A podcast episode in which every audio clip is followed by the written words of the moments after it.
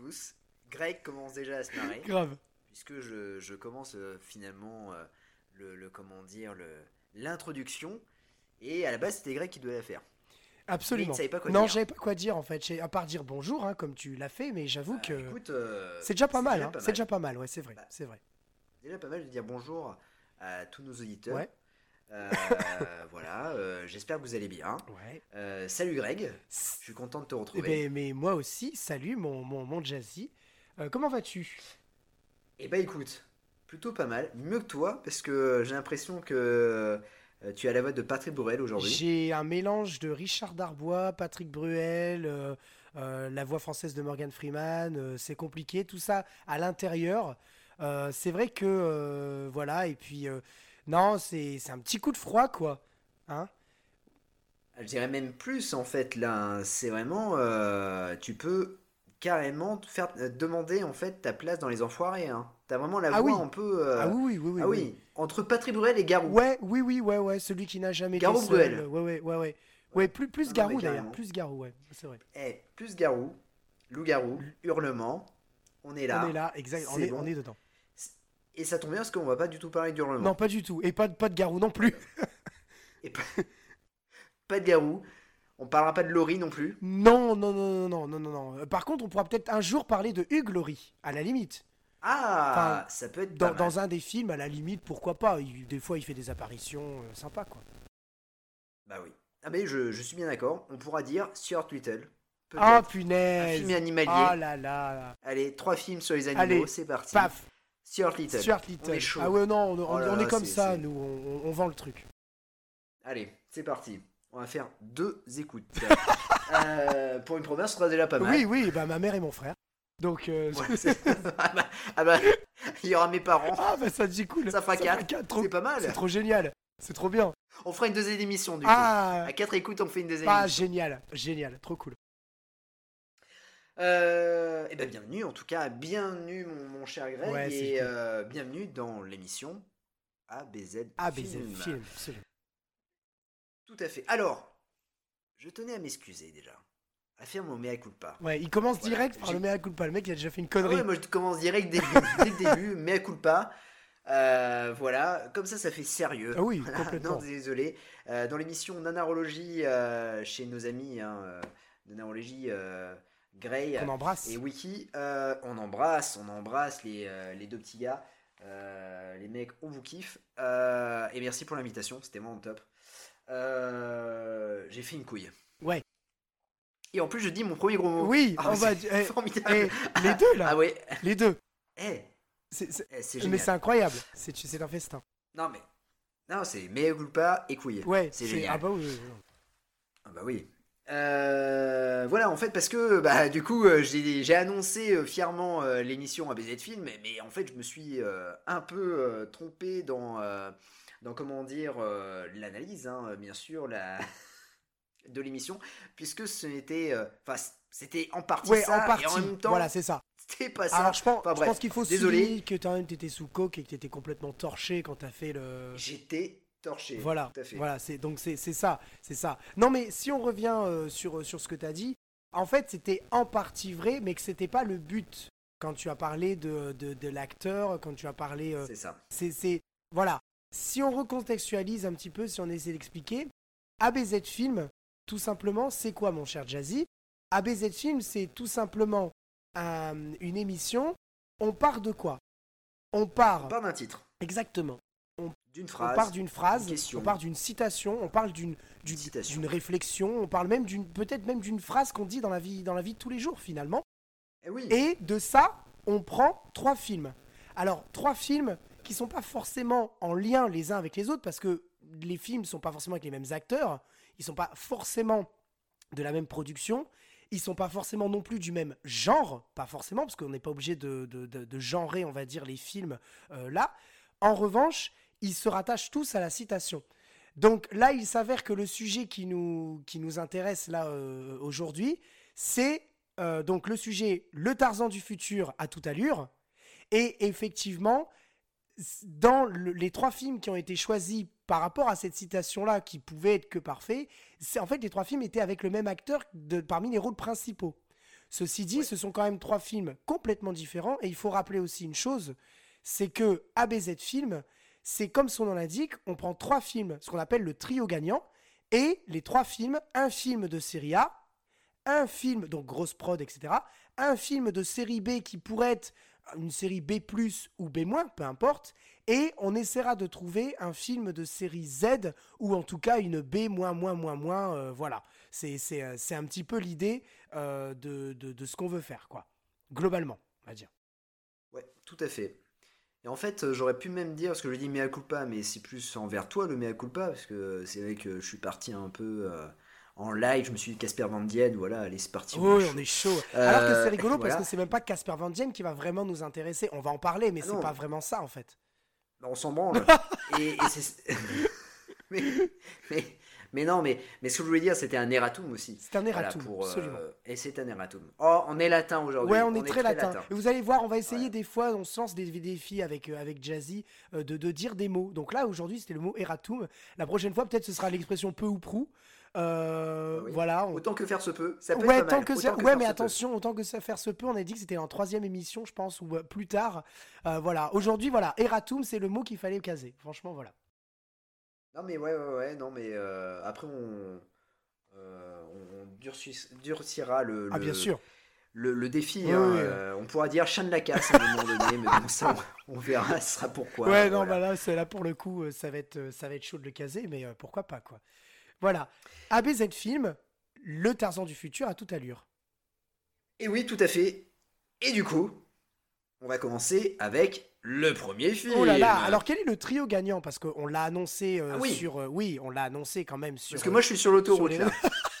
le mec il a pris, il a pris la sortie directe.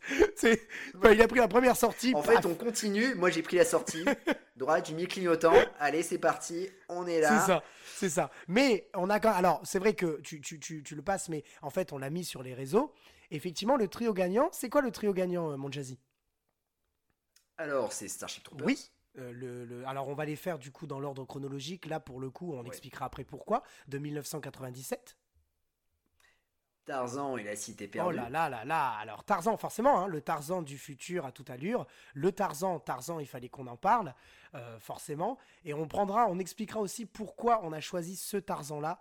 Euh, parce que c'est vrai que euh, il n'y a rien qui va dans ce film, mais peu importe. Et pourquoi le Tarzan du futur? Parce que le film, quand on, continue un petit peu euh, dans, le, dans les années, le film est de 98, donc on est juste après euh, Starship Trooper, et que on expliquera après, on reviendra sur ça, mais que ça devait être la vision du nouveau Tarzan qu'on devait avoir dans les années 2000, qui n'a absolument pas marché d'ailleurs. C'est pour ça qu'on appelle ça le Tarzan du futur à toute allure dans notre, dans notre truc. Et puis après, le à toute allure qui nous fait référence, c'est juste pour la rime, ça par contre, on s'en fout, mais c'est juste pour la rime. Bah, à pleine vitesse, bien sûr, avec euh, voilà, c'est Casper Van Dien et euh, c'est bon. Voilà. On en reparlera. Voilà, ouais, c'est on en reparle. J'ai hâte parce que là, pour le coup, toi, t'étais. Ah, ce fut quand même une petite souffrance, mais oui, on en parlera. oui. toi, t'étais sur le, étais sur l'autoroute, t'as pris la première sortie. Et ben, il faut dire que Casper Van Dien, lui, ne l'a pas pris la sortie. Parce que non, il, s'est mangé un il Est il est malin, il est malin parce que lui sur autoroute, il se fait poursuivre, il continue toujours tout droit, tu sais. Donc, ah oui, euh, mais, ah mais c'est un génie. C'est un, un, Ah. Eh bah oui, on le découvrira aussi, c'est un génie. Starship Trooper, du coup, mon jazzy. Eh bah oui, tout à fait, film de Paul Verhoeven à qui l'on doit Total Recall, Basic Instinct ou encore Robocop. Alors, j'apprécie beaucoup ce réalisateur, même si je ne suis pas euh, toujours en accord avec ses films. Euh, notamment, je n'ai pas du tout apprécié Benedetta, son dernier long métrage. Est-ce que tu l'as vu Je, je, ne l'ai pas vu, mais euh, j'ai vu des, des extraits. Et euh, je pense que c'est pas euh, c'est pas, pas terrible quoi. Enfin, de, de ce que moi j'ai ressenti en bah, regardant les, extraits. Attention, j'ai pas regardé le film. Écoute, il y en a qui disent c'est un chef-d'œuvre, d'autres qui disent c'est un navet. Euh, moi, je trouve c'est plus proche du navet, mais bon, après voilà, chacun, chacun son avis. en revanche, en revanche, j'aime beaucoup Starship Troopers. De par son ambiance, son écriture, ses personnages et sa bande-son qui est d'une beauté oh, folle, qui est signée Basile Polidoris. Alors, entre autres, hein, Basile oui, Polidoris, c'est quand même le compositeur de, euh, euh, comment, de euh, Piège. euh, Piège à grande vitesse, le deuxième avec euh, Steven Seagal, donc Under Siege 2. tout à fait, ouais. Euh, donc le film est vraiment pas terrible hein, avec Steven Seagal. Par contre, la musique de Basil Boturi, c'est vraiment très très sympa.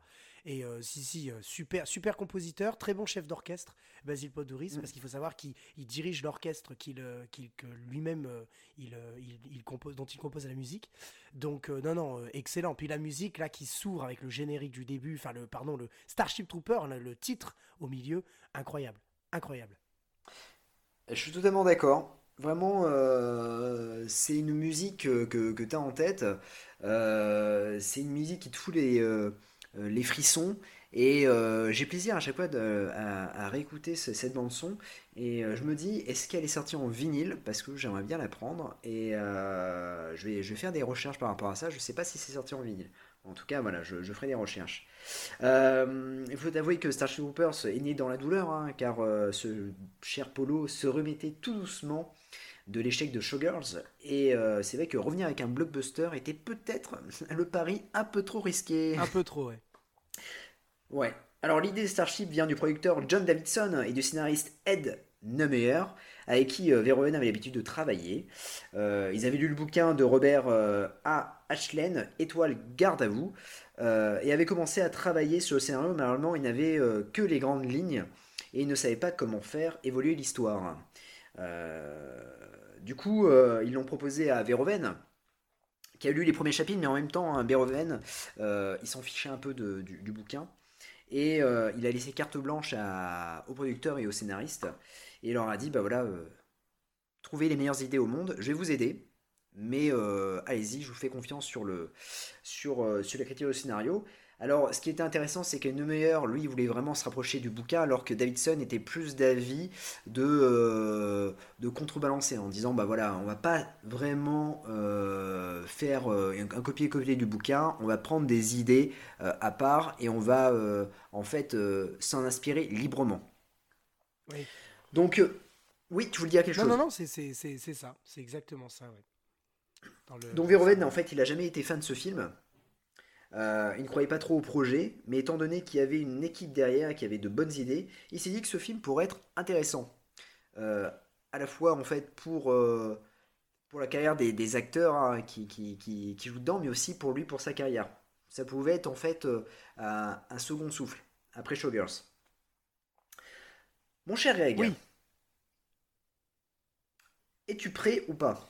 Est-ce que, par exemple, si je te dis comme ça, donne-moi le synopsis, est-ce que tu peux me dire le synopsis? Alors, le, synopsis, euh, euh, alors, avant de, dire le synopsis, je vais te raconter une anecdote.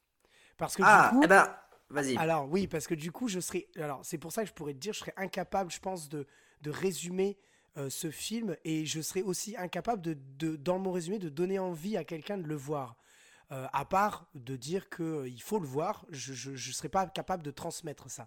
Par contre, j'ai une anecdote sur ça, et tu vas, je pense que tu vas vraiment, vraiment, pour le coup, te foutre de ma gueule. Euh, mais mais d'une puissance, mais monstrueuse. En fait, je vous explique, on a... Donc Jazz et moi, on est... On est fan de, de, DVD, on fait tous les, tous les caches, tous les DVD, tous les trucs. Et donc, dans ma collection, j'ai donc Starship Trooper. Et euh, je l'ai vu, quand je l'ai vu, le film, la première fois, j'ai pris le CD.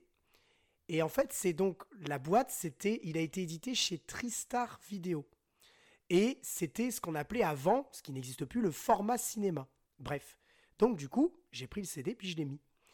Et euh, j'ai regardé, j'ai trouvé ça bien. J'étais, ça fait très longtemps hein, que, que j'avais vu le, le film. J'avais trouvé ça bien la première fois que j'avais vu. Euh, mais pas exceptionnel, mais bien. Par contre, je me dis, tiens, c'est assez rigolo parce que je le trouve pas très, très, très long comme film, en fait. Oh putain. Et, et, mais, mais je trouvais ça quand même cool. Et, mais par contre, je comprenais pas vraiment tout dans l'histoire parce que je comprenais pas le film commencer directement sur euh, le, les vaisseaux, le, donc la fameuse scène où on a le vaisseau et on a de euh, Casper Van Dien ainsi que tous les autres qui, qui, vont dans des petits vaisseaux et qui arrivent sur la planète. Donc, je, me dis, bon, bah voilà, je, je comprends pas tout, mais peut-être c'est parce qu'il y, y, a un 1, ou enfin, je, en vrai, je connaissais pas bien, mais je, voilà, je, savais juste Casper Van Dien, je le connaissais, c'est tout. Euh, parce que je l'avais vu dans Tarzan et la Cité perdue. Et, des années plus tard, je revois le film. Donc, je le. Pareil, hein, il est dans la boîte, je l'enlève, je le mets. Et je, je mets le film. Et je dis, tiens, c'est bizarre. Je me souviens bien du film, mais ça, je l'avais pas vu. Et, euh, et je, je dis, ah, tiens, même il y a même une présentation. Et il y a même un générique et tout. Ch- Chose que j'avais pas vue. Et en fait, c'est parce que le film, il était sur une double face. Ah merde Donc pendant des années, je n'avais vu que la deuxième partie, c'est-à-dire le, les 1h04, du, des- les der- la dernière heure en fait du film, pendant des années. Et un jour, quand j'ai remis le CD, j'ai vu, ah putain, en fait, d'accord, ok, c'est un CD en, en- en double face, et il y avait une face A, une face B, mais je l'avais pas vu. Et donc quand je l'ai mis, je me suis rendu compte qu'en fait, il y avait une face A, et c'est là où j'ai mieux compris le film, en fait. Voilà. Donc, Ah mais attends, mais parce que, euh, mec, là, si c'est la phase B, c'est la, c'est la moitié du film, quoi. Oui, c'est la moitié. gros, la, la phase B, moi, quand la première fois que j'ai vu, j'ai vu la phase B. Donc, à partir du moment où ils envoient l'armée, euh, bah, là où on se rend compte que c'est un flashback, en fait, du, du début. Enfin, que au début où il y a le journaliste. Ah oui, euh, oui, exact. D'accord, ok. ouais, en fait, ça, ah oui, t'es à 1h05. Voilà, c'est ça. Et ça, ça, on le revoit au milieu du film. Et en fait, je commence là. Et je dis, la première fois que je l'ai vu, je me suis dit, tiens, c'est bizarre, il n'y a pas de générique, il n'y a rien. Bon, après, c'est peut-être, je me suis dit, c'est peut-être un vieux film, comme ça commençait comme ça avant, je sais pas, tu sais, je, j'en sais rien. Par contre, je me suis dit, tiens, il est très court. C'est pas mauvais, mais c'est très court. Et, euh, et c'est après où je me suis, où je me suis rendu compte que, effectivement, euh, en fait, il y avait une double face et qu'il y avait une face A. Et donc, euh, et donc j'ai enfin, j'avais enfin compris l'histoire et le début du, du film. Et c'est là où je me suis rendu compte qu'en fait, le film fait quand même 130 minutes, ce qui est énorme. Ce qui est énorme. C'est ouais, énorme. Et pour moi, d'ailleurs, ils auraient pu quand même. Enfin, il y, a- il y a des choses qui sont extrêmement longues dans ce film. Euh, je pense qu'on on pourra y revenir un petit peu. Mais en tout cas, la petite anecdote, c'est que j'ai commencé le film et j'étais persuadé que j'avais vu le film alors que j'avais vu que la moitié. Parce que avant, ils éditaient des, des CD euh, en double face. Alors que du coup, Ouais, aujourd'hui, ouais, bah, ils avaient fait, oui, ils avaient fait ça pour euh, ça. Oui, de avec, Tommy, Tommy Lee Wallace, ouais. Oui, tout à fait. Et, euh, et c'était, euh, il y avait Warner qui faisait ça souvent. euh, c'était, c'était face A, face B, c'était bien chiant Ouais, d'ailleurs. c'était bien chiant. Alors, il continue, il, enfin, il continue. Dans les caches, vous pouvez trouver des, des, des, des DVD face A, face B, sauf que sur la face A, il y a un film, sur la face B, il y a un autre film. Ce qui est différent. Parce que c'est le fameux ja- double jaquette, enfin, jaquette double, double film. C'est marqué au dos, Ouais. vous avez le film. Enfin bref. Euh, là, pas du tout. Là, c'est un film mais qui, qui est en deux parties sur les deux faces. Et je m'en étais pas du tout rendu compte, quoi. Donc, euh, donc ça m'a bien fait marrer parce que quand je l'ai remis, du coup, je me suis été con. Quand je l'ai remis, là, parce que je me suis re-regardé euh, pour, le, pour le- l'émission, euh, je me suis mis, je me suis dit, putain, te fais pas avoir, là, t'es en train de regarder la phase B, parce que j'avais mis dans le mauvais sens, du coup. Donc, je dis, ah, bah, je vais le retourner, et hop, voilà. Donc, euh, ça m'a surpris, ça m'a surpris, cette petite anecdote euh, alléchante sur un mec qui pense avoir vu un film alors qu'il n'a vu que la fin. Ah non, mais c'est- fou parce que, ouais, ouais, ouais. En plus, t'as as dû vraiment rien comprendre. Ah bah oui, puis- puis au c'est- film, les personnages et tout Ah ça. bah c'est, euh. je, je comprenais rien. Les personnages se connaissaient. euh, Il y avait pas, je- l'histoire n'avançait pas dans, à l'intérieur des personnages. Je veux dire, les relations, ça n'avançait pas parce qu'il n'y avait pas eu, j'avais pas vu tout ce qu'il y avait avant finalement. Et c'est un problème qu'on n'aurait plus aujourd'hui parce qu'aujourd'hui ils te mettent plus sur A et B. Ils te mettent tout sur la même phase. Que ce soit un film de 2 heures ou de 4 heures, c'est pareil.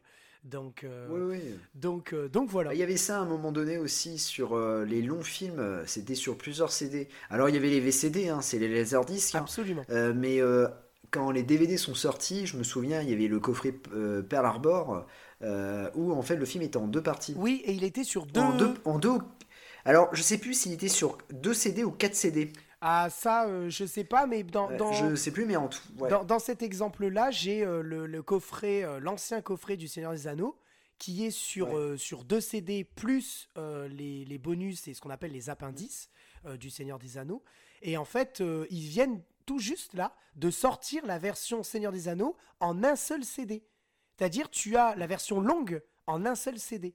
Alors que euh, en DVD, hein, pas en Blu-ray, en DVD. Alors que avant, tu avais les coffrets avec les deux, euh, les deux CD pour les deux parties, quoi. Et d'ailleurs, c'est rigolo parce qu'au milieu du film, il, dit- il te, le film s'arrête net, comme ça, bam. Et puis, il te montre un sigle avec un CD qui se tourne, qui veut dire que tu dois changer le CD. Ouais. Du coup, Ouais, exact, ouais. Voilà. Ouais. voilà, voilà. Donc, je serais pas capable, du coup, avec cette coupure au plein milieu, de te résumer. Écoute, Bah, moi aussi, alors juste avant, j'ai une petite anecdote. Euh, tu, tu sais comment j'ai découvert ce film-là? Euh, il était passé à la télé? Non. Non, grâce au Père Noël. Grâce au. On l'embrasse? Ouais, on l'embrasse. Grâce au Père Noël. Alors qu'est-ce qu'il a fait, Père euh, Noël? Eh ben, Père Noël a... Alors que j'avais euh, j'avais euh, 7 ans, Ouais. Noël 97, qu'est-ce que je reçois?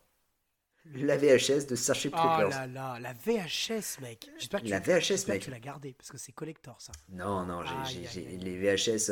Ah non, malheureusement, je reviendrai sur cette étape-là de, de De ma ta vie, vie. j'ai dû bien malheureusement, ouais, j'ai dû malheureusement me débarrasser des, des 200 VHS. que j'avais. merde. Euh. Mais j'ai gardé quand même le coffret euh, Rocky et la cassette euh, Stretching euh, Fitness de Cindy Crawford. Euh, mais, euh, Pas mal. mais, euh, mais non, ouais, malheureusement, j'ai j'ai dû, euh, j'ai dû m'en débarrasser.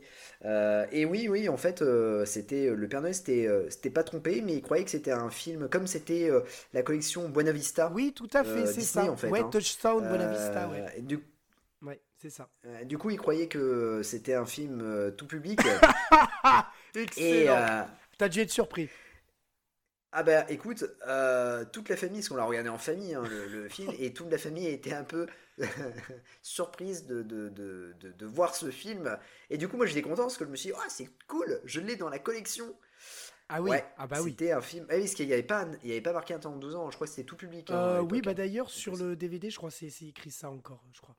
Ouais, ouais, alors qu'au cinéma il est sorti, je crois, un temps de 12 ans, mais sur la cassette c'était tout public. Donc voilà, comment j'ai découvert ce, ce film. Ah bon.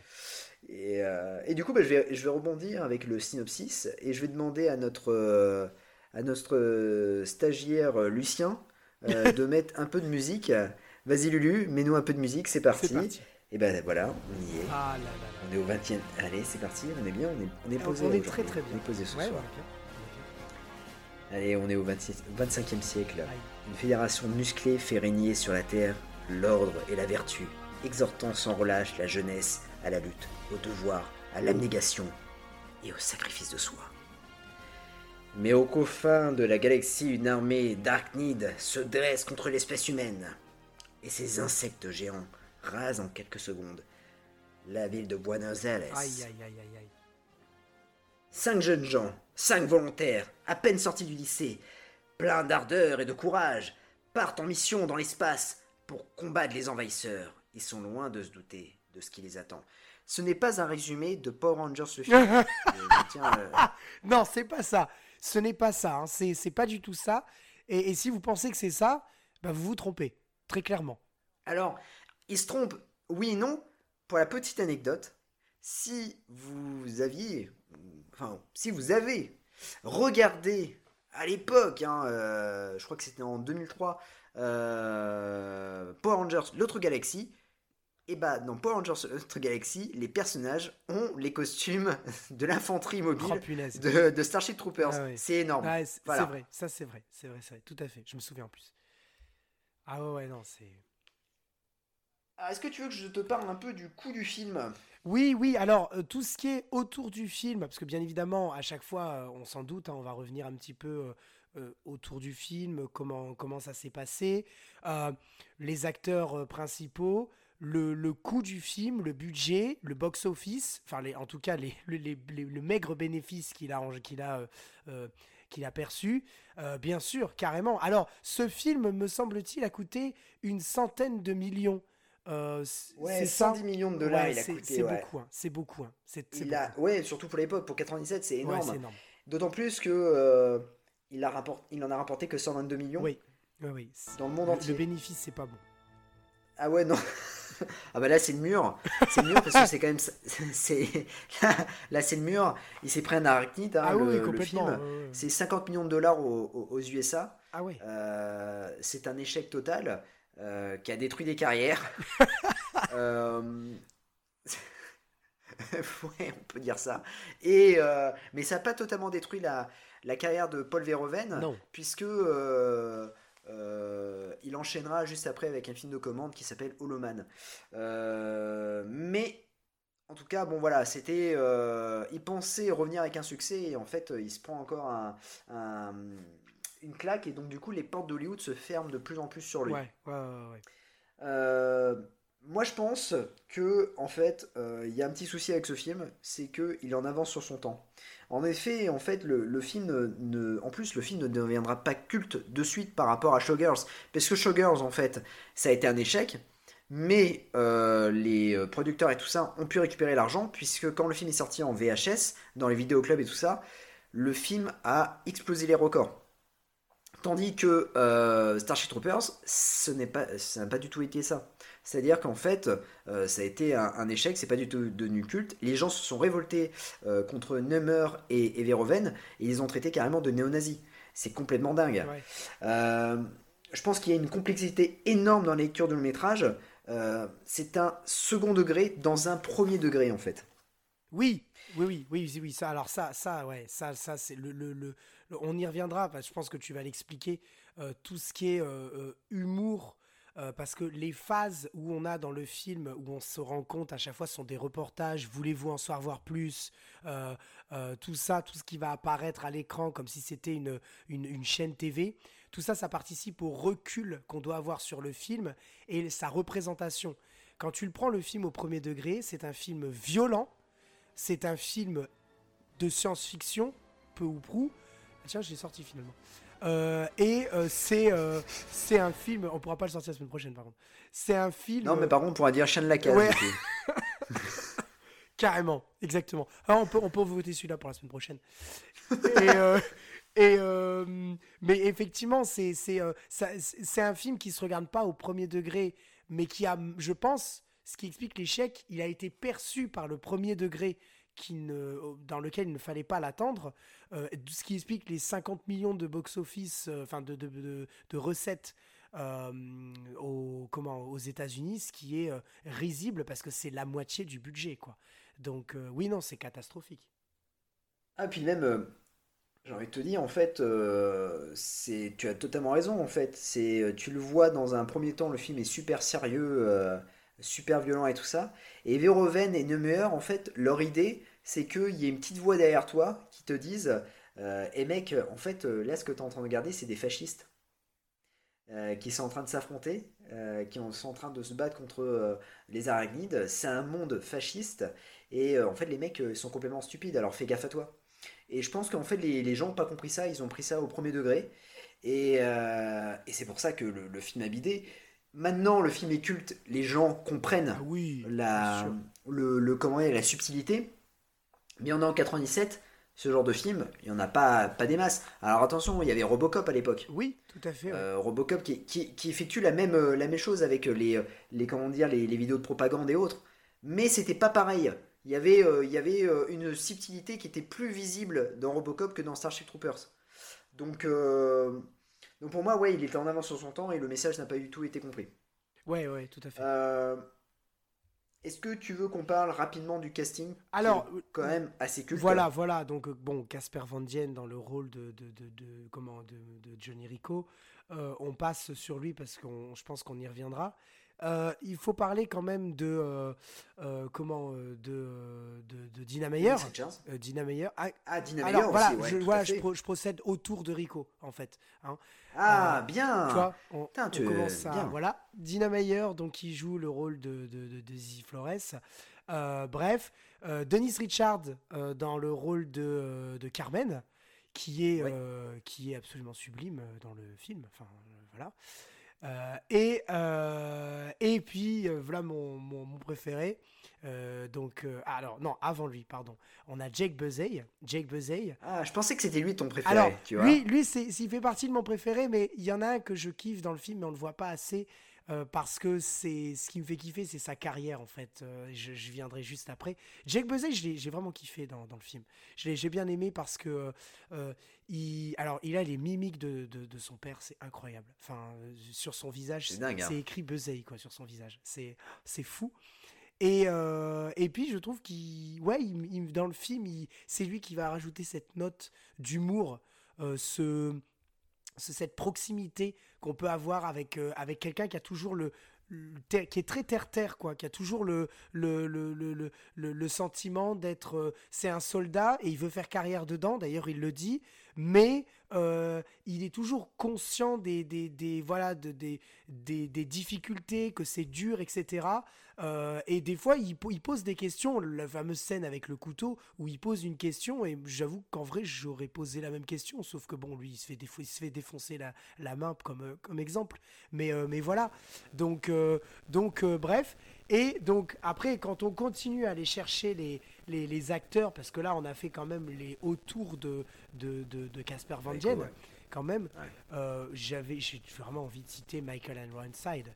Euh, ah, bah qui, est, euh, qui, qui, est, moi je, le kiffe dans ce film parce que au, tout début c'est l'instructeur, le professeur, et à la fin c'est le, c'est le, le, chef, quoi, le, le commandant de, de d'ailleurs comment il s'appelle, c'est les francs-tireurs, voilà, les commandants des francs-tireurs, et enfin incroyable. Alors il avait perdu sa main au combat, puis là il lui a remis une main une main euh, en robot. Bionique, ouais. voilà, c'est ça. Et euh, non, je, Michael Ironside, excellent, excellent. Mais, euh, mais voilà, on a, on a un casting qui est, voilà, qui mérite d'être, d'être souligné. qui, la VF de ce film est très bonne. on a une, une superbe, une superbe VF, entre autres avec donc la voix régulière de Casper Van Dien, Damien Boisseau. Euh, on retrouve euh, euh, comment Marc Alfos, enfin qui est donc la voix du, chef, comment de, le sergent, sergent Zim. Mais, mais voilà, on, a des, voix, on, a la voix de, de celui qui présente souvent des publicités et des, ou des bandes annonces, notamment des bandes annonces de, films ou de comédies pour enfants, qui est en fait la voix du narrateur en français, le, le, narrateur, euh, c'est une voix absolument exceptionnelle. Et, euh, et euh, je ne me souviens plus de son prénom, ça va me revenir là maintenant. Mais, mais voilà, donc là. Jean-Claude. Jean-Claude, absolument, Jean-Claude. La, la, voix est, géniale. Et, et, voilà, donc je pense qu'il y a beaucoup de choses qui font que ce film est sur un plan quand même, il, est, il aurait pu être vraiment très très très réussi, avoir le succès escompté ou attendu euh, en tout cas en France par exemple, sur, euh, sur beaucoup de points. Le seul souci, c'est qu'il se casse la gueule sur la morale qu'il y a derrière et le, le, le, degré avec lequel on regarde le film. Je pense qu'il est là le, le, souci. Donc quand on, on, discute casting, pour moi le casting euh, est énorme et pourtant le film n'a pas, il a bidé quoi. Donc. Alors il est énorme, il est risqué le casting. Pourquoi? Parce que euh, pour moi, c'était des, des acteurs en fait euh, très années 90 et en fait, ils n'avaient fait que des petits rôles ou dans, ils avaient joué dans, des séries télé. Euh, prenons par exemple Denise Richards. elle avait joué dans le film Alarme fatale. Oui, Elle joue un quatrième rôle dans Alarme fatale. Je crois qu'elle fait une choriste. voilà, on a Casper Van Dien. Lui, il avait joué dans Beverly Hills 4210. On a Neil Patrick Harris euh, qui avait joué dans Docteur Doogie. Absolument, c'est vrai. Et puis on a Dina Meyer, qui elle a eu l'opportunité de jouer, euh, qui avait joué euh, dans Beverly Hills 4210, mais aussi avait joué dans Johnny Mnemonic, ah aux côtés de oui, Keanu Reeves. Oui, oui, et de Dolph Lundgren. Et oui, tout à fait. Ah oui, bien joué, ouais. C'est vrai, j'avais oublié qu'il y avait Dolphy dedans. Mais, mais du coup, en fait, c'est pour moi, c'est super risqué, parce que quand même il y ait euh, Michael Ironside ou Clancy Brown euh, dans, dans, le film, euh, c'est quand même risqué de mettre des, acteurs, des jeunes acteurs dans un film qui a coûté 110 millions de dollars, d'autant plus à l'époque, hein, et, et, se dire, hey, les mecs, ça va être un succès. moi, moi, je dis que c'est très compliqué. C'est arrivé, il y a eu des exceptions, ça a marché, voilà. Mais attention, t'as Polo qui se prend un bid avec Showgirls voilà, c'est très compliqué. Et là, il te, met en premier, acteur, hein, euh, Casper hein, Bon, on en reparlera. Mais en tout cas, euh, moi, pour moi, il y a deux acteurs qui sortent du lot euh, dans, le film. Et c'est pas les acteurs que dont, dont on va souvent parler. Non, pour moi, c'est Jack Buzzet et euh, Dina Meyer. c'est les acteurs qui sortent vraiment des lots. Ils sont incroyables et tellement charismatiques. et en fait, on s'attache à leur personnage. alors que les personnages de Rico et Carmen, on va pas trop s'attacher. Euh, Jack Buzet, en fait, euh, t'en parlais, hein, il, a, il a sur sa tête, il a marqué, euh, sur son front, il a marqué Buzzé, toi t'es un Buzzé, c'est vrai. Ils sont, ils sont, comment dire, ils, ressemblent vraiment à son père. C'est incroyable. D'ailleurs, dans le dernier Predator, il, jouera en fait le fils du, de, de, son père, hein, vraiment le, le, personnage que Gary Buzet avait, avait oui, dans le interprété dans, Predator 2. ouais. avec Danny C'est ça, tout à fait. Mm. Et en fait, c'est un gars qui aura pas une super carrière parce que au cours des années 80, euh, fin 90 de B2000, il va jouer dans pas mal de teen movies et puis après il va s'engouffrer directement dans le DTV. Et Dina Meyer, c'est pareil, c'est-à-dire que après Starship, c'est fini et elle va revenir, elle va revenir après dans, au cours des années 2000, euh, fin 2000, euh, début 2010, grâce à la saga So. Ah oui, oui, oui, oui, oui, oui, oui c'est vrai ça. Donc, dans le casting, j'aime pas du tout ces films, mais j'avais vu. Ouais, ouais, elle, joue. Euh, ouais, elle joue euh, après, je crois qu'elle joue dans Saut 2, 3 et 4, il me semble. Et. Euh, donc voilà, en tout cas, c'était, c'est, quand même un, casting assez emblématique et c'était une prise de risque assez dingue. Et maintenant, les prises de risque comme ça, on n'en a plus à Hollywood. Et là, en l'occurrence, là, c'était quand même waouh tu donnes un, 100 millions de dollars à, Paul Verhoeven et euh, il te prend un casting comme ça, ouais. là je dis respect. carrément, carrément, carrément. Euh, est-ce qu'on passerait pas à l'étape scène marquante Alors scène absolument. Alors donc il faut savoir que notre, nos, émissions, parce que là c'est un peu l'émission test quoi, hein, on explique aussi. Oh, c'est alors, c'est l'émission bordel, l'émission pilote. Voilà, c'est euh, l'émission pilote. De toute façon, c'est comme, tous les, c'est comme tous les, toutes les séries. Le premier épisode, tu comprends rien. Tu te dis putain, c'est des nouveaux personnages, c'est une nouvelle histoire, c'est un nouveau concept, c'est ça. Et en fait, euh, donc, on a choisi donc le trio gagnant. Et dans chaque film, on va parler un petit peu de ce qu'on fait là, mais après on va revenir sur des scènes qui sont vraiment marquantes, en, essayant de les analyser, en essayant de pousser un petit peu la représentation que ça peut avoir. Alors, euh, on va pas faire une, grande critique cinématographique, mais l'idée c'est vraiment de revenir euh, assez en détail euh, sur, des scènes qui nous ont marqué et qu'on a choisi conjointement avec, avec Jazzy. Alors, il me semblait que la première scène. Alors, oui. Alors, si on commence directement, on, les, on va les faire dans l'ordre du film, je pense que ce serait, ce serait mieux. on est d'accord, il y a un problème. ah oui Ah ben il y a, y a un problème. Il y, a un gros problème. À part, alors, il y a un problème pour ceux qui ont vu le film en intégralité. Il n'y a pas de problème pour les personnes qui ont de la fasse Alors pour les gens comme moi qui ont vu seulement les, les 1h05 de fin, il n'y a pas de problème. Il n'y a pas de souci. Par contre, c'est après qu'on a vu le problème, qu'on s'est rendu compte qu'en fait il y avait un début. C'est-à-dire qu'il y avait une face A au DVD. Absolument, tout à fait. Alors quel est le problème, mon Jazzy bah, c'est une grosse incohérence, hein, ah c'est un faux raccord énorme. Et c'est notamment fou d'avoir ce, ce, faux raccord-là à, 110 millions de dollars euh, de budget. Euh, on a carrément, en fait, euh, dès le début, donc il y a une présentation avec les spots et tout ça. Et puis, on voit un journaliste qui est en plein champ de bataille, son caméraman le filme, et puis il se fait tuer. Et on assiste à la mort d'un personnage aussi très très important c'est vrai. qui, se déroule en fait. Ouais, non, mais c'est vrai, hein. c'est un personnage, quand tu y repenses, tu dis Ah merde Ah bah il crève Ouais, tout à fait, tout à fait. voilà. Tu vois Casper Van Dien aussi pour la première fois, qui arrête pas de gueuler en disant euh, Oh mais arrêtez, euh, ça suffit maintenant, euh, arrêtez de filmer, viens, il y a les arachnides, tout ça. Bon, c'est un peu le bordel, ils sont en pleine guerre. Et puis, Casper Van Dien, donc le cameraman meurt, Casper Van Dien se fait transpercer l'abdomen et il crève. Oui, enfin. C'est ça. On pense, voilà, on se dit, ah bah d'accord, c'est bizarre. Et tu te dis, ah bah en fait, Casper Van Dien, qui est le héros du film, crève dès le début. Oh, bon. bon, finalement, ça recommence, euh, voilà, euh, finalement ils se disent, ah ben non, c'est un vilain cauchemar. Enfin voilà, en tout cas, euh, on voit Buenos Aires, tout va bien, il y a des spots de propagande et tout ça, patati patata, ok. Jusque-là, rien de choquant. Tu te dis, oh ben c'est un cauchemar, et finalement, en fait, tout ceci ne se passe pas. Voilà, c'est une scène pour introduire le film. Et puis, on est quand même, voilà, au milieu du, du film, hein, Absolument. on voit la même scène, Oui, mais d'une façon différente. exactement. Voilà, euh, voilà. Donc on est quand même au bout, au bout d'une heure hein, de, de film. Donc on retient quand même ce qui s'est passé. hein, On n'est pas trop con. Oui, on, on retient sait, quand même ce qui s'est passé sait. dans l'introduction. Ouais. Surtout qu'il y, y a des. C'est filmé différent. C'est filmé, exactement. C'est filmé différemment, mais c'est la même mise en scène. C'est ça.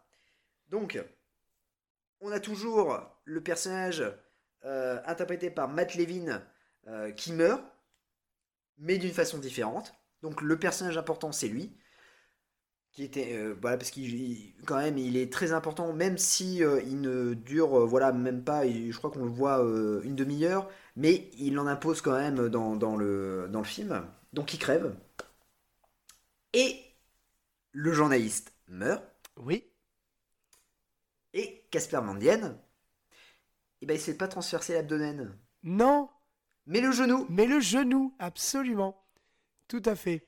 Et ensuite, parce que dans la scène d'introduction, il est là devant la caméra et en fait, il arrête pas de gueuler. Et donc, du coup, la caméra se coupe et là, tu te dis Ah merde, il est mort. Et ben là, c'est pas du tout pareil. C'est-à-dire qu'en fait, là, il va se faire transpercer le genou. Il va aller prendre son arme et il va déglinguer tous les arachnides. C'est ça, exactement. Et là, tu te dis, non, mais c'est pas possible. Il y a quand même une.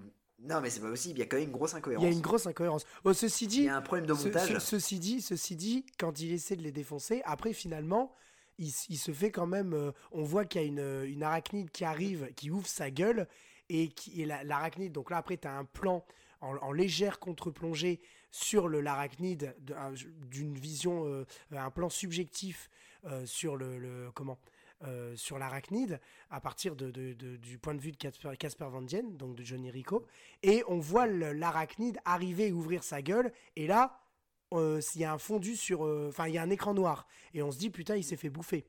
Donc, euh, Ouais. mais effectivement, ce qui est très très très bizarre, c'est ce fameux truc du je te mets, euh, je, te, je te transporte la, la- la- la- transperce l'abdomen. Finalement, en fait, c'est le genou. Et après, il prend son arme et il, dé- il, dé- il déglingue tout le, tous les trucs. Et finalement, incroyable, il en reste encore une. Et c'est elle, c'est celle-là qui va aller le bouffer, quoi. Donc euh, oui, il y a un problème de montage sur, sur cette, cette phase un peu bizarre, ouais. Mais en fait, moi, à l'époque, j'avais 7 ans, ça m'avait marqué cette scène-là. Et ça me marque toujours autant. tu te dis, putain, c'est fou quand même, les mecs n'ont pas fait gaffe, quoi. Alors moi, ça m'a pas marqué parce que j'avais commencé par la fin. Mais Ouais, non, mais toi, toi, tout allait bien, tu vois. euh, toi, phase B, euh, au bout d'une heure, euh, tout va bien. Et le mec, il voit la scène, il se dit, oh, c'est c'est tranquillou. le, le, le, fi- le film, il est, il est plus court que Shrek, quoi. Je veux dire, c'est normal, il n'y a pas de souci. Tu vois Non, il n'y a, il pas de problème. Non, non, bah bien sûr. Le film est plus court que Shrek. Tiens, c'est une bonne expression, Ah ça. bah bien sûr. Très bien. Ah bah ouais, mais bien sûr. Bien sûr. Shrek, c'est c'est- c'est 1h20 hein, seulement. hein. Ah ouais, putain, c'est fou. Ah ouais, c'est pas Putain, on en apprend. hein. Ah, mais on en apprend. Écoute, moi je suis content. Voilà. On, on va revenir sur Starship Troopers. Oui, bah Alors, oui. On avait dit qu'on garderait quand même un, un- un rythme. Oui, c'est vrai. 1h30. Non, parce que là, Moi je pense qu'on. non, on est baisé là. Moi je te dis, on est baisé. Non, on, va, on, devoir, baisé. on va devoir couper des trucs au montage là. Euh, 40 44 minutes, mec. On est à 44 Ouais, minutes. on a fait qu'une scène. Hein. On est sur Starship Troopers. Il y a deux autres films derrière. voilà. Non, non, mais vas-y, enchaîne, enchaîne, enchaîne. On est baisé.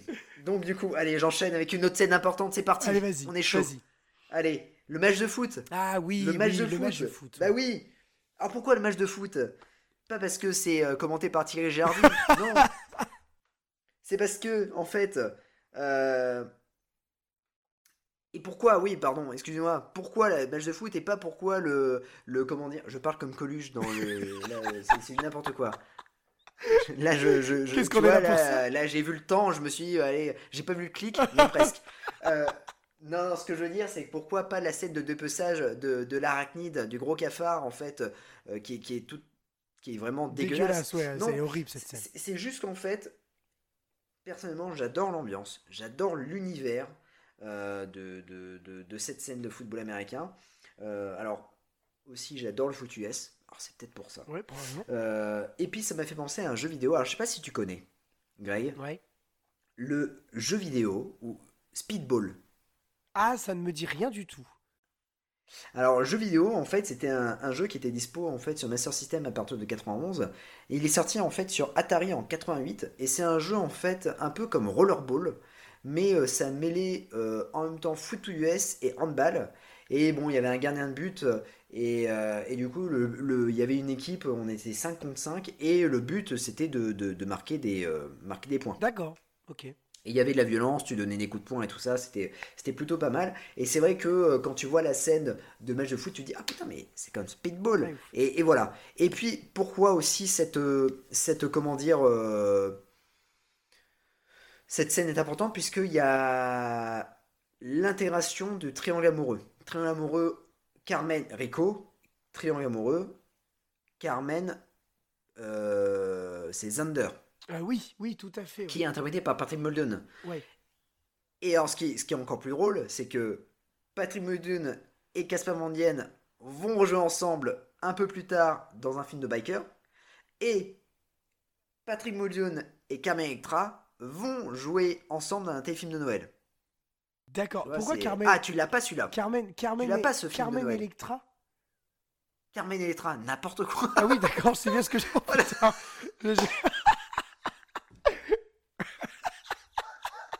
Je- Je dis putain, Carmen Electra, qu'est-ce qu'elle fout là? Putain, alors, moi j'aime bien Carmen Electra, elle, elle est, franchement elle est cool, euh, euh, elle joue dans pas mal de films de requins et tout, mais, mais Carmen Electra, j'ai pas compris, Carmen Oh, Ibanez, c'est ça. Donc en fait, interprété par de, Dennis Richards. Putain mec, c'est Carmen, alors là par contre j'ai kiffé, Carmen Electra. Alors si, si vous nous écoutez, que vous venez de nous rejoindre, euh, Carmen Electra, qui est Vous sortie pouvez de- arrêter la lecture. vous pouvez faire stop. Terminé. C'est terminé. Ciao, bonsoir. On va se coucher. Merde, ouais. Enfin, On est à la deuxième scène. hein. On est à la deuxième scène du, du- de, de Starship. hein. Et euh, c'est quoi le film de Noël du coup? Ah bah, je sais pas, ça doit être un truc, une famille pour Noël ou un truc Ah bah je crois que je l'ai pas. Non, mais c'est un film qui est sorti récemment, hein, parce que euh, du coup, euh, Denise Richards, elle est Denise Richards. Ouais. elle est, euh, elle est, euh, elle est botoxée à, à, à donf. Ah ouais d'accord. Donc, je pense que c'est un film récent euh, qui a dû sortir en 2018 ou 2019, Ok. et il y a Patrick Muldoon dedans. Ok. Ah bah je l'ai pas. Alors, c'est pas, un, c'est pas un film Hallmark. Ah oui, d'accord. Mais ah, non, mais c'est un film qui est sorti, non, je te dis, il n'y a, pas- y a pas si longtemps que bon ça. bah écoute, j'essaierai de le Et, voir. euh, et d'ailleurs, sur Twitter, à, à cette époque-là, je crois que c'est l'année dernière, j'ai dû faire ça. J'ai mis la photo de, de Carmen. E- De, non, de Dennis Richards. Ah, j'arriverai pas là. Putain, j'y ai pas. Là, là, c'est de Dennis Richards et de Patrick Muldoon euh, dans ce film de d'extraterrestre. Et j'ai mis la même photo euh, dans, dans ce film d'extraterrestre, dans ce film de Noël, pardon. Excusez-moi, là, je suis, je suis complètement à- dans ce film de Noël. Ah, le mec, le... Attends, j'arrive pas, j'arrive pas. On est sur euh, des films de Noël et Ah, le mec il dans, dans le, le mec, le mec il est comment se chier une émission en 10 leçons? Se chier une émission pour les nuls, c'est exactement ça. Bah tu te gourres d'acteur déjà? Avec un peu de chance, tu peux te gourer de film, c'est sûr et certain. Putain, mec, j'ai décroché. Le mec s'est gouré parce que le Tarzan s'était perdu, il l'a pas vu. Il a vu le Tarzan avec Joe Lara. Manhattan, parce pense absolument. refaire une émission sur Joe Lara. putain. Et donc du coup, voilà. Et puis après, à pleine vitesse, le mec il a cru que c'était à toute allure avec Charlie Sheen Oh là là. et euh, Chrissy Swanson. Mon Dieu. Et en fait, il, il a, il a rien Il a- compris. il a chié. Non. Alors, il y avait, voilà, j'avais posté une, une photo avec le film de Noël et une photo de Starship Troopers. et j'avais dit, bah putain, euh, ils ont morflé les acteurs. Mais, euh, mais ouais, c'était, euh, c'était, euh, c'était la petite, euh, la petite anecdote. Euh, Est-ce que tu veux rajouter un truc? Greg est mort. Oh, mais rire. je, disais, mais je, me suis arrêté au, au film d'Alien. Je fais putain, de quoi Mais- Un film d'Alien avec Carmen Electra et Patrick Bolton. Je fais putain, de quoi il parle? Ah non, mais c'était Ah non. épique. Non, mais même moi, je me suis dit, de quoi je parle? Oui, le- Tu vois, c'est quand je me suis entendu, quand je me suis entendu, tu vois, je me suis dit, putain, j'ai envie de mettre des, des des droites. droites. ça- je, je me suis entendu. Le boulard. Le boulard. envie- J'ai envie de mettre des droites, là, mon gars. Non, mais. Ah punaise. Alors, juste sur la, sur la scène du, du match, je veux juste rajouter une chose qui est, somme toute, euh, je pense, vraie, euh, euh, mais qui est évidente, je veux dire. Euh, c'est que le match de foot est super bien filmé. Il est très très bien filmé, il est très bien monté.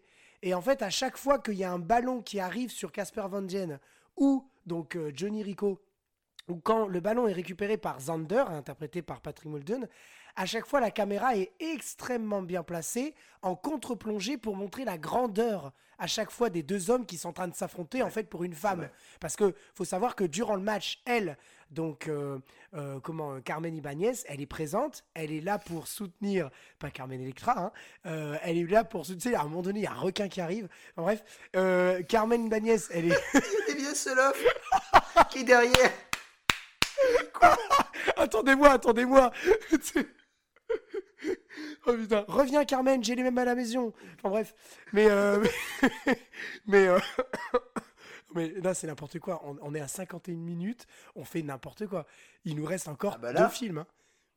Et en plus, c'est les plus intéressants. Et c'est les plus intéressants. Non mais c'est ça qui est ouf. Et, euh, et il faut savoir qu'ils se battent un petit peu parce que elle, Carmen Ibanez, elle est là pour supporter et encourager Johnny Rico, mais euh, finalement, Zander va essayer de la draguer. Et donc, il y a une espèce de duel à l'intérieur du duel. Finalement, il y a un match à l'intérieur d'un match parce que Zander, il essaie de la draguer, Johnny Rico, ça lui plaît pas. Et à chaque fois, les hommes sont bien mis en avantage par la caméra et c'est extrêmement satisfaisant. C'est vraiment super. Non, c'est très très bien. C'est bien filmé, c'est bien monté. Ce passage-là, il est vraiment cool. Moi, j'ai bien aimé euh, cette scène de, de, match. Ouais, ouais, franchement. Par contre, ce qui est euh, énorme, c'est que euh, Johnny Rico euh, fasse à chaque fois des acrobaties euh, de malade. Ah oui, mais c'est parce que c'est. Ils se sont obligés. Ah hein. bah, il se sent obligé. Il, est obligé de faire ça. Il est obligé. Tout comme Zander au tout début du match, quand il fonce pour essayer d'arrêter Rico. alors, quand on dit Rico, c'est le, c'est le, c'est Johnny Rico. Hein. C'est, on ne parle, Johnny Rico, on ne parle pas de, du professeur Rico qu'on embrasse. Euh, pas, du tout. Et, euh, et, en fait, effectivement, Zander, euh, quand il saute, il saute dans les tribunes.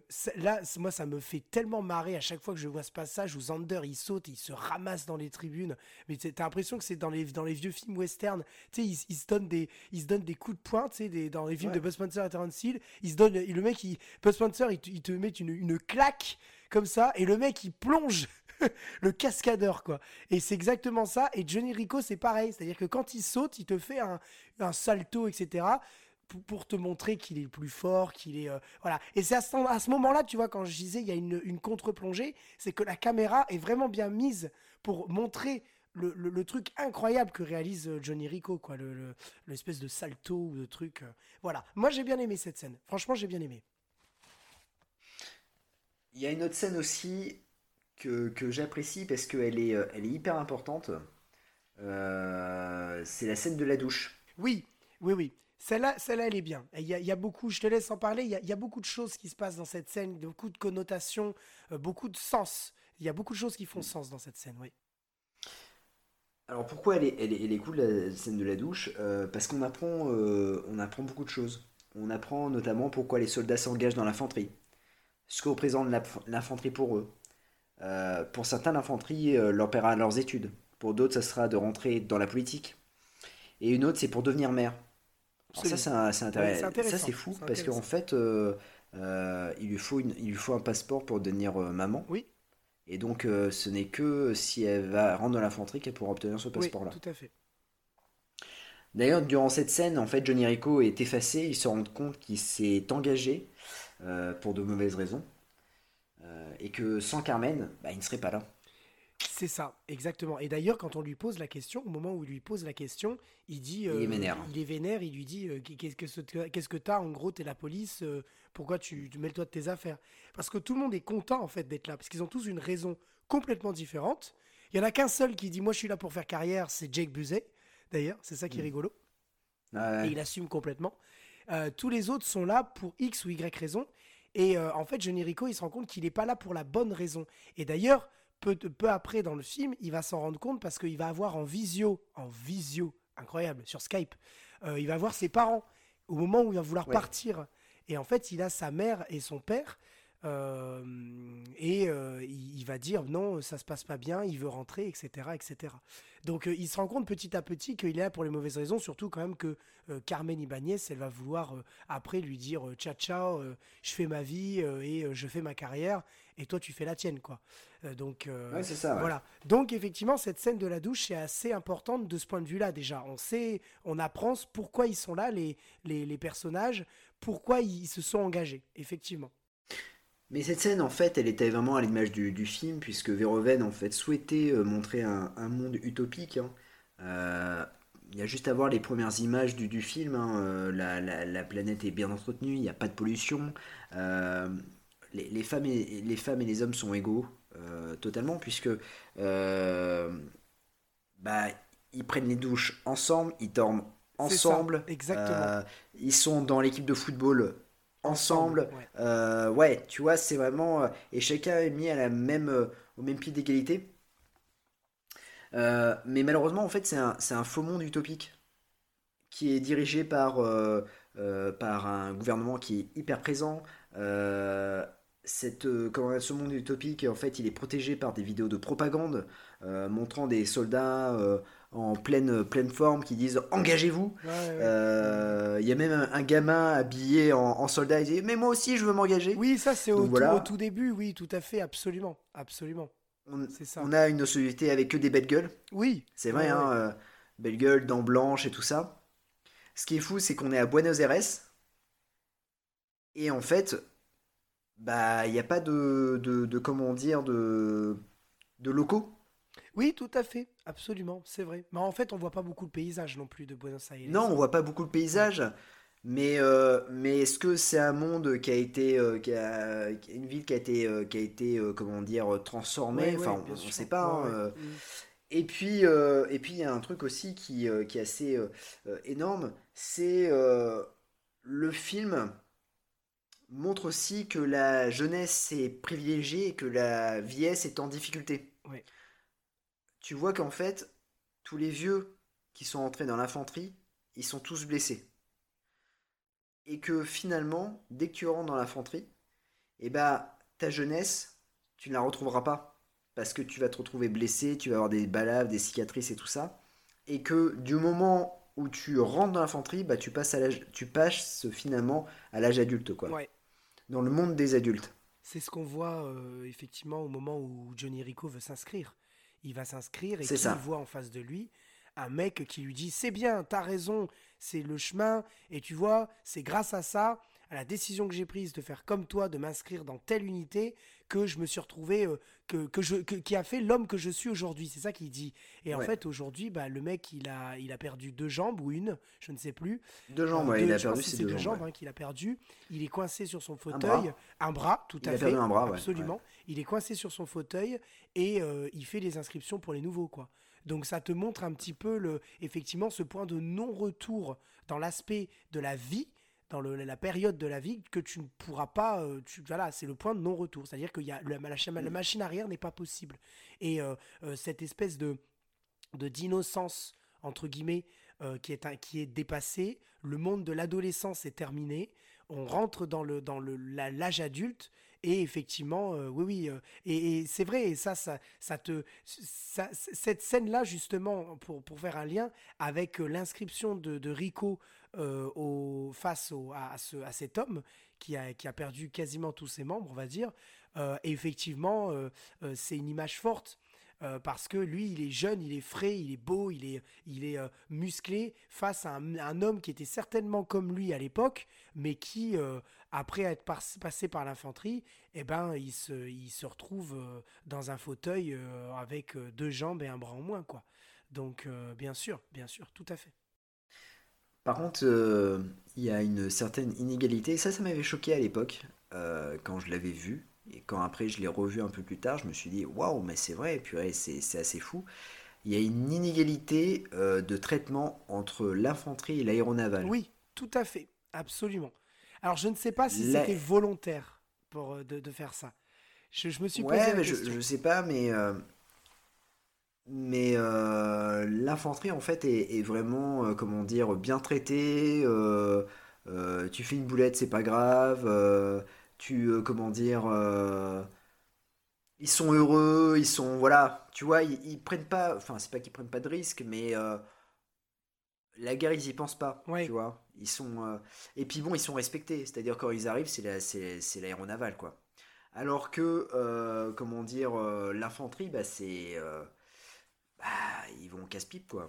Oui, oui, oui, c'est ça, ouais. Ils sont pas du tout respectés, quoi. C'est vraiment les, la char à canon. Ouais, ouais. Ouais, ouais. non, c'est vrai, c'est vrai que le, l'aéronaval, enfin le, là où bosse Carmen Ibanez, c'est vrai que c'est, c'est, euh, c'est le caviar. Euh, quand, la première fois qu'on la voit dans le vaisseau, elle fait la course avec sa, sa, sa, sa coloc de chambre pour savoir qui va piloter l'avion, enfin le, le, vaisseau quoi. Euh, elle dit le, premier qui arrive au siège pilote, enfin le siège du second, parce que c'est le second, pilote l'avion. Enfin, t'imagines le truc. Donc, oui, ça, donc on n'est pas du tout dans le, dans le même monde. Ceci dit, je trouve ah, quand même qu'il y y a quand même une, un, un effet de groupe et de camaraderie euh, très très intense dans l'infanterie, justement parce qu'ils vont au casse-pipe. Parce que eux, ils sont sur les lignes de fond. Et, c'est là où on voit une espèce d'évolution du personnage de Rico. Parce que à la fin, vers la fin du film, euh, juste après la mort du commandant des francs-tireurs, euh, on voit un Rico qui va faire, qui va prononcer exactement le même discours aux jeunes recrues que ce que. Michael Ironside, avait fait comme discours quand il a accueilli euh, euh, Rico, euh, Jack Buzzey, donc le, personnage interprété par, par Jack Buzzey, donc Lévi, et Dina Meyers. donc Dizzy Flores, en fait, il va leur, leur, leur dire vous n'êtes pas là pour, pour rigoler et il n'y a qu'une seule règle, on, est tous là pour se battre. Le premier qui, qui, essaie de fuir, je le descends. Et en fait, quand il va dire ça, Rico va le répéter euh, à la fin. Euh, quand il va dire ça aux, nouvelles recrues. Et c'est là où on voit une espèce d'évolution du personnage, en fait. Et ça, ça n'a été que possible parce qu'il était dans l'infanterie et qu'il y a eu, justement, pour revenir à cet aspect effectif de groupe, euh, effet de groupe, camaraderie qui qu'on a énormément parce que c'est quand même le centre du film et on le voit on, les voit énormément à l'écran justement l'infanterie avec Jake Buzzey et Casper Van Dien euh, peut-être plus, je trouve d'ailleurs que, que, euh, Patrick Muldoon et euh, comment et Denise Richards finalement. Mm. Donc, mais oui, oui, bien sûr, ça c'est c'est assez marquant. C'est vraiment marquant ça. Et, et du coup, là, tu, tu, me donnes un peu de, tu me tends la perche en parlant de, de, Johnny Rico, puisque en fait, il va prendre conscience finalement de son rôle euh, de, soldat, c'est quand en fait euh, un de ses amis va mourir en fait euh, par sa faute. Oui, tout à fait. La, scène elle est quand même dingue parce que tout va, tout, ben, tout va bien pour lui, c'est-à-dire qu'il réussit tout. Ouais. il a la confiance de, de, de ses supérieurs.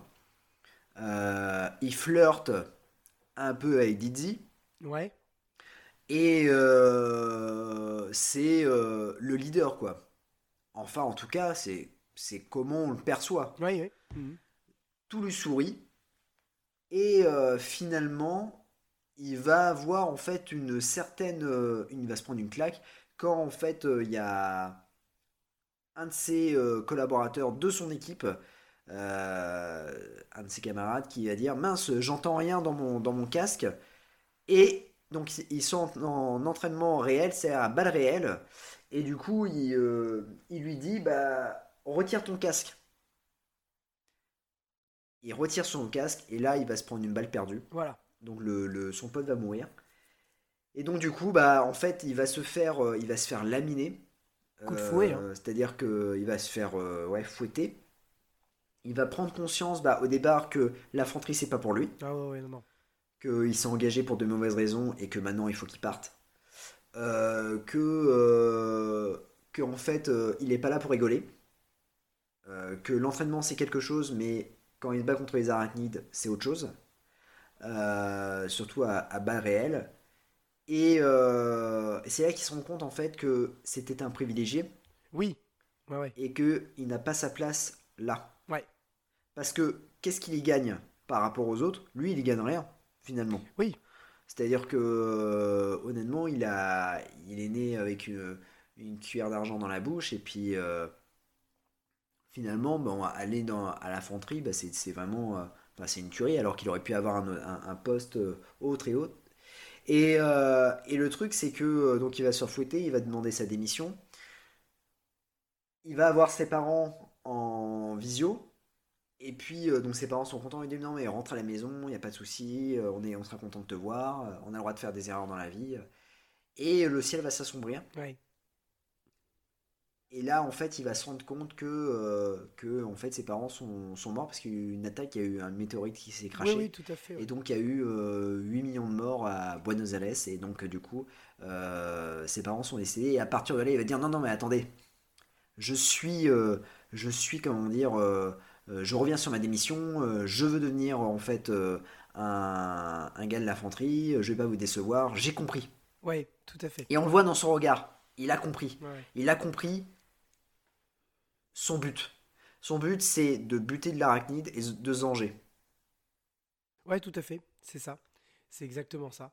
Euh, cette, scène, euh, justement, où il va, il va aller voir son, chef et qui va lui dire euh, non, non, j'ai compris, etc. Parce qu'il va être.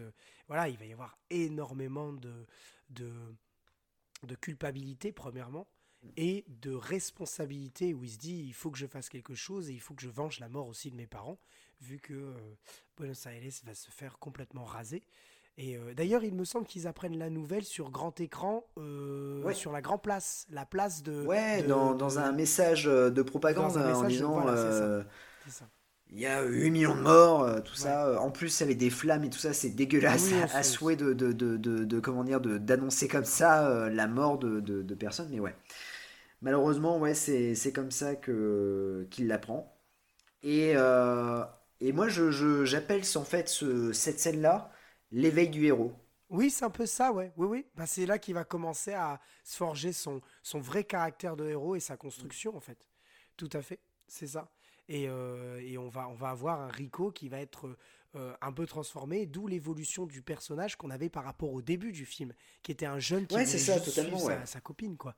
Donc, euh, donc voilà, absolument. Mais alors, euh, ma question étant, euh, il me semble qu'après, il y avait encore une scène dont tu voulais parler.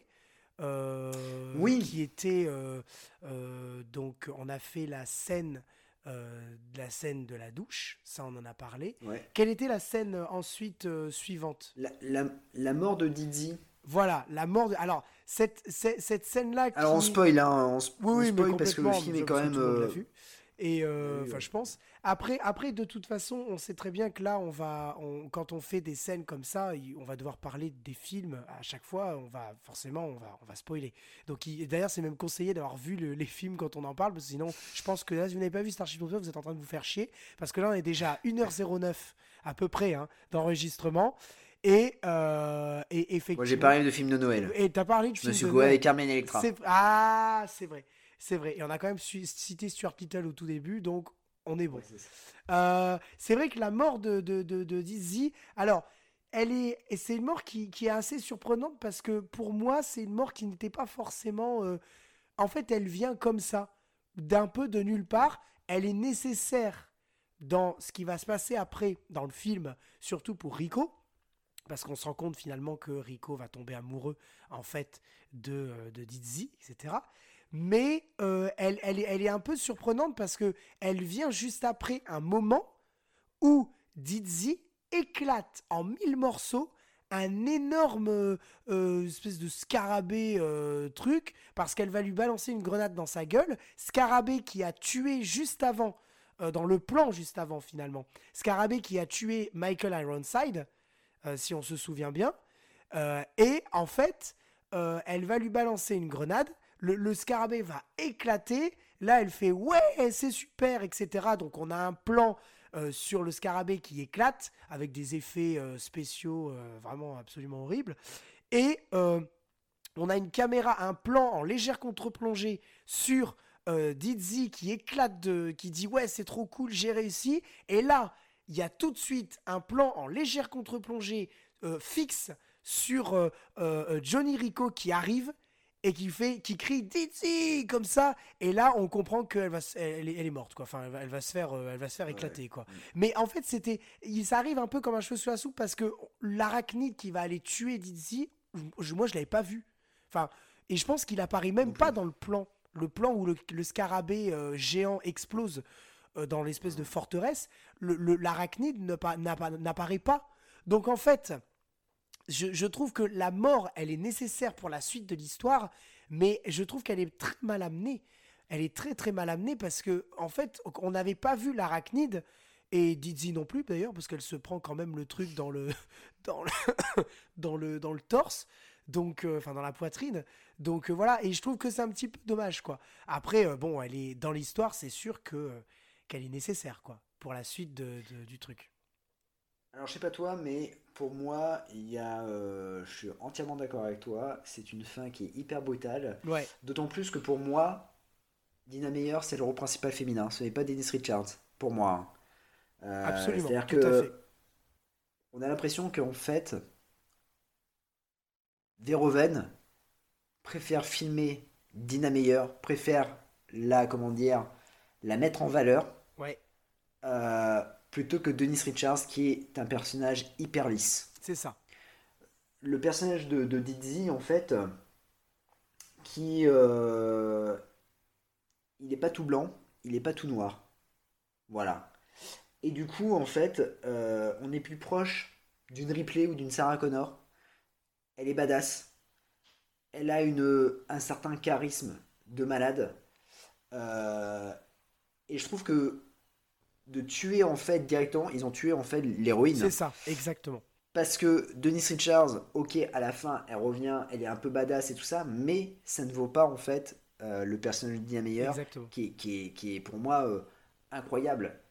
Et euh, pour la petite histoire, et ça c'est Verhoeven qui le dit, ça a été un, enfer de travailler avec Dina Meyer. Ah ouais? Ah ouais, ça a été un enfer puisque en fait, euh, euh, ça a été très très compliqué de, la diriger. Hein. Très très compliqué. Elle a un caractère un peu spécial, ouais. D'accord. Ok. Alors que Denise Richards, c'était hyper facile parce qu'elle elle, ne connaissait pas Hollywood. Donc du coup, elle a appris un peu à... Voilà, c'était un émerveillement pour elle. Alors que Dina Meyer, en fait, ouais, c'était un peu compliqué, quoi. Ah oui, d'accord. tourner avec elle. Ouais, ouais. Ah ouais d'accord. Mais euh, c'est aussi peut-être pour ça aussi que sa carrière ciné euh, s'est arrêtée euh, rapidement. Oui, parce que finalement, c'est ce qu'on disait tout à l'heure. Après, après ce film-là, elle va pas faire des gros, des, elle va pas du tout enchaîner les gros succès. alors que c'est quand même une grosse prod Starship, donc avec un énorme budget. Mais, mais voilà, mais c'est vrai que sa mort est, est brutale euh, et, elle, est, elle, est, très mal amenée. En revanche, c'est vrai que dans l'histoire, euh, c'est ce qu'on disait, elle sert quand même parce que Rico euh, va finalement après avoir d'autant plus de la rage et de la vengeance en lui. surtout que c'est quand même la seule, me semble-t-il, qui va avoir, donc Dizzy, c'est la seule qui va avoir des, des funérailles dans le film. Euh, parce que euh, donc du coup elle est morte etc son cercueil va être euh, comment jeté dans, dans le dans l'espace ils vont parce qu'ils vont repartir avec le corps et elle va mourir dans le dans le la navette qui sont venus les secourir au, milieu des, des arachnides qui ont envahi la forteresse et et effectivement, après le cercueil, donc on va, il y a y a la scène des funérailles où le cercueil va euh, euh, part euh, au loin dans le dans l'espace. Et je crois que c'est la seule dans mes dans mes souvenirs dans le film qui a le droit à des funérailles vraiment avec avec les, personnages. On voit et on, voit hein, donc Johnny Rico qui est très affecté par ça. Et finalement, c'est après ça que il va être fou, encore plus foudrage avec un gros esprit de, de vengeance. Et ça nous amène finalement petit à petit à la fameuse scène finale avec la, reine mère. Alors là, quand on dit la reine mère, c'est bien évidemment le, le, gros, espèce de gros machin. Ouais, c'est le cerveau quoi. Le, le, cerveau des arachnides qui est euh, en fait. Euh, alors c'est rigolo parce que c'est le cerveau, oui, c'est le cerveau parce que c'est absolument dégueulasse. C'est en fait euh, une espèce de truc qui va planter son, son dard dans le, la tête d'un humain et qui va lui aspirer la cervelle, en gros. Voilà. Mm. Et, euh, et c'est en fait ils vont le constater parce que quand ils vont arriver dans le dans le, la forteresse qui après va être prise par les arachnides et donc c'est là où Dizzy va se faire tuer, ils vont constater que les mecs n'ont plus de cervelle. Euh, à l'intérieur. Il y en a certains qui n'ont plus de, ils n'ont plus de, de, de, cerveau. ils ont un trou en fait. Et, et en fait, c'est parce que on va on va la voir faire parce que Zander, c'est comme ça qu'il va mourir. Parce qu'il va, il va être pris au piège. Donc cette fameuse scène où en fait Xander et Carmen sont pris au piège dans une grotte euh, et que les arachnides ne les tuent pas parce que la, reine mère veut utiliser et aspirer leurs deux cerveaux. Xander va mourir et il va se faire aspirer le, cerveau. En revanche, Carmen non, parce que Johnny Rico va arriver à cet endroit-là. Et donc, je te laisse la parole sur cette, euh, sur cette scène, qui est la fameuse scène où on voit la reine mère, et ensuite, où ils l'ont attrapé, justement, la, la, reine mère. Ouais, mais tu sais que euh, Paul Verhoeven, en fait, il déteste cette scène-là. Euh, ah ouais, un peu tu vois, je, savais même pas ça. Ah ouais, il déteste cette scène-là euh, parce qu'il la trouve pas spectaculaire. D'accord. Ok. Ouais, voilà. Il considère en fait que c'est une fin trop petite par rapport au film. Ah oui. C'est-à-dire que pendant tout le film, tu as des explosions, tu as des, batailles de, malades. Et pour lui, en fait, la scène finale, elle est ridicule.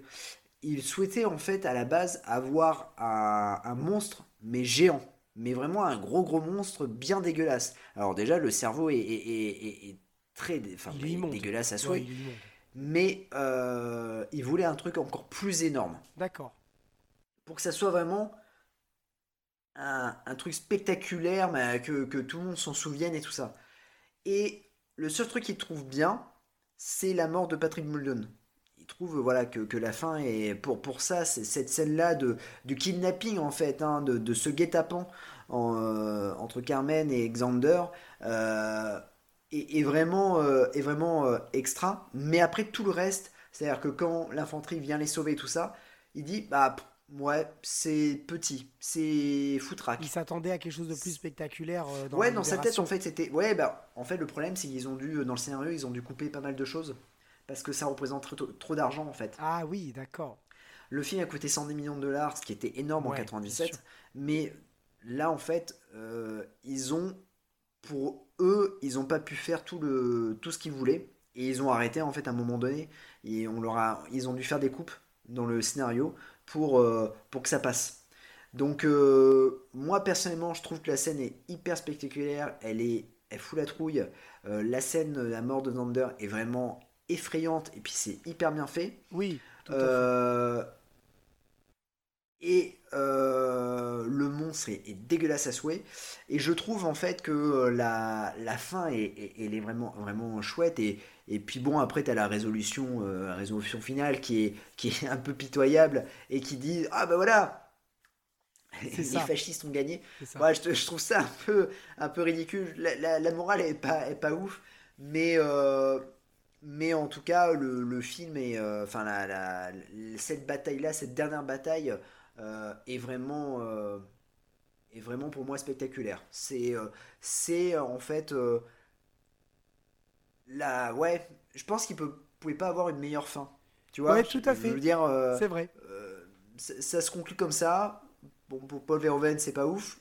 Et pour le spectateur, je trouve que c'est voilà, c'est génial, ça se finit avec une scène bien dégueulasse à souhait. Et puis il, kidnappe euh, du coup la, le cerveau et, euh, et, ça se termine comme ça quoi.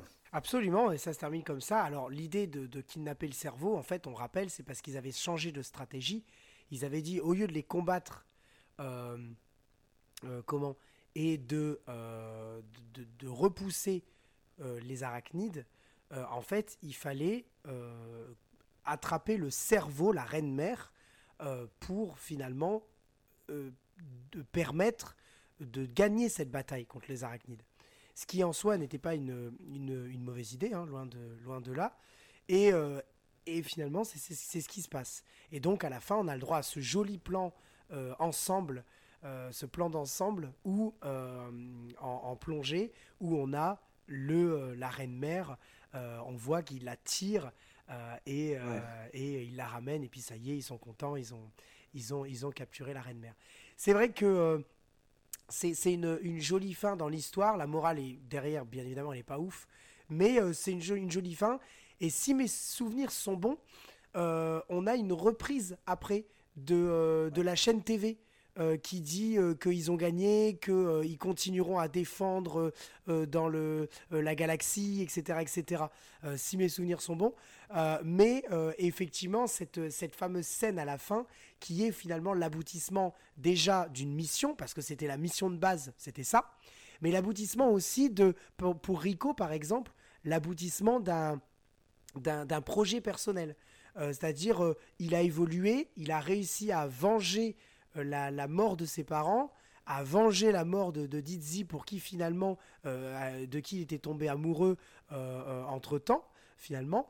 Et, euh, et voilà, et à la fin, il va, il va finalement retrouver, euh, euh, il retrouve Carmen, mais tout en étant, euh, euh, comment, euh, enfin finalement en étant ami.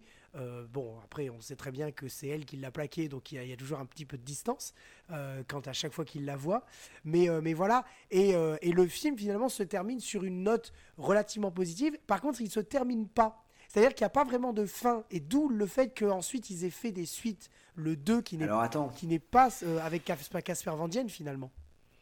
alors parce qu'en en fait à la base il y avait une Ver- Verhoeven voulait faire une suite Oui, ouais. de Starship Troopers et euh, quand le film a bidé, euh, on lui a interdit la suite Ouais.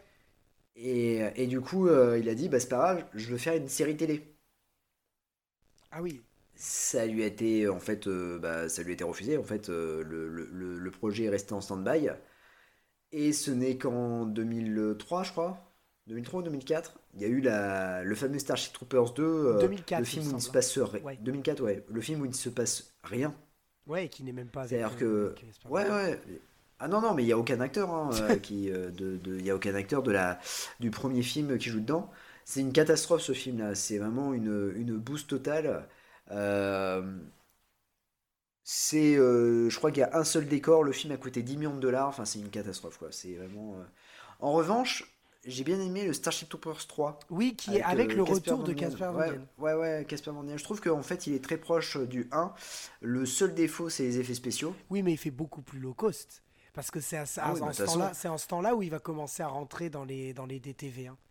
Il va commencer à. Ah bah il était ah non il avait déjà il avait bien parce que c'est en 2000 c'est en quoi? C'est en 2008 je crois qu'il euh, qu'il fait euh, Starship Troopers 3 Euh, ouais, bah c'est à la Il même avait- époque où il jouait dans, dans, dans, dans des, des épisodes de série TV, notamment Monk. C'est ce qu'on Ouais, disait ouais. tout à l'heure.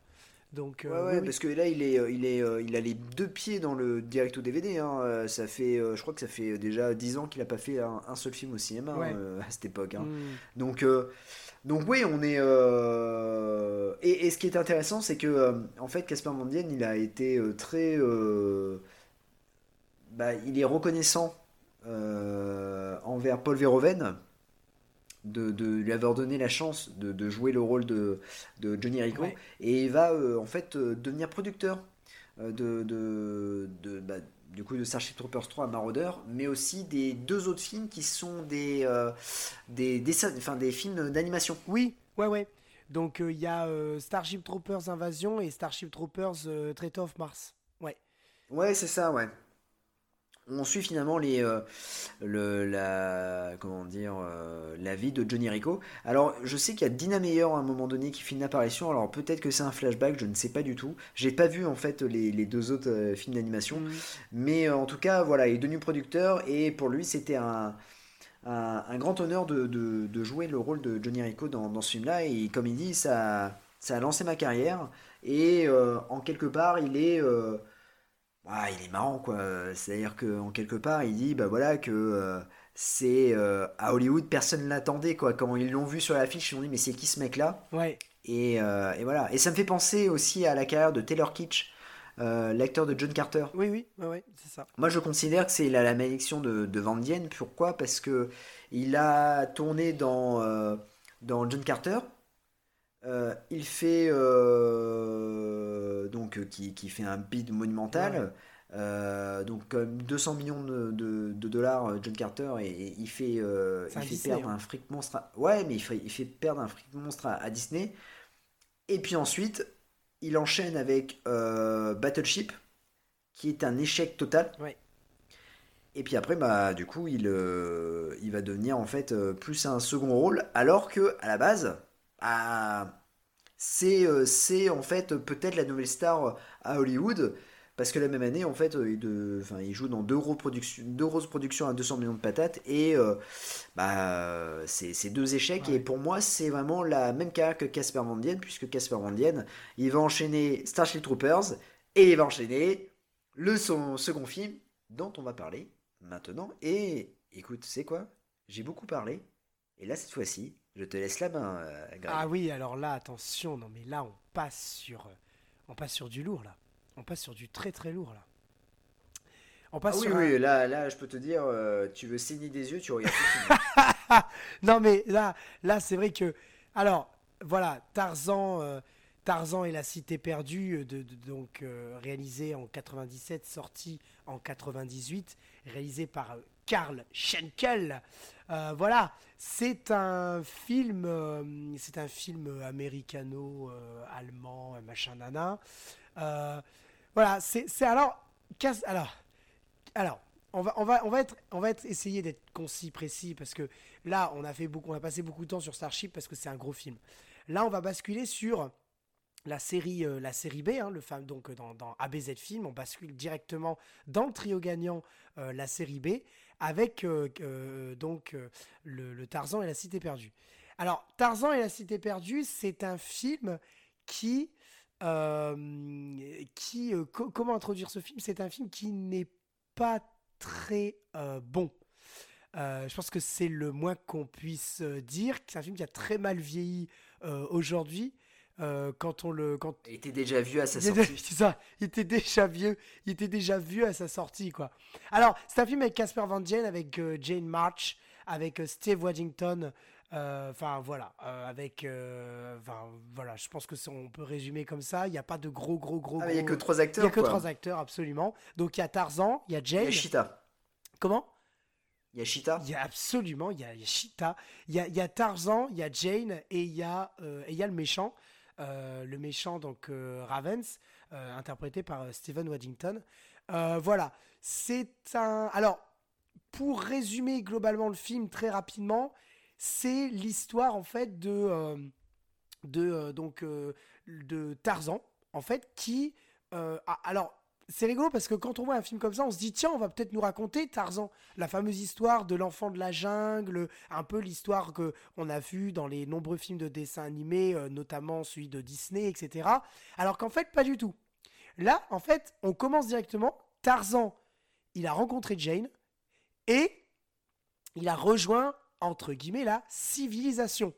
C'est-à-dire que il est allé dans euh, la famille et côtoyer les amis et la famille de, de Jane et normalement il est euh, il y reste. Voilà. Et d'ailleurs le film s'ouvre sur ça. Il s'ouvre sur un, un, intertitre euh, qui nous dit en gros euh, un titre qui, qui défile enfin un résumé un contexte pardon qui défile en nous disant voilà il y a euh, il est le digne héritier de Lord Greystoke, euh, il, euh, il va épouser Jane, machin, nana, enfin bref, voilà. D'ailleurs, petite anecdote, en français, ce résumé-là en VF, il n'y a rien, alors qu'en VO, il y a une lecture, il y a une voix off qui le lit. Euh, c'est assez drôle. Je sais pas pourquoi ils n'ont pas mis de voix en, en VF, alors qu'en VO, il y en a une euh, qui lit le... Euh, niveau budget, ça tenait pas. Ouais, niveau budget, ça, bah ouais, c'est peut- c'est peut-être ça, oui. Alors, ouais, parce que alors là, c'est c'est chaud. Euh, mais, euh, mais voilà. Donc, euh, c'est l'histoire de, donc, de Tarzan qui a rejoint la civilisation et qui, en fait, va. bah, en fait, pendant ce qu'il est avec la civilisation, il, son petit village, voilà, son petit village de sa, sa- petite cité à lui, va se faire attaquer par des mercenaires euh, dirigés, menés par donc Ravens, interprété par Steve Waddington. Et, euh, et en fait, euh, R- Ravens, c'est un mercenaire, c'est-à-dire il veut trouver la cité perdue, qui doit être à tout prix, il faut pas qu'il la trouve, et elle doit être protégée parce qu'elle est sacrée, parce que machin, nana. sauf que lui, il veut la trouver parce qu'il veut prouver aux archéologues, il veut prouver au, au monde entier en fait qu'il avait raison, que cette cité elle existait et parce qu'il recherchait l'immortalité quoi en gros. Enfin bref, voilà, dit-on, on peut acquérir l'immortalité en trouvant la cité euh, la cité perdue. Bref, peu importe. Et donc Tarzan va être forcé de revenir pour défendre son village et pour protéger la cité perdue, pour ne pas qu'elle soit découverte par ces mercenaires. Voilà, en gros, si on résume l'histoire, c'est ça. Sauf que le problème de ce film, c'est que on s'attend, je pense, à un film où euh, il y va y avoir quand même pas mal de pas mal de suspense, pas mal d'action. Alors il y a plein de choses, en fait pas du tout. Il y a plein de choses qui vont pas déjà de ne serait-ce que dans le montage, dans la, dans la mise en scène, il y a des choses qui sont catastrophiques, mais c'est incroyable. Et puis il y a aussi des incohérences complètement euh, dans, le film. Euh, notamment par exemple à la fin, on y reviendra tout à l'heure, euh, mais il y, a des choses qui sont pas cohérentes, il y a des, enfin, il y y a plein de choses qui vont pas. Avant de commencer par la scène, parce que on avait parlé, on a choisi quelques scènes, notamment la scène du début, qui est la, la scène de l'attaque du village. avant de parler de, de cette scène-là, juste dire quand même un mot parce que je pense pas qu'on reviendra encore une fois, c'est pas le but de revenir sur la performance de Casper Van Dien euh, dans ce film. C'est pas vraiment. C'est C'est pas, c'est pas vraiment. Voilà, c'est pas vraiment lui qui nous intéresse. Mais ça dire quand même que pour moi, euh, le meilleur personnage de ce film, c'est Jane March. Parce qu'elle est, elle est quand même relativement. Elle joue quand même relativement bien. Je pense qu'elle est bien dirigée aussi.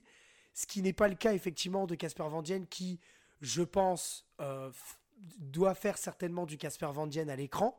Euh, et j'ai bien aimé l'interprétation de Steve Waddington dans le rôle de Ravens, à part certains moments.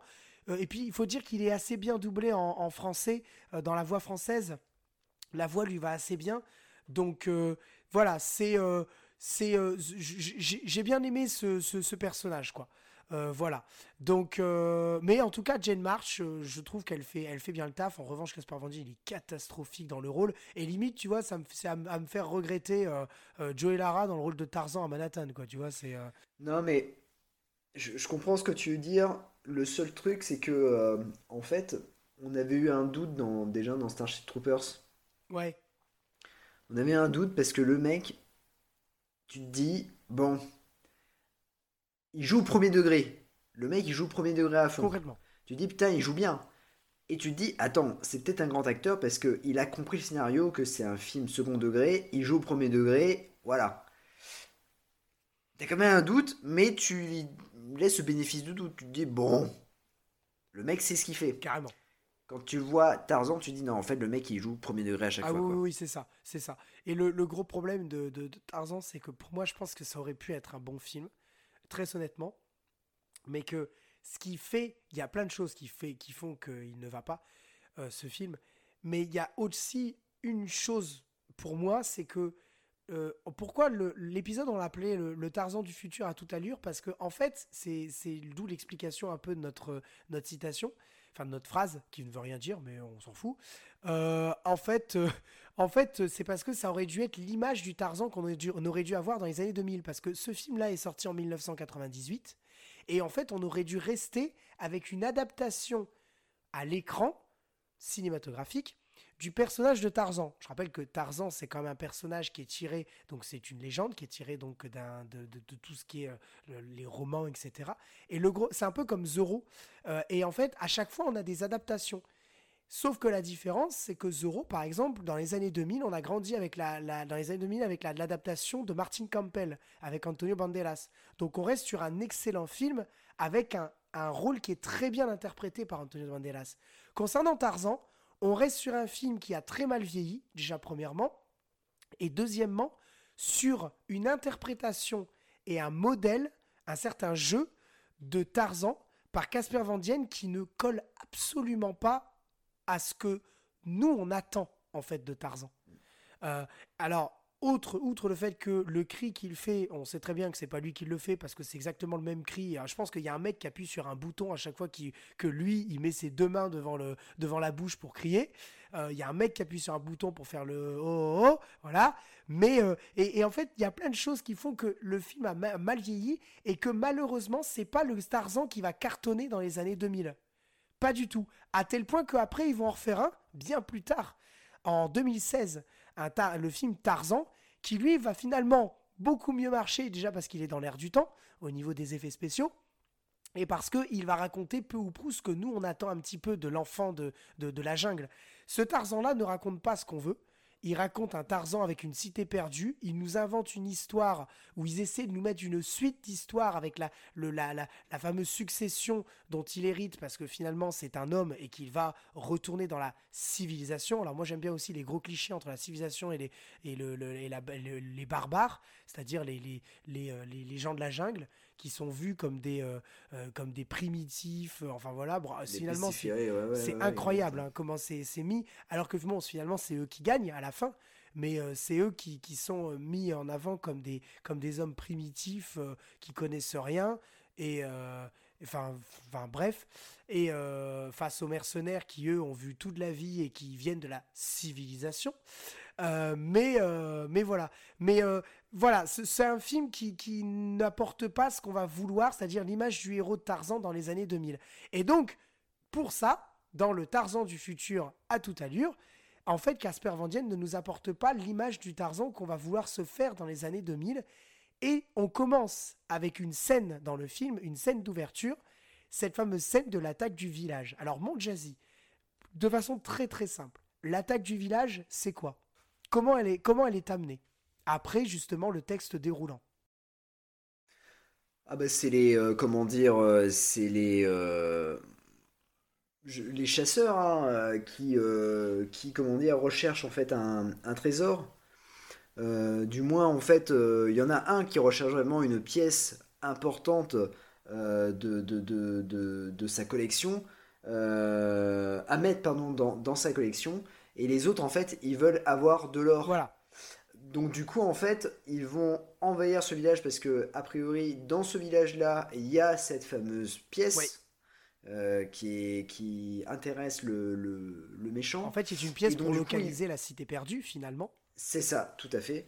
Et du coup, en fait, ils vont anéantir le village, ils vont tuer des, euh, des comment dire, les gens, euh, le peuple, hein, Ils vont de- brûler de- le village, village-là, voilà. les- ouais, ils vont brûler le village et tout ça, mais ils s'en donnent, enfin, à cœur joie. Complètement. C'est-à-dire qu'en C'est fait, gratuit. c'est gratuit. Ils s'en fichent complètement. Ils se disent, euh, de toute façon, euh, ils ont qu'à crever. Et, euh, et même leur or, euh, pour comment dire les méchants, ils disent non, mais ils ne le méritent pas. Cet or nous appartient. C'est ça. C'est ça. Comme si en fait cet or, ils leur avaient, enfin, comment dire, le, le, cette- les villageois euh, avaient volé en fait euh, cet or à, à- aux Blancs. Ouais, c'est un peu l'idée. ouais. Ouais, non, mais et, et je trouve en fait que la scène est hyper brutale, Oui, oui, oui. hyper maladroite, Ouais. hyper brutale, hyper maladroite.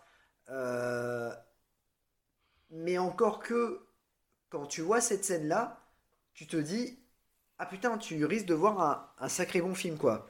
C'est-à-dire C'est que ça, ça, dé- C'est ça. ça démarre sur les chapeaux de roue Exactement. et tu te dis ah ils se foutent ils se foutent pas de nous quoi c'est euh, on va peut-être avoir un, un un film moins low cost que euh, que euh, ce qu'on pourrait penser et puis même tu te dis qu'il y a il y a peut-être il y a quelque chose d'intéressant une cité perdue ah bah ok très bien et et malheureusement en fait euh, ça sera peut-être pour moi la meilleure scène du film Exactement. Je suis tout à fait d'accord. Je suis tout à... Le film s'ouvre sur une scène quand même qui est brutale, qui est violente, mais qui est super bien réalisée. Parce qu'on va revenir juste sur les plans, des plans qui sont très serrés sur les personnages, sur la foule, qui, qui court, qui part, qui sont, qui sont en totale panique. Ensuite, on va avoir des plans qui vont se rapprocher très serrés sur les, les, les, euh, euh, comment, les, les braconniers qui vont mettre feu aux, maisons. Euh, Enfin, des plans fixes sur les maisons qui, qui, qui, qui brûlent. Tout ça, ça, ça, en fait, je trouve que cette scène-là, elle est, elle- pour moi, c'est une des meilleures scènes du film parce qu'elle est très très bien réalisée et aussi parce que il y a la musique composée par Christopher Frank qui euh, derrière, parce que le film commence comme ça, il commence directement par le, le, le, le, le, contexte déroulant, l'intertitre, et il y a déjà les percussions. Euh, et on va se rendre compte après, quand l'intertitre va se terminer, que les percussions, en fait, ce sont les tambours euh, de. parce qu'il y a une espèce de cérémonie, on comprend qu'il y a une cérémonie, et c'est les tambours des, comment, des villageois qui, sont, qui sont là. Et euh, en fait, on se rend compte que c'est pas une cérémonie, c'est qu'ils vont se battre parce qu'il y a les braconniers, enfin les mercenaires qui sont à côté et qui sont là pour, euh, pour tout défoncer. quoi. Et, euh, en fait, les villageois vont être complètement submergés, ils, ils, font pas le poids parce que les, les braconniers, les mercenaires ont des, des, des armes, tout ça, tout ça. Donc, euh, tu as, des jolis plans euh, travelling très très courts qui montrent l'agitation euh, de, de, de, la foule. Il y a plein de choses qui se passent dans cette, cette, première, cette première scène. Et il y a ce fameux plan où, avec le tigre, avec le lion, pardon, qui est extrêmement important parce que le lion qui va représenter, on va le, on va le comprendre après, qui va représenter le, le sage Mugambi, Mugambi, qui est en fait celui qui veille sur le village, mais aussi sur la cité perdue. Et en fait, c'est lui qui va appeler par la pensée, il va appeler Tarzan, pendant que lui, de l'autre côté, il est à la civilisation, en train de fêter son grand retour, etc., etc., dans une auberge. Euh, il boit un coup, et en fait, euh, il va regarder, il va se tourner vers le feu de la cheminée, et dans le feu de la cheminée, il va voir euh, euh, euh, comment ce qui se passe en fait. Parce que c'est Mugambi qui va lui, envoyer des, espèces de un message hein, voilà. Et il va lui, lui, lui envoyer le, le, le, message comme quoi le, village est en feu il est en train de se faire canarder par, par les mercenaires. Et et tout ça. Et en fait, cette scène d'attaque, cette scène d'attaque, on a un prolongement finalement de la scène d'attaque on a un prolongement de la scène d'attaque grâce à la scène où il est dans l'auberge, euh, Tarzan. Parce que finalement, on se rend compte que la scène, elle n'est pas finie, en fait. Donc, euh, mais oui, oui, mais cette, euh, cette scène-là, je suis bien d'accord. Je pense que pour moi, selon moi, c'est une des, peut-être une des meilleures scènes du, film en, réalisation. Et tu, tu démarres comme ça, tu dis waouh, le film va être énorme. Et en fait, bah, dès, à partir du moment où Tarzan, il s'en va et il retourne dans, le, dans, le, dans la jungle, euh, dans son village, le, film commence à devenir très low cost. Très low cost. Déjà, quand tu vois les, singes, euh, sa rencontre avec le singe, etc. Enfin, on, va en parler parce que c'est la scène d'après. Mais. Euh, mais, mais oui, oui, oui. Mais c'est fou. C'est fou parce qu'on commence un film avec une belle scène brutale, mais bien filmée, bien montée, avec une super musique. Et, on arrive après, enfin, on descend d'un étage, quoi, complètement. Bah, déjà, euh, quand il a cette vision euh, de son village, c'est quand même bien dégueulasse. Ah mais bon, tu te dis, bon, c'est les années qui font ça. je pense que, bon, même je pense si en, 98, c'était déjà pas, pas, pas bien. quand bien même, bon, tu le vois maintenant, tu te dis, bon, allez, on met on met cet effet spécial un peu de côté et puis euh, voyons ce que va nous apporter le film. Et je suis totalement d'accord avec toi, le reste en fait part totalement en vrille. Mais totalement. Euh, et pourtant on y croit parce qu'on a quand même une, comment dire, une Jane Marsh qui est, qui est extraordinaire. Alors Jane Marsh, chez qui c'est euh, Color of Night, c'est l'amant. elle commençait à vraiment percer à Hollywood on commençait à lui donner pas mal de, rôles. Euh, et en fait, euh, pourquoi elle n'a pas percé C'est pas parce qu'elle a, elle a enchaîné les bides, c'est parce que c'est son petit ami, son mari de l'époque en fait, qui, euh, qui ne souhaitait pas, en fait, qui l'a un peu bloqué au niveau de sa carrière. Et c'est pour ça qu'après, elle a vite, elle est vite arrivée dans les, dans les, dans les DTV. D'autant plus qu'elle était très jeune, puisqu'il me semble qu'elle avait 24 ans pendant, pendant Tarzan la cité perdue. et, et du coup, en fait, euh, bon, tu la vois, tu te dis, ah ben ouais, c'est une bonne représentation de Jane. Et t'es plutôt content. Tu te dis, ah ben c'est bien, euh, au moins c'est respecté. Mais le problème, en fait, c'est le Tarzan, quoi. Parce ah que déjà, tu le vois, tu dis, ouf, il y a quelque chose, il y a un problème. Déjà, c'est pas ses cheveux. Non, c'est ça. Déjà, c'est voilà, c'est ça, exactement. Tout à fait. Sa coupe de cheveux. C'est brise de Sa coupe de cheveux, il a une... c'est ça. Il... D'ailleurs, à, la, brise de Nice, je suis le roi de la glisse parce qu'il fait du surf. Ah oui Ah putain, oui Alors, on, va, on va y arriver. On va y arriver. On va y arriver à, à, cette scène. Euh, mais dans, dans, dans l'idée où le film commence à devenir compliqué, c'est quand Jane, elle va le rejoindre. Tarzan. Ah oui, j'ai rien compris. En fait, on comprend rien oui, film. Pourquoi il le... Parce que, en fait, ils se disputent parce que lui, il veut à tout prix retourner dans son village. Et elle a dit, oui, mais c'est le jour de notre mariage. Et lui, mec, le mec, il s'en fout complètement. Il fait, oui, mais ils ont besoin de moi. Et elle a dit, mais, mais moi, j'ai besoin de toi. Et il la regarde. il se barre. Il se barre. Oui, c'est ça, c'est ça. Le mec se casse. Et donc, il part. Et après, elle le rejoint. Il n'est pas au courant. Et quand il le. Et après, ils me disent Oui, il y a votre, votre épouse qui est dans sa chambre. Et, donc, en fait, en même temps, son épouse, en fait, elle est draguée par les, par les méchants. Ouais, par Ravens, ouais. Ouais, c'est ça. Et donc, du coup, quand il la rejoint, elle est super contente. Fait, ah oui, je suis content de te retrouver, tout ça, mais. Et là, tu ne comprends rien. Tu te fais Oula. Déjà, je pense que peut-être il y a eu des problèmes au niveau du montage. Oui, probablement. Il y a des choses qu'on ne voit pas, peut-être des scènes coupées. Euh, c'est vrai que c'est très, très, très bizarre. Mais c'est vrai, c'est vrai, c'est vrai que euh, ça, ça, il y a, ça. Et après, du coup, ils vont se rejoindre. Ils vont, et, il va aller la chercher dans son hôtel. D'ailleurs, c'est un peu compliqué parce que Ravens, il va vouloir attraper Tarzan parce que Tarzan, il commence vraiment à faire chier euh, les, mercenaires. Euh, donc voilà. Et entre eux, tu as, la fameuse scène du port où ils vont, comment, ils vont essayer de, enfin, Tarzan va essayer de Tarzan, il va essayer de libérer les animaux. Mais. Tu parles pas de Gérard Depardieu, là.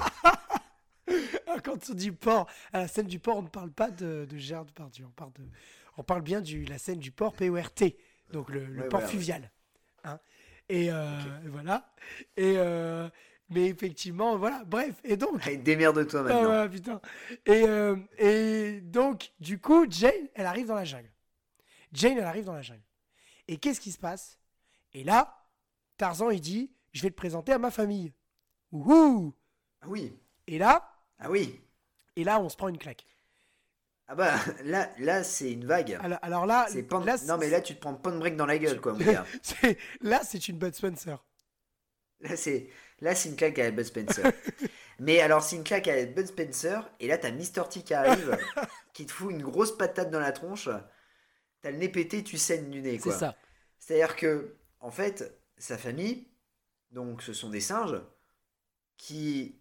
Bah, c'est totalement logique, parce que Tarzan a été élevé par des, euh, par des gorilles. Donc oui.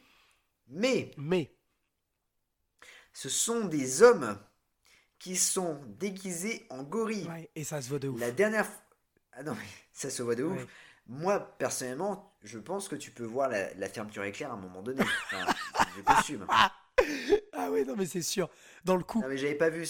Ah non, mais j'avais pas vu ce genre de costume depuis euh, les, euh, La Plémette des singes, le film érotique. Euh, sur en fait la parodie de, de, la, la, planète des singes et donc du coup en fait ils ont tellement pas de budget que du coup tu, tu sais que ce sont des hommes puisque c'est des masques achetés au marché aux puces. Ah oui, d'accord. et, euh, ah ouais, et là, bah, c'est pareil. C'est-à-dire qu'en fait, c'est une catastrophe parce que tu vois que c'est des masques, tu vois c'est des humains, tu vois que les mecs ne sont pas entraînés pour imiter des ah singes, tu vois que la production a été compliquée et on leur a dit allez-y, faites le singe et les mecs, ils ont dû regarder une VHS avec des singes et ils ont dit oh bon on va les imiter. Il y a qu'un putain de singe véridique dans le film, c'est Cheetah et en plus il appelle même pas Cheetah. Oui absolument, absolument. Et tout le reste en fait ce sont des hommes déguisés. C'est vrai. Notamment il y a un moment donné il y a une scène qui est vraiment pitoyable, c'est-à-dire qu'il y a un des gorilles qui meurt. Et du coup oui, c'est vrai. Le singe qui l'autre singe tu vois qui, qui, qui, essaie de réveiller mais limite il va lui faire du bouche à bouche quoi. Il va lui faire un massage cardiaque. Bah tu te dis mon dieu. Et puis une chose aussi c'est que Casper Mondien on a dû lui dire bon alors euh, tu vas imiter le singe ah oui alors euh, oh vas-y euh, Casper tu imites le singe c'est à dire que quand en fait tu vas communiquer avec eux ou s'il y a un singe qui est, qui est mort tu vas faire les petits cris et donc, pendant tout le film, il va faire ouh, ouh, Oui, c'est ça, exactement. Ouais, tout à fait. Ça me fait penser à Adèle Zerkopoulos dans La Flamme. Oh, putain. Quand elle dit j'ai un cœur de singe. Oh, et que du coup, en fait, elle a vraiment un cœur de singe. et elle prenons, et, en fait, elle, euh, elle, elle, pousse des petits cris de deux singes. Mais c'est exactement pareil. Sauf que Adèle Zerkopoulos, c'est pour la déconne. Alors que Casper Van c'est pour, euh, pour de vrai, quoi. C'est le premier degré. Premier degré et donc, du coup, on a cette scène-là. Mais c'est pas la meilleure scène. Non, c'est pas la meilleure scène. Ah oui, alors en plus, Jane, elle est rejetée par sa famille, par la famille de, Tarzan, parce que c'est une intrus qui arrive dans le village, ils la connaissent pas, tout ça. Et lui, il fait ça, fait une taquette. Je vais leur parler, euh, ça, tout va s'arranger, tout ça. Et moi, il y a une scène qui, qui m'a marqué dans, dans celui-là et j'ai explosé de rire, mon gars. J'avais les larmes aux yeux. Ah bah oui, non mais. C'est quand, dans la petite maisonnette de Tarzan, Ouais, il y a un singe qui est fou furieux, le mec. ouais, C'est-à-dire que, en fait, je pense que l'acteur est sous coke complètement. Et donc on lui dit, toi, tu vas jouer le singe vénère. Le singe vénère, ouais. C'est la scène de l'affrontement entre le singe qui a remplacé Tarzan, Tarzan. pour veiller sur la famille et sur le- la maison de Tarzan, pendant que lui, Tarzan, était parti dans la civilisation. Et cette scène-là, qui est une scène... euh, alors, il y a plein de faux raccords, déjà, dans, dans, Ouais. dans le combat, de, parce qu'ils vont se battre pour savoir qui... Ah oui, ils vont se battre. Voilà. Enfin, ils vont essayer de se battre. Euh, mais... euh, euh, non, non, il y, a- il y a plein de- choses qui, qui, qui vont pas. Non, mais le, le- le- le singe se prend une branlée, quoi. Le, alors le singe, alors déjà le singe se prend une branlée, ça c'est sûr et certain. Euh, il est, c'est catastrophique. Et, euh, et c'est surtout que c'est Casper Van Dien qui en fait des caisses quand il essaie de le pousser. Genre le mec, on a l'impression qu'il est en train de pousser un, un, un bulldozer. Tu sais, le mec il se bat contre Bud Spencer, quoi. De la même façon qu'il se bat contre le singe. C'est, enfin, euh, c'est, c'est les mimiques sur son visage. Enfin, et alors il y a des problèmes de caméra parce qu'à un moment donné, il y a un plan qui est magnifique, un énorme faux raccord. En fait, le singe, Casper Van Dien prend le singe, il le balance sur la table. Directement après ça, donc, enfin, en fait, pardon, il le balance dans une espèce de paravent. Et derrière le paravent, il y a une table. Euh, il balance ce paravent. Sauf que dans le plan d'après, donc là, on a la caméra depuis le paravent. Le plan d'après, en fait, on, on constate que c'est Tarzan qui est par terre. Alors qu'en fait, c'était Tarzan qui avait poussé le singe. Donc c'était le singe qui aurait dû être par terre. Et plan suivant, on revient à un plan où on était derrière le paravent mais qui est tombé. Et cette fois-ci, on est derrière la table. Et en fait, c'est bien le singe qui est par terre. Donc déjà, dé- déjà mais ça se, ça se voit à 10 000 km, ce plan-là. C'est ouf. Je ne comprends pas comment ils ont dit, Michel, euh, il faut qu'on la refasse celle-là, parce que Tarzan qui est par terre alors que c'est Tarzan qui a poussé le singe, à un moment donné, c'est pas possible. Enfin, Ah, Michel, lui, il était, il était paniqué par le, par le tournage. ah oui, oui. C'est la première fois qu'il faisait un film d'aventure. Ah. Il s'est dit Oh, eh, c'est bon, hein, les gens, hein, ils vont comprendre hein, que, euh, que c'est du cinéma. Bah, hein. bien sûr qu'ils vont comprendre. Donc, euh, mais bon, oui, on comprend quand on voit la, la tronche du singe. Et en plus, non mais, le singe a gardé le village, il a veillé sur la famille, il se fait rejeter comme une merde. Ah oui, grave. C'est-à-dire que, en fait, Tarzan lui met une race d'enfer. et c'est Jan, c'est Jane qui lui dit Mais arrête Tarzan, tout ça, parce que elle voit qu'en fait Tarzan est un animal. Oui, tout à fait. Et là, il lui, il lui met une, une race d'enfer, Ah, mais, mais- mais... Mais, de malade. Mais, mais franchement, mais, mais Brigitte Bardot, elle voit ce film-là, elle a une crise cardiaque, quoi. Ah, mais carrément. Il lui met, mais il lui met, il est limite, il l'étrangle, il le met sous Ah, l'eau mais et tout ouf. ça. Même l'acteur sur le costume, il a dû se dire putain, je vais, je vais mourir quoi. Le mec, il est tellement premier degré, il a dit je vais crever, c'est bon, c'est mon seul film, je joue le rôle d'un gorille, je vais Et mourir. on voit, et on voit même pas mon truc, visage. mais Et le mec, il dit On on voit, voit même pas mon visage. Je me fais mais défoncer la gueule et puis après bah, c'est casse-toi, c'est bon, euh, c'est bon, je reviens. Et il y a un truc qui me choque du coup. Tu vois, on est en train de parler de, de Jane qui découvre la famille et tout ça. Ouais, Mais Jane et Tarzan, ils se sont rencontrés dans la jungle. absolument, tout à fait. Et dans, dans Tarzan, euh, dans- généralement dans l'histoire de Tarzan, Jane découvre la famille de Tarzan. Exactement. Parce que là, elle découvre un peu comme si c'est la première fois qu'elle est allée, elle voit la petite maison et tout ça. Moi, je dis Tout à fait. Tout à fait. qu'il y a carrément une couille dans le potage. Alors, alors c'est dans ça que tout à l'heure je parlais qu'il y a des incohérences par rapport à l'histoire de Tarzan. C'est que là, elle rencontre la famille, mais elle l'a déjà rencontré parce qu'ils se sont, dans l'histoire, effectivement, comme tu le dis, déjà rencontrés. Et c'était sur place, c'était à domicile. Ah oui, c'était à domicile, il jouait à euh, domicile. Il jouait à domicile. Une livraison à domicile. Et euh, c'était Livraison c'était Uber- Moi, j'allais sortir Uber Eats, tu vois. Putain. Ah ouais, c'est non, pas de marque. Pas Putain, de marque. de la pub, Pas, là. pas de marque. Pas de marque. Euh, Ah, il faut qu'on dise une dernière marque. Mars. Mars, Voilà. voilà, exactement. Allez, hop. Et euh, voilà. Non, et puis un truc aussi qui, qui- qui est un peu débile, c'est les dialogues qui sont très pauvres dans le film. Les dialogues sont des fois sont pas bien pas bien écrits. Euh, quand euh, quand elle dit euh, après juste après justement après la bataille après l'affrontement, Euh, le seul, le, le seul plan que j'ai bien aimé dans le dans la- dans l'affrontement, c'est le plan qui est assez osé, qui est sous l'eau. Celui-là, c'est le seul plan que j'ai trouvé sympa. Parce que j'ai trouvé Oui. qu'il était assez osé de. Il n'était pas obligé, et finalement, il nous fournit une caméra en dessous de l'eau pour nous montrer qu'il l'étrangle vraiment et que c'est assez. Mais l'acteur est mort. c'est assez cru- c'est assez cruel. Mais bon, c'était le seul plan que j'ai trouvé assez osé. Même le plan où il, où il balance, euh, il se jette sur le, le, singe, enfin sur le gorille, et après tu as un plan d'extérieur, mais tu vois que c'est un zoom. Euh, un plan d'extérieur où on voit Tarzan et, le, gorille se jeter dans l'eau, parce qu'il est poussé, le gorille est poussé par Tarzan. Même ce plan-là, est, il est ridicule. Puis déjà, tu vois bien que c'est pas, pas Caspar Van Dien, mais un, cascadeur en plus. Euh, bon, pour le voir, ah non, non, non, j'exagère. Pour le voir, il faut, appuyer sur pause. Mais, euh, bon, voilà. Et, euh, mais, et puis, les, ouais, quand après, à la, à la fin, elle dit J'ai trouvé ça horrible, barbare, c'est la loi de la jungle, chacun ne songe qu'à s'entretuer. Mais meuf, euh, tu, tu, enfin, je veux dire, t'es déjà venu, tu sais comment c'est. Tu, tu, tu le sais, enfin, je sais pas, euh, euh, tu, tu connais la jungle, sinon t'aurais pas connu Tarzan. Et je pense qu'il t'en a parlé un petit peu. Vous discutez de quoi quand vous étiez euh, ensemble? Enfin, je sais pas, à un moment donné. Non, non, il De discutait. euh, littérature. Comment? De Il littérature. discutait de littérature, absolument. Voilà. Il discutait de, euh, de, du dernier bouquin de, de Marc Lévy. Euh, mais euh, à, un moment, à un moment donné, euh, voilà, enfin, je veux dire, c'est bon. le dernier, le dernier Gui- Guillaume Musso.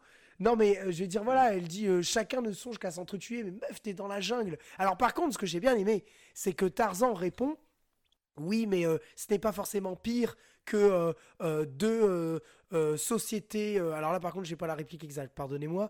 deux, deux camps occidentaux qui se font la guerre et qui meurent sur un, un champ de bataille. Tu vois, enfin, il dit que c'est pareil, vous, vous aussi, vous faites ça pour faire la comparaison. Alors, j'ai bien aimé ce qu'il répond, mais encore une fois, on est dans le cliché total. On dit, vous, dans la civilisation, vous avez ça, nous, dans la jungle, les barbares, on a aussi ça. Dire, à un moment donné, euh, civilisation barbare, euh, enfin, co- côté civilisation, côté euh, homme primitif, ça va deux minutes, quoi. C'est un peu pénible. Enfin, surtout que c'est des clichés qu'on a à chaque fois qu'on a un film où il y a des autochtones. Ils ne peuvent pas s'empêcher dans les films d'avoir une référence sur les autochtones en disant vous êtes des, des êtres primitifs, nous on apporte la lumière et la civilisation. À un moment donné, euh, ça va bien deux minutes quoi. Donc, euh, mais j'ai trouvé, j'ai trouvé dans ce, passage-là, mais, dans, tout le film en fait, quasiment, euh, de- des- fois des, dialogues qui étaient quand même relativement pauvres. euh, qui n'étaient pas travaillés en fait. Euh, et aussi bien, attention, en VF qu'en VO. hein. C'est pareil parce que la VF, pour le coup, elle est assez bien foutue parce qu'elle est assez, elle, elle reste euh, vraiment dans le dans l'esprit du, du, film. Je pense c'est vraiment le, le- scénario et les dialogues écrits à la base qui sont pas très très bons. Bon, après on va parler d'un film où les dialogues sont encore moins bons. Euh, D'ailleurs, il y en a tellement pas beaucoup euh, et ceux qu'il y a, ils sont vraiment catastrophiques. Mais mais voilà. Mais c'est vrai que cette scène là, cette scène là, elle est vraiment pas terrible. Par contre, par contre, c'est pas la pire scène. Pour moi, la pire scène, c'est le coup de Brice de Nice. Parce que je pense, je pense que Brice de Nice, là, il se dit, les gars, moi, je vais jouer Tarzan la prochaine fois. Jean Dujardin, il est prêt à signer le contrat. Alors moi j'ai une anecdote par rapport à ça, euh, une anecdote euh, assez drôle. En fait, euh, mon frère est allé voir euh, Tarzan au cinéma. Ouais. Alors pourquoi il est allé voir Tarzan au cinéma? Parce qu'à l'époque, bah, Casper Van Dien c'était un peu la star du moment. Il venait de sortir de, de Starship Troopers. Euh, et donc du coup, il est allé le voir et quand il est... il est rentré à la maison, je lui ai de suite posé la question en disant Alors Tarzan, est-ce que c'est bien? Et là, il m'a répondu euh, Non, c'est pas bien. C'est pas bien du tout. Et il fait en plus de ça euh, Tarzan fait du surf. Alors Oh, je me suis dit Non, attends, Tarzan fait du surf, c'est pas possible. Euh, Comment. Comment ça se fait que. Enfin voilà, je- moi pour moi c'était euh, c'était vraiment Ouais. euh, une scène où euh, Tarzan et sa planche de surf, il, il surfait. Donc c'est vrai que je me suis toujours, Ouais. Euh, comment dire, imaginé une scène euh. C'est complètement euh, pitoyable et euh, what the fuck. Et, et c'est vrai que quand j'ai vu la scène, je me suis dit, Ouais. mais c'est pas possible. En fait, ça dépasse tout ce que tout ce que j'avais pu imaginer à l'époque. Oui. Et c'est assez, c'est assez fou, quoi. C'est assez fou de se dire ça qu'en fait, ce Tarzan-là, voilà, Tarzan fait du surf. Mais la scène est encore plus what the fuck. Euh, c'est, c'est, en fait, c'est totalement surréaliste quand, quand on voit ça, quoi. Alors du coup, les, les, les, euh, méchants en fait euh, kidnappent Jen, euh, ils l'emmènent dans une grotte. Euh, la grotte en fait, euh, ils tombent dans un trou et euh, du coup ils atterrissent dans l'eau. Et donc euh, Tarzan les suit. Il tombe un peu, euh, en fait, euh, je crois qu'il soulève une, une porte euh, en, en acier pour essayer de rentrer dans la, dans, dans la grotte. Et, euh, et là, et donc il avait une corde avec lui. Oui, corde que lui a donné Kaya. Et on ne sait pas pourquoi d'ailleurs. Kaya, il est, il est complètement vénère par rapport à, à Tarzan parce qu'il lui reproche depuis le début du film d'avoir été dans la civilisation et de ne pas être resté dans le village. Mais Kaya, méga sympa, il lui dit Je vais reboucher l'entrée. Si tu rentres, c'est terminé. Tu vois, c'est ça qu'il lui dit. On en parlera de, de, de- aussi du doublage qui est fait par Medondo pour tous les acteurs euh, Putain, noirs, alors, euh, franchement, j'allais le dire. qui, qui est vraiment, euh, enfin, c'est vraiment raciste Ah complètement. parce que Complètement. Du coup, c'est euh, c'est Med- Medondo qui fait toutes les voix euh, des Noirs, euh, des, des Ouais. autochtones primitifs. Euh, c'est c'est impressionnant, quoi. Euh, le mec, enfin, c'est c'est Medondo, Medondo, c'est du Eddie Murphy partout, quoi. Je veux dire, c'est- Ah ouais, non, mais c'est ça, il y a Eddie, Murphy partout, et, et, euh, et- et je trouve, en fait, euh, ça m'a choqué, parce que t'entends une fois, tu dis bon, et là, quand t'entends à chaque fois, tu fais oula, Ouais. et surtout que c'est pas les mêmes personnages. Et euh, du coup, euh, il y a, il y a quelque chose, moi, qui m'impressionne, donc euh, on lui, donne un- on lui donne une corde, et tu te dis, il va l'utiliser, et en fait, la corde, il va l'utiliser, oui, pour faire du surf, Non, parce que il y a un trou, Oui, absolument. où ça descend et tout ça. Et pour pas se salir les fesses, parce que bon bah il a juste un, un petit euh, un petit pagne, hein, euh, voilà. Il euh, alors qu'il aurait pu descendre tranquillou, hein, le mec. C'est hein. vrai. Mhm. Ah non, il pose la, la corde sur le sol. Il en fait en fait, je sais pas, il, il il en fait une planche. C'est ça. Et là, il descend Ouais. comme ça. Ah là là. avec, euh, avec la, la corde. Et en plus, euh, le mec, c'est euh, Keith Slater, quoi. C'est vraiment. euh, il fait un perfect. hein. Ah oui, il fait un perfect, ouais. Et il y a un truc qui me fait rire c'est que quand les méchants tombent dans l'eau, ça fait du bruit. Oui, Quand Tarzan tombe dans l'eau, personne ne l'entend. hein. Alors qu'il a fait un bruit, mais fou Ouais. furieux, le mec. hein. Ouais, ouais, ouais, ça c'est, ça c'est vrai, ça c'est vrai. Par contre, par contre, une chose, euh, quand il tombe dans l'eau avec la dalle, tu parles d'une pierre qui tombe. En fait, ça, c'est juste après. Il y a deux ouais, moments. ouais. Il y a, il y a Ah oui, effectivement, vrai, ouais, il y a deux fait. moments. Il y a le premier moment du fameux surf dans le toboggan. Moi, ce que j'appelle le toboggan, qui est une espèce de tunnel complètement incliné. Et en fait, quand il arrive, les méchants, eux, ils tombent la tête par la première, ils ont été surpris. Lui, déjà, Tarzan, genre, il sait qu'il y a un tunnel et qu'à un moment donné, ça va, ça descend, pas de souci. Ensuite, il a l'idée du surf. Donc, il y a le plan où effectivement, il pose la corde à ses pieds. Et attention, véridique, j'ai compté. Il y a en tout quatre plans qui nous montrent le coup de surf absolument incroyable de de Casper Van Dien, de Tarzan. Monstrueux. Tu as un plan sur son dos qui montre la, dé- la, la descente, ou tu sais, comme dans une attraction, tu sais, quand tu vas te jeter. Ouais. Ben voilà, ouais. c'est ça. Euh, Il y a un plan euh, d'arrivée à la fin du, du- tunnel. Un plan, quand il arrive à la fin du tunnel, où il saute, parce que lui, il atterrit pas la tête la première, il est trop stylé. Lui, il sait que c'est la fin du, du- toboggan. Donc il va sauter. Et il atterrit super bien sur la, sur le- la terre ferme. Et après, tu as un plan en plongée vu du dessus. Une espèce de, de plan zénith, en fait. Mais c'est pas vraiment zénith parce que c'est pas très haut. Pour montrer que euh, l'espace est hyper large. Parce qu'ils arrivent, en fait, au bout du tunnel, ils arrivent dans une salle qui est ronde, en fait. Euh, voilà. Et après, après, il y a la fameuse scène dans le, le cube euh, que tu dis où il tombe dans l'eau. Et alors moi, Ouais, ouais. justement, pour arriver à cette scène-là, on ne voulait pas en parler, mais on en parle quand même, on s'en fout.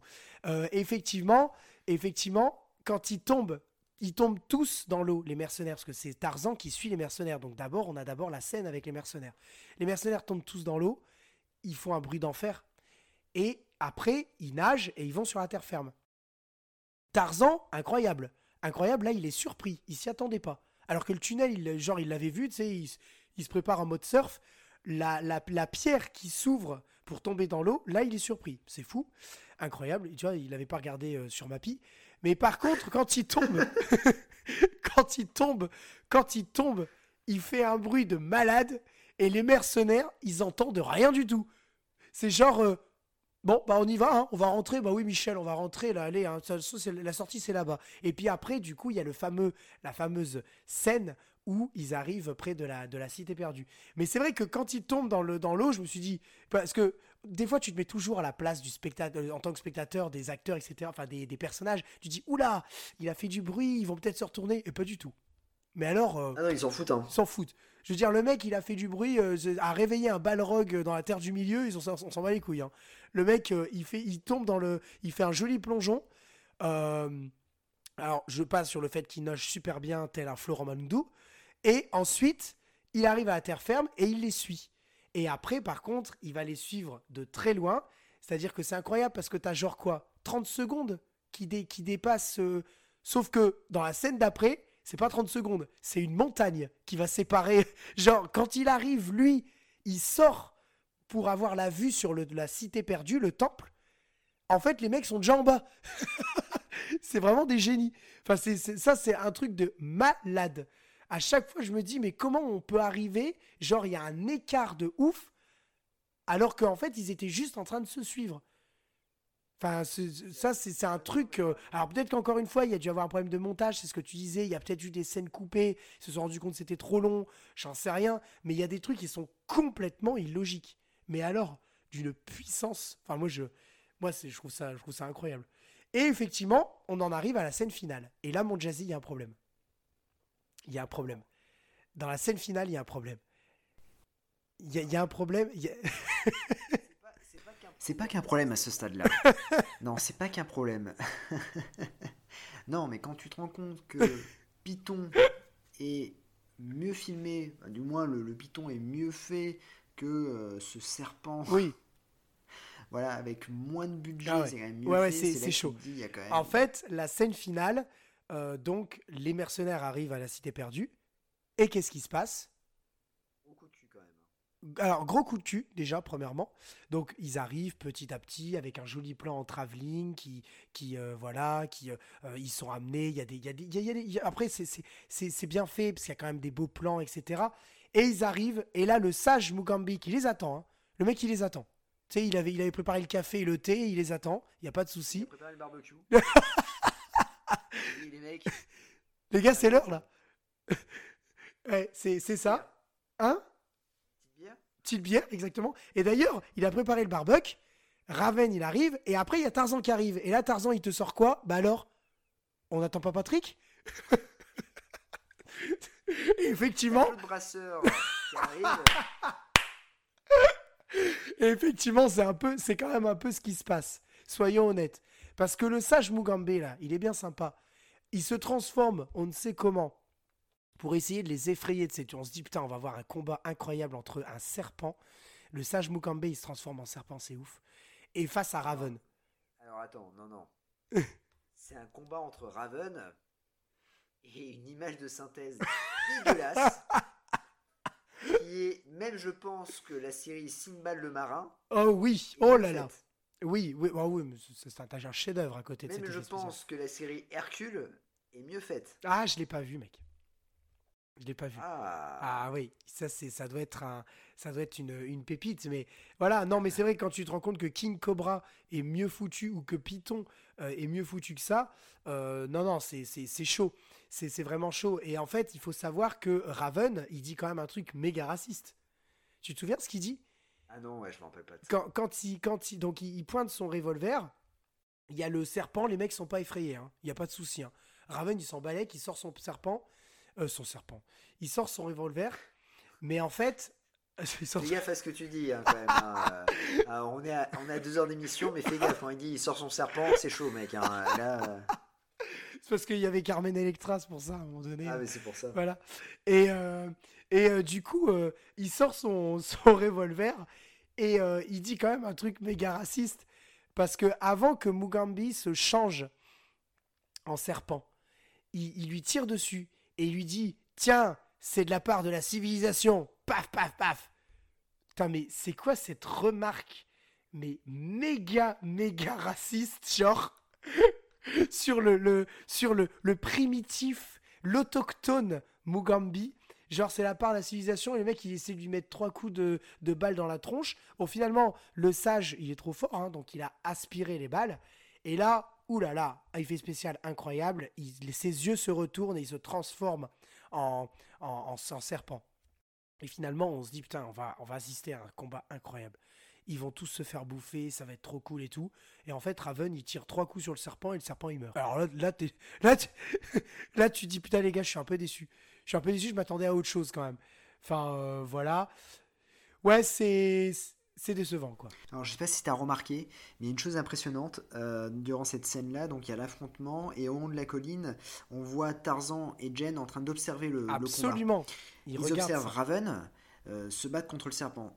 Sauf que bah le serpent n'existe pas. Oui, c'est vrai. C'est vrai que de haut, tu te vois. Tu... Parce que Tarzan, il dit Oh non, Mugambi Parce qu'il s'inquiète pour son, son ami. En fait, tu vois que Raven et les mercenaires. Le serpent, il a disparu. En fait, alors qu'en fait, dans le plan d'après, on voit bien qu'il y a le serpent qui est, toujours là. En fait. Enfin, enfin bref. Non, non, mais c'est catastrophique. Enfin. Enfin voilà.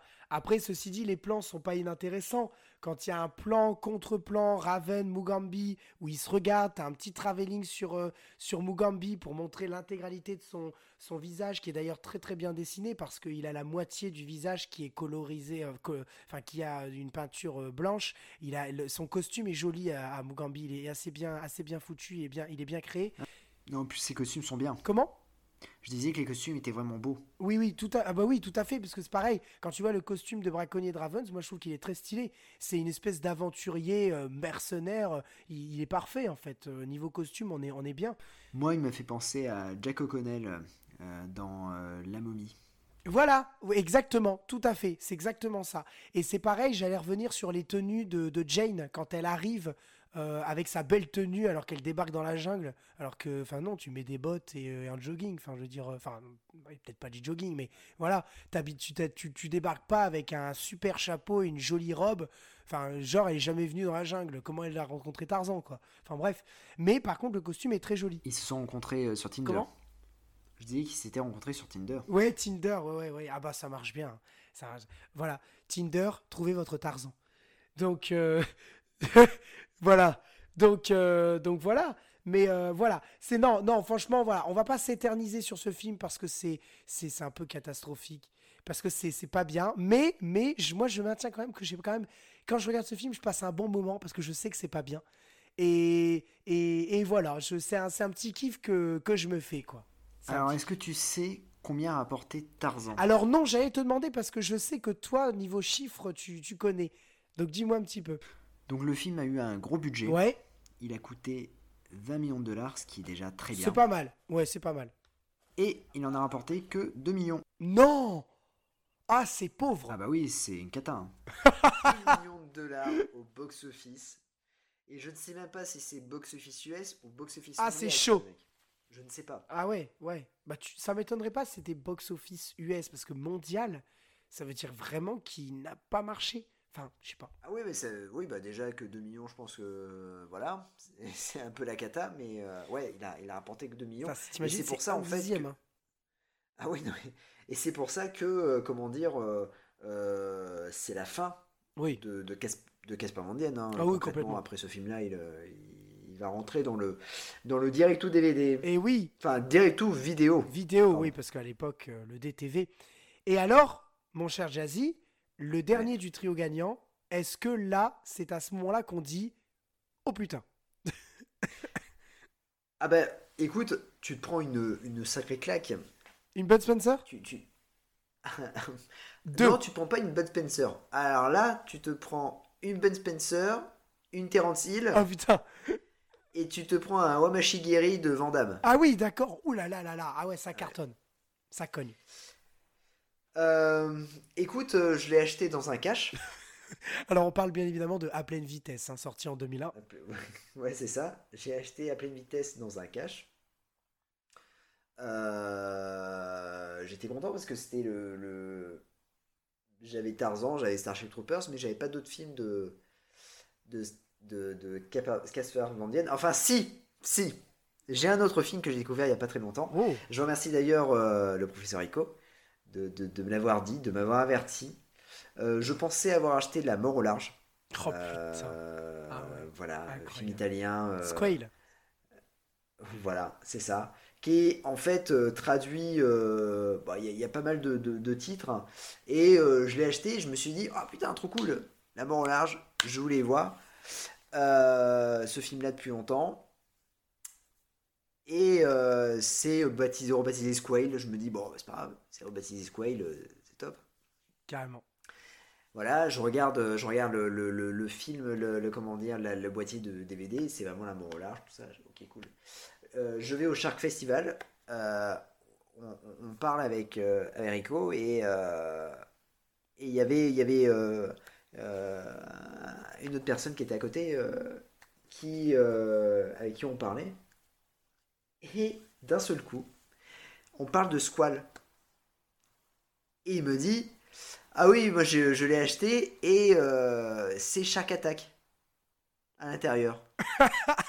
et moi, je Ça, je c'est Bah non, euh, non, c'est pas possible, c'est la mort au large, euh, tout ça. Enfin, enfin dans ma tête, je me dis Je suis pas, je suis pas aussi con pour avoir acheté un, un film comme ça et en fait, c'est Shark Attack euh, à l'intérieur. Et, me, et Rico qui fait Si, si, euh, c'est Prims euh, Vidéo qui, qui, l'a- qui, a, qui a distribué le film, qui a édité le film et c'est Shark Attack. Donc, euh, le lendemain, Tu as testé je le veux en DVD. être sûr, je teste le DVD et sur quoi je tombe? Shark Attack avec Casper Mondial. Ah là là là là, c'est bon ça. Donc, ah, je remercie Prism. Franchement, euh, je- franchement les mecs. hein. bon déjà, quand vous faites des, vous éditez des DVD, mais c'est c'est pas ouf. Mais en plus, si vous nous faites des blagues comme ça, mais je, je vous défoncez. quoi.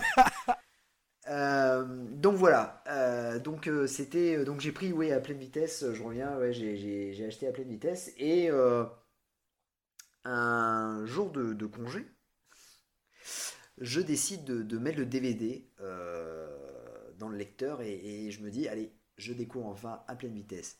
Et ben, euh, mec, c'est une, ce fut une, une surprise. Euh, j'ai pris une claque mais, euh, monumentale. Euh, je me suis dit, euh, purée, euh, qu'est-ce que je suis en train de regarder et, euh, et voilà. Euh, on, va, on, va par- on va commencer à en parler, si ça te dit Ah bah écoute, euh, on commence à en parler. Hein, c'est euh, ouais, c'est. Alors, je- dis-moi. ju- juste pour prévenir, hein, le, le titre, a- le film a plusieurs titres. hein. Oui, tout à fait. Il s'appelle Road Rage, il s'appelle La Nuit Infernale et À pleine vitesse. Voilà. Voilà. Donc, faites gaffe, ne vous faites pas avoir. Et le, Si vous achetez le DVD, voilà. Ne faites pas comme Greg. exact. N'achetez pas quatre fois le même film avec quatre titres différents. Ça ne sert à rien. C'est vrai. C'est toujours le même résumé du film, de toute façon. Oui, oui. C'est toujours les mêmes acteurs. c'est la même histoire. C'est la même histoire. Mais c'est déjà qui est différente. Voilà, c'est ça. Ne faites pas cette connerie. C'est vrai qu'il a raison parce que le, le, DVD a été édité très peu de fois, mais il a été édité sous le, ou plutôt la VHS, sous le titre Road Rage, qui est un titre Ouais. en anglais, mais qui n'est pas le titre en VO. C'est ça qui est, qui, Non. a- qui est assez, qui est assez, fou, qui est assez ouais. fou. Euh, rien à voir. Parce que le titre euh, en VO, c'est A Friday Night Date.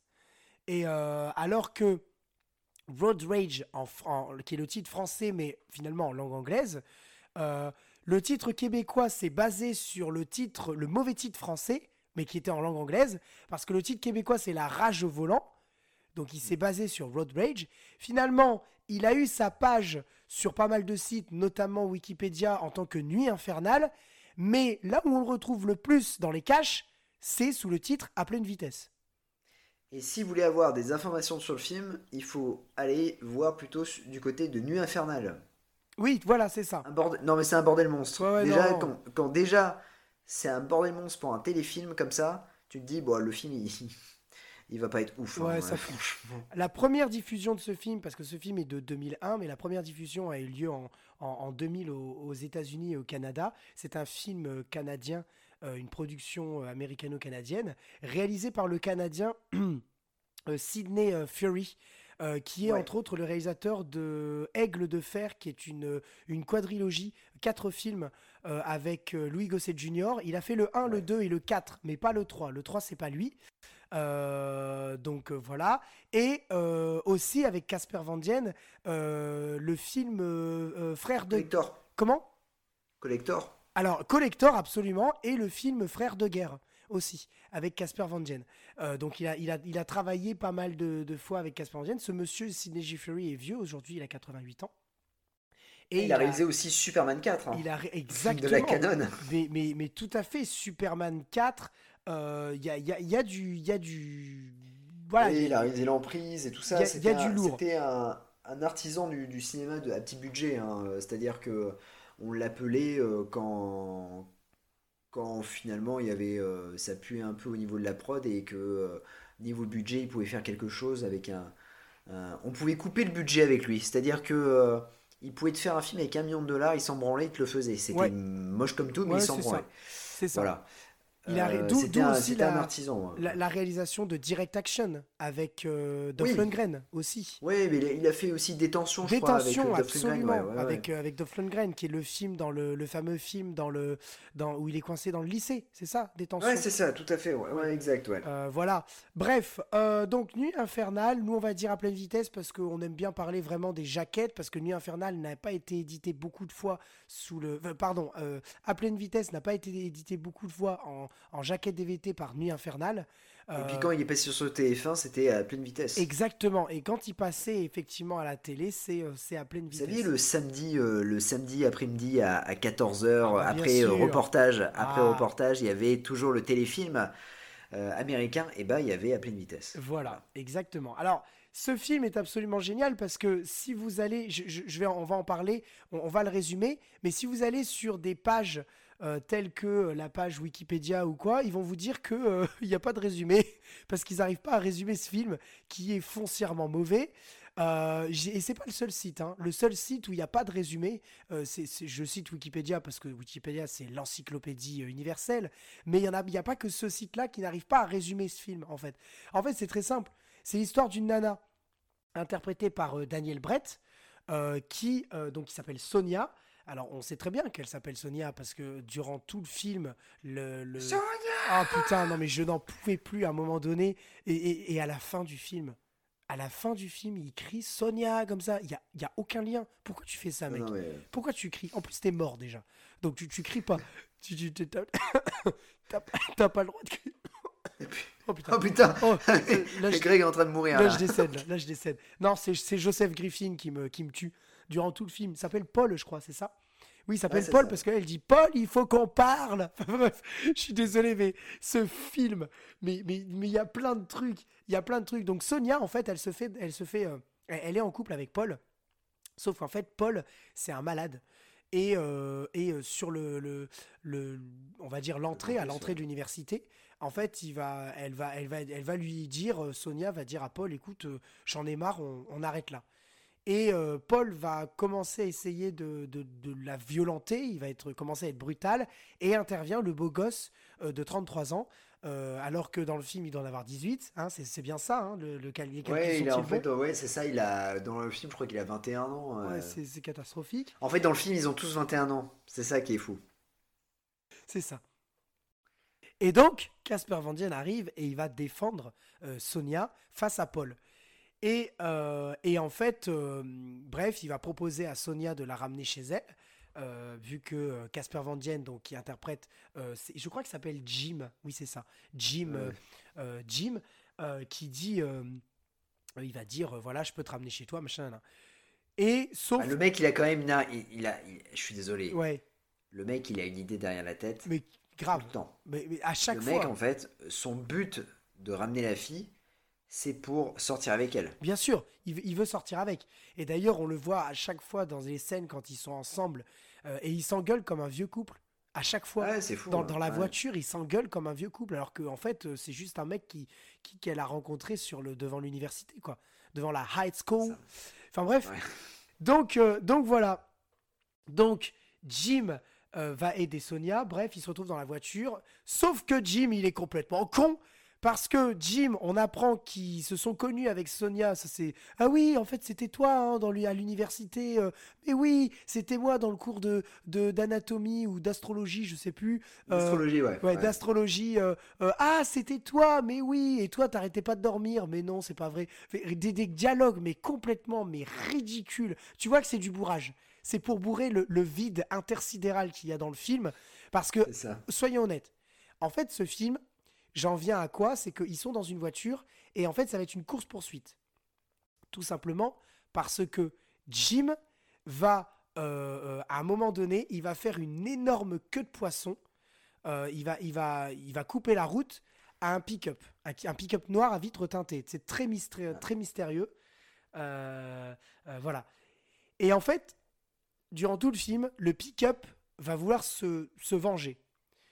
Ça. On ne raconte pas la suite parce que finalement la suite on va la raconter après. En fait. Voilà. Mais en gros, le film commence comme ça. C'est-à-dire, il fait une queue de poisson, le pick-up va chercher à se venger et c'est une espèce de course-poursuite. Alors, tu te dis, ça pourrait arriver dans la vraie vie. C'est-à-dire. tu dis que c'est pas mal. Tu, dis, que, c'est pas, mal. Sauf que déjà, dès le début, on commence avec la scène. La première scène qu'on a choisie, mon Jazzy, c'est la scène de l'autoroute. La course-poursuite sur l'autoroute. Elle est pas, elle est pas logique. Enfin, je veux dire, il y, a un problème. Il faux plans. Il y a, des, faux raccords. alors déjà, il y a des faux raccords, mais elle n'est pas cohérente surtout. Casper Van Dien, donc Jim, il fait sa première queue de poisson. Il se rabat. Ok, d'accord. Il l'a pas vu, et d'ailleurs il s'excuse, il dit oh, j'aurais dû mettre mon clignotant, et j'aurais dû regarder. Bah oui, mec, euh, voilà, enfin bref. Et ce à quoi elle va lui répondre euh, as eu, Où est-ce que tu as eu ton permis euh? Non, est-ce que tu as ton permis? Enfin bref, peu importe. Et lui il dit quoi? Ah oui, je vois, enfin, des, des répliques nulles, quoi, voilà, bref.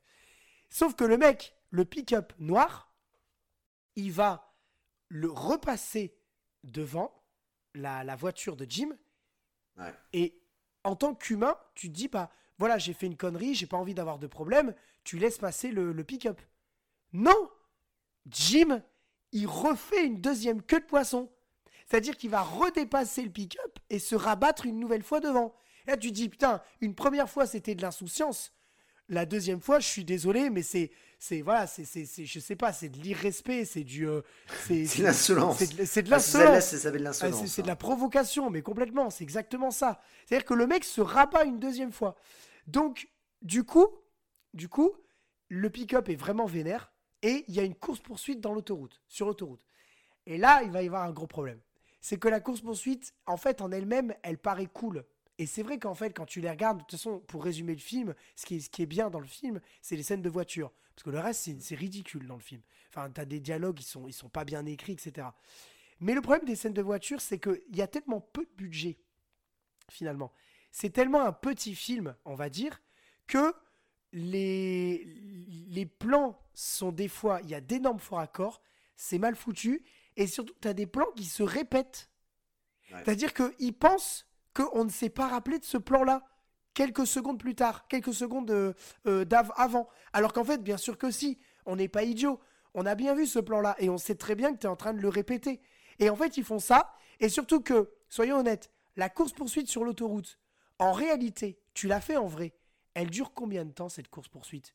Elle dure peut-être. Euh, elle doit certainement durer 5 minutes, quelque chose comme ça. Enfin, ça va vite finalement une course-poursuite. Là, la course-poursuite, elle est rallongée à l'écran de ouf par la succession des plans à répétition, par des dialogues qui ne servent à rien, parce qu'on a des plans à l'intérieur des voitures, euh, pour, enfin de la voiture, parce qu'à l'intérieur du pick-up, on ne voit pas. En fait, en tout et pour tout, la, course-poursuite, elle dure 8 minutes 36. Elle commence à la, à la 6 minutes 40, 40 et elle se termine à la 15 minutes 16, c'est-à-dire quand ils arrivent sur le parking de la police, du commissariat de police elle dure 8 minutes. Enfin, quasiment, on est quasiment à 9 minutes de course-poursuite. Elle ah est, allongée de ouf. C'est impressionnant. C'est affreux parce qu'en en fait, euh, pour te dire, euh, le film a coûté 20 millions de dollars canadiens, qui représente à peu près 17 millions de dollars américains. Et euh, donc, ce qui est énorme, c'est un gros budget pour un téléfilm. Oui, c'est un gros budget, oui. Parce que les téléfilms, c'est environ entre 1 et 5 millions, à part euh, quand tu tapes Steven Seagal où ça coûte 20 millions et tu sais pas où est, où est passé l'argent. c'est ça, exactement. Euh, mais du coup, là, euh, en fait, on a. j'ai l'impression qu'ils ont tout misé sur la première scène de, poursuite et c'est vraiment catastrophique parce que c'est un enchaînement de plans, c'est cuté comme pas possible. Je crois que je crois que sur une même scène, enfin une même séquence, tu as 6 ou 7 plans différents. Euh, as en même temps as le dialogue entre Casper Van euh, entre Jim et, Sonia. Euh, tu as dans le rétroviseur, tu vois le pick-up, tu vois la, limousine qui essaye de, s'échapper, de, de, trouver un moyen de, de comment dire, de s'éloigner du pick-up. Et pareil, tu reviens sur le pick-up, mais pick-up à l'arrière, pick-up à l'avant, pick-up sur le côté. Pareil pour la limousine. Et et tu te dis, bon, ok, on a compris. Les mecs, vous êtes en train de faire un remake moderne de, euh, de Duel. Ok, oui, c'est possible. Mais à un moment donné, il faut s'arrêter. En plus, ça gueule dans la voiture, ah c'est-à-dire que Sonia arrête pas de gueuler. Il faut dire aussi le personnage de Sonia est hyper mal écrit et hyper mal dirigé. Pourquoi? Parce que c'est une actrice qui va être en roulis tout le temps. C'est-à-dire que même parfois, Casper Mondien va c'est laissé, hein, euh, va la regarder dans le coin de, dans le coin de, l'œil et il va se dire putain mais qu'est-ce qu'elle branle? Tu vois sa tête qui est complètement mais voilà qui, qui est déprimée Notamment, il y a une scène, c'est quand il y a une. Je crois que c'est la voiture de, de, patrouille euh, est en panne et qu'ils sont obligés de la réparer. Et là, d'un seul coup, elle pète un câble elle se dit il faut que je vais avoir un prix pour sauter les films. Et elle se donne à fond. Mais non. Oui, tout et là, tu vois, t'as ouais. qui la regarde et tu, tu vois qu'il joue pas le mec. Hein. Là, tu vois qu'il est, est en train de se dire putain, mais arrêtez là, elle fait n'importe quoi.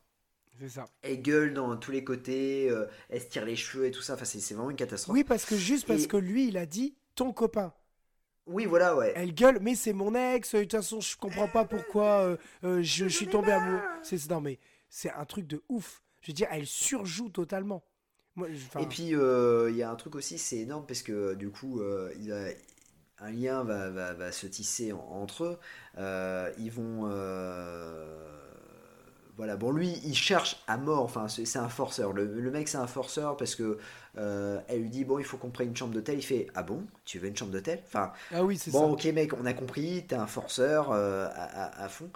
Euh, mais, mais à un moment donné, donc, du coup, elle, elle va dire, mais non, mais viens, ils s'embrassent. Et puis, bon, on, reviendra sur la scène, mais, euh, mais du coup, euh, à un moment donné, il va pour lui faire un, pour la réconforter. Elle fait non mais lâche-moi, me touche pas. Ah oui, non mais ouais. Et donc du coup, tu te dis, ok, donc lui il est un peu perdu. Il se dit, bah, en fait, euh, qu'est-ce que tu veux en fait Et plusieurs fois, elle va lui faire ça. D'ailleurs, il pense sortir avec elle et elle lui dit non mais t'es pas mon copain. Ah ouais, d'accord, ok, très bien. donc voilà, c'est un peu un peu complexe leur relation. Et, euh, et puis en plus, j'ai l'impression que ça fait 10 ans qu'ils se connaissent alors qu'ils euh, se sont juste vus à la fac. C'est ça qui, est, qui est plutôt. Euh, voilà. Exactement. Exactement. Donc cette scène-là, elle est, elle est vraiment. elle est vraiment affreuse et d'autant plus que ça ne m'étonne pas puisque c'est quand même Sidney Fury qui, qui, réalise et je me dis oui bah ouais c'est c'est pas bien c'est pas bien ce qu'il fait il a c'est à dire qu'il ne sait pas réaliser une scène de poursuite euh, et, c'est long, c'est étiré, c'est long. Et euh, non, c'est vraiment une catastrophe. Moi, moi ce qui m'a fait marrer, c'est quand ils ont ils créent le carambolage sur l'autoroute. À un ah moment donné, il y, a un carambolage et il y a la, la, voiture de flic. Je sais pas si tu te souviens. Donc en fait, il y a le plan d'une voiture qui fonce dans le carambolage juste après ça et qui explose. La voiture est totalement en flammes et elle se retourne. Et en fait, tu as une musique derrière qui est euh, une musique, ce qu'on appelle une musique extra-diégétique, hein, euh, qui suggère qu'ils ont provoqué un, énorme accident. C'est une musique, euh, voilà, on, sait très bien, c'est un, un, drame. ils ont provoqué un, accident sur l'autoroute avec probablement pas mal de blessés, enfin même certainement des morts. Bref, et on a un plan intercalé dans le montage sur Sonia qui se retourne vers la lunette arrière dans la voiture de Jim pour constater l'explosion, c'est-à-dire la voiture qui vient d'exploser. Et qu'est-ce qu'elle dit? Elle dit Oh, on l'a échappé belle, hein. ça a été chaud. Non Il mais. y a 15 morts. Ouais, mais, mais, Mais on s'en fout. Mais attends, attends, elle est où la compassion là-dedans? Je veux dire, il y a, il y a pro- probablement au moins, je pense qu'il y a, il y a au moins une dizaine de voitures qui sont hors d'état. Elles sont complètement déchiquetées. Il y a eu un carambolage de ouf. Il y a une voiture de police qui a traversé un, un, un camion. Un camion. D'ailleurs, le, le camion qui est. euh, euh, comment Euh, le, le- le camion qui est en fait en carton, vu que la voiture de police, elle le traverse, le truc. Ah oui, non, mais euh, par contre, ouais, niveau. Ouais, ouais, ouais. C'est une catastrophe. C'est Ah, une catastrophe. C'est c'est très très bon. Et euh, enfin bref, et, et elle dit putain c'était chaud, euh, on l'a échappé belle. Mais meuf, enfin je pense qu'il y a eu des morts. Tu peux pas dire euh, Oh, t'as vu tout ce qu'on a fait, c'est chaud, etc. on a provoqué un accident. Enfin non, on l'a échappé belle. Quoi? Enfin Non, mais en plus, il y a un truc qui est pas cohérent c'est quand ils arrivent à s'échapper et donc ils vont se rendre à la police pour, euh, pour être sauvés. euh, et que euh, Jim fait un, dém- un dérapage de malade, oui, te dis, mais pourquoi? Ouais, je comprends pas. Alors peut-être pour attirer la police et pour que voilà la- le pick-up les laisse, euh, les laisse un peu tranquilles. Bah non, Mais même pas, même pas parce que il dit lui-même, on va aller là parce que c'est un endroit où ils oseront pas nous suivre. Oui, voilà. Donc ouais. il sait très bien que à partir du moment où il va pénétrer dans le parking du commissariat de police, il a- le pick-up le pick-up ne va pas le suivre. Donc quel est l'intérêt de faire un putain de dérapage et de faire sortir tous les flics dehors? Ouais, c'est ça, ouais. Ils vont se faire tuer et. euh, Enfin bon. C'est. euh, déjà, tu vois cette scène-là, tu te dis, bon, ok. Et on est au C'est vraiment début un du téléfilm. film. On est au Et on début. est au début du film, on est à, on est à 15 minutes de film et, euh, et on, a, on a déjà ça. C'est- Et là, tu te dis, ça va être long parce que le film dure 1h35. Le film dure 1h30 absolument et tu dis que ça va être long et là où ça commence vraiment à devenir long, c'est la scène dont tu parlais tout à l'heure, le fameux twist. Euh, Oui, parce que, parce que finalement, en fait, euh, ils sortent de, de, de la, de- du commissariat euh, et là, en fait, euh, Casper Van Dien, aussi le forceur de service qui dit, il lui propose de, de finalement d'aller chez elle. Oui, c'est oui, ça, tout à fait. ouais. Et euh, donc elle dit pas non. Euh, et, euh, et du coup, euh, il commence à flipper parce que il voit qu'il y a un pick-up qui les suit. Et là, il se dit ah merde putain, il y a encore le pick-up, donc il s'engueule dans la voiture. C'est en fait c'est la redite de la scène euh, de, de, de poursuite de jour. Ils la font la nuit. Oui, tout à fait, exactement. Avec les mêmes dialogues, c'est-à-dire qu'en plus euh, ils s'engueulent et tout ça, c'est exactement pareil. Ils se foutent une pression euh, les deux, enfin bon, il y a une tension énorme dans la voiture. Ils arrivent à s'en échapper, ils vont dans les bois et tout ça pour, pour, pour s'en échapper. Euh, il me semble que la limousine tombe en panne. Bah oui, Absolument. au bout d'un moment il fallait prendre un peu d'essence. Ah oui. Donc euh, la limousine tombe en panne. Ils, euh, comment dire, ils arrivent à, ils tombent en fait dans une, comment dire, dans un garage. Euh, le... Et là, ils se rendent compte que la limousine, en fait, on- elle, est tombe... elle, est... elle est en panne, mais il y a d'autres problèmes, en fait. Donc là, il y a euh, une certain, un certain rapprochement, parce qu'elle lui dit euh, Mais tu veux pas faire des études et tout ça? Enfin bon, elle le pousse à, à, à faire de- des études, à recommencer ses études. Et euh, lui, il se dit Ouais, mais non, je suis pas fait pour ça, patati patata, moi je veux, je veux faire autre chose de ma vie. C'est ça. ouais. Elle lui dit ouais. tu veux devenir tu veux devenir réparateur de voiture? Il fait ouais je sais pas pourquoi pas voilà et le mec il est un peu perdu et elle lui donne des pistes puis d'un coup elle fait ah ben je suis fatigué et elle se pose sur le canapé et lui il dit comme ça il fait bon bah j'y vais elle fait non non mais viens te rapproche-toi de moi et tout ça elle fait non je veux un câlin. Donc euh, elle euh, donc il l'en- il l'enlace ils vont pour s'embrasser. Et là il y a le pick-up qui défonce. Oh putain. non tu sais pas d'où il sort mais il défonce le, Il le fonce sur garage. la, la, la- la espèce de garage grange. Euh, Ouais. et t'as as un plan incliné en contre-plongée où tu le vois mais déboîter la porte d'entrée. Parce qu'en fait il passe par la porte d'entrée. C'est la Ah porte oui, oui, qui, la porte qui ouais, restée ouverte, qui avait été sans ouverte. sonner. Sans- C'est exactement.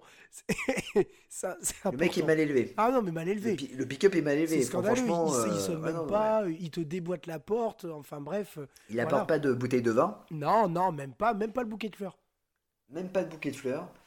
Donc euh, ils défoncent tout. Donc là ils se disent ah merde. Donc ils continuent à pied et tout ça. Ils arrivent à se réfugier dans les bois. Et là Ah. il y a la révélation. Oh putain. Le truc Parce on le que voyait pas a- venir de loin quoi. Ah non, il y a le conducteur là qui pète un câble en disant euh, merde putain c'est ma voiture. euh, voilà. euh, on, je vous avais dit de pas faire ça, ta, ta, ta, ta, ta. Il y a, l'autre pote qui est en habit de, de qui a le, le Teddy Oui, de- du campus. Et là, tu te dis, ah, il a le Teddy du campus. Le copain avait le Teddy du campus aussi. Et là, le, le gars, il fait, il fait Bah, ferme ta gueule, tout ça. bon. c'est ça. Et d'un seul coup, Qui on il y voit a le copain qui descend de la voiture. Ah là là, alors. Et le mec. Ah, le mec. Ah, il est génial. Donc il descend, donc tout le monde dit, mais euh, enfin, t'as, Jim et Sonia qui regardent en disant, mais qu'est-ce que c'est? Qu'est-ce qu'il fait? Qu'est-ce qu'il fait? Mais purée, mais purée, qu'est-ce qu'il. Pourquoi Paul est là? Et là, t'as Paul, il fait ça, fait Sonia Ah putain. Sonia Il, il va répéter, c'est sa seule réplique durant tout, jusqu'à la fin du film. Ouais. Vraiment, vraiment jusqu'à la fin. hein. Jusqu'à la Ah fin. oui, non, mais c'est ça. Même ouais, au là, je suis générique. d'accord. Ah, même, au, même au générique, il, le- il le fait. Et il dit euh, Sonia, il faut qu'on parle Sonia Je sais où tu es Je n'appartiens qu'à toi. Ouais. Viens ici que je te bute, enculé Non mais enfin... Et, euh, et du coup, en fait, euh, donc, euh, Excellent. euh, Jim et, et Sonia, en fait, euh, euh, se cachent, tout ça, ils n'osent pas répondre. Et là, en fait, euh, bah, les méchants vont rester toute la nuit, je crois, il me semble, ou ils vont partir vers le pick-up. euh, Et, et tu te dis, oui, ils vont partir vers le pick-up. C'est ça. Et, euh, et là, tu te dis même, waouh, le twist de malade qui, a, qui, qui intervient quand même à une demi-heure du film, c'est bien. Ouais, c'est ça.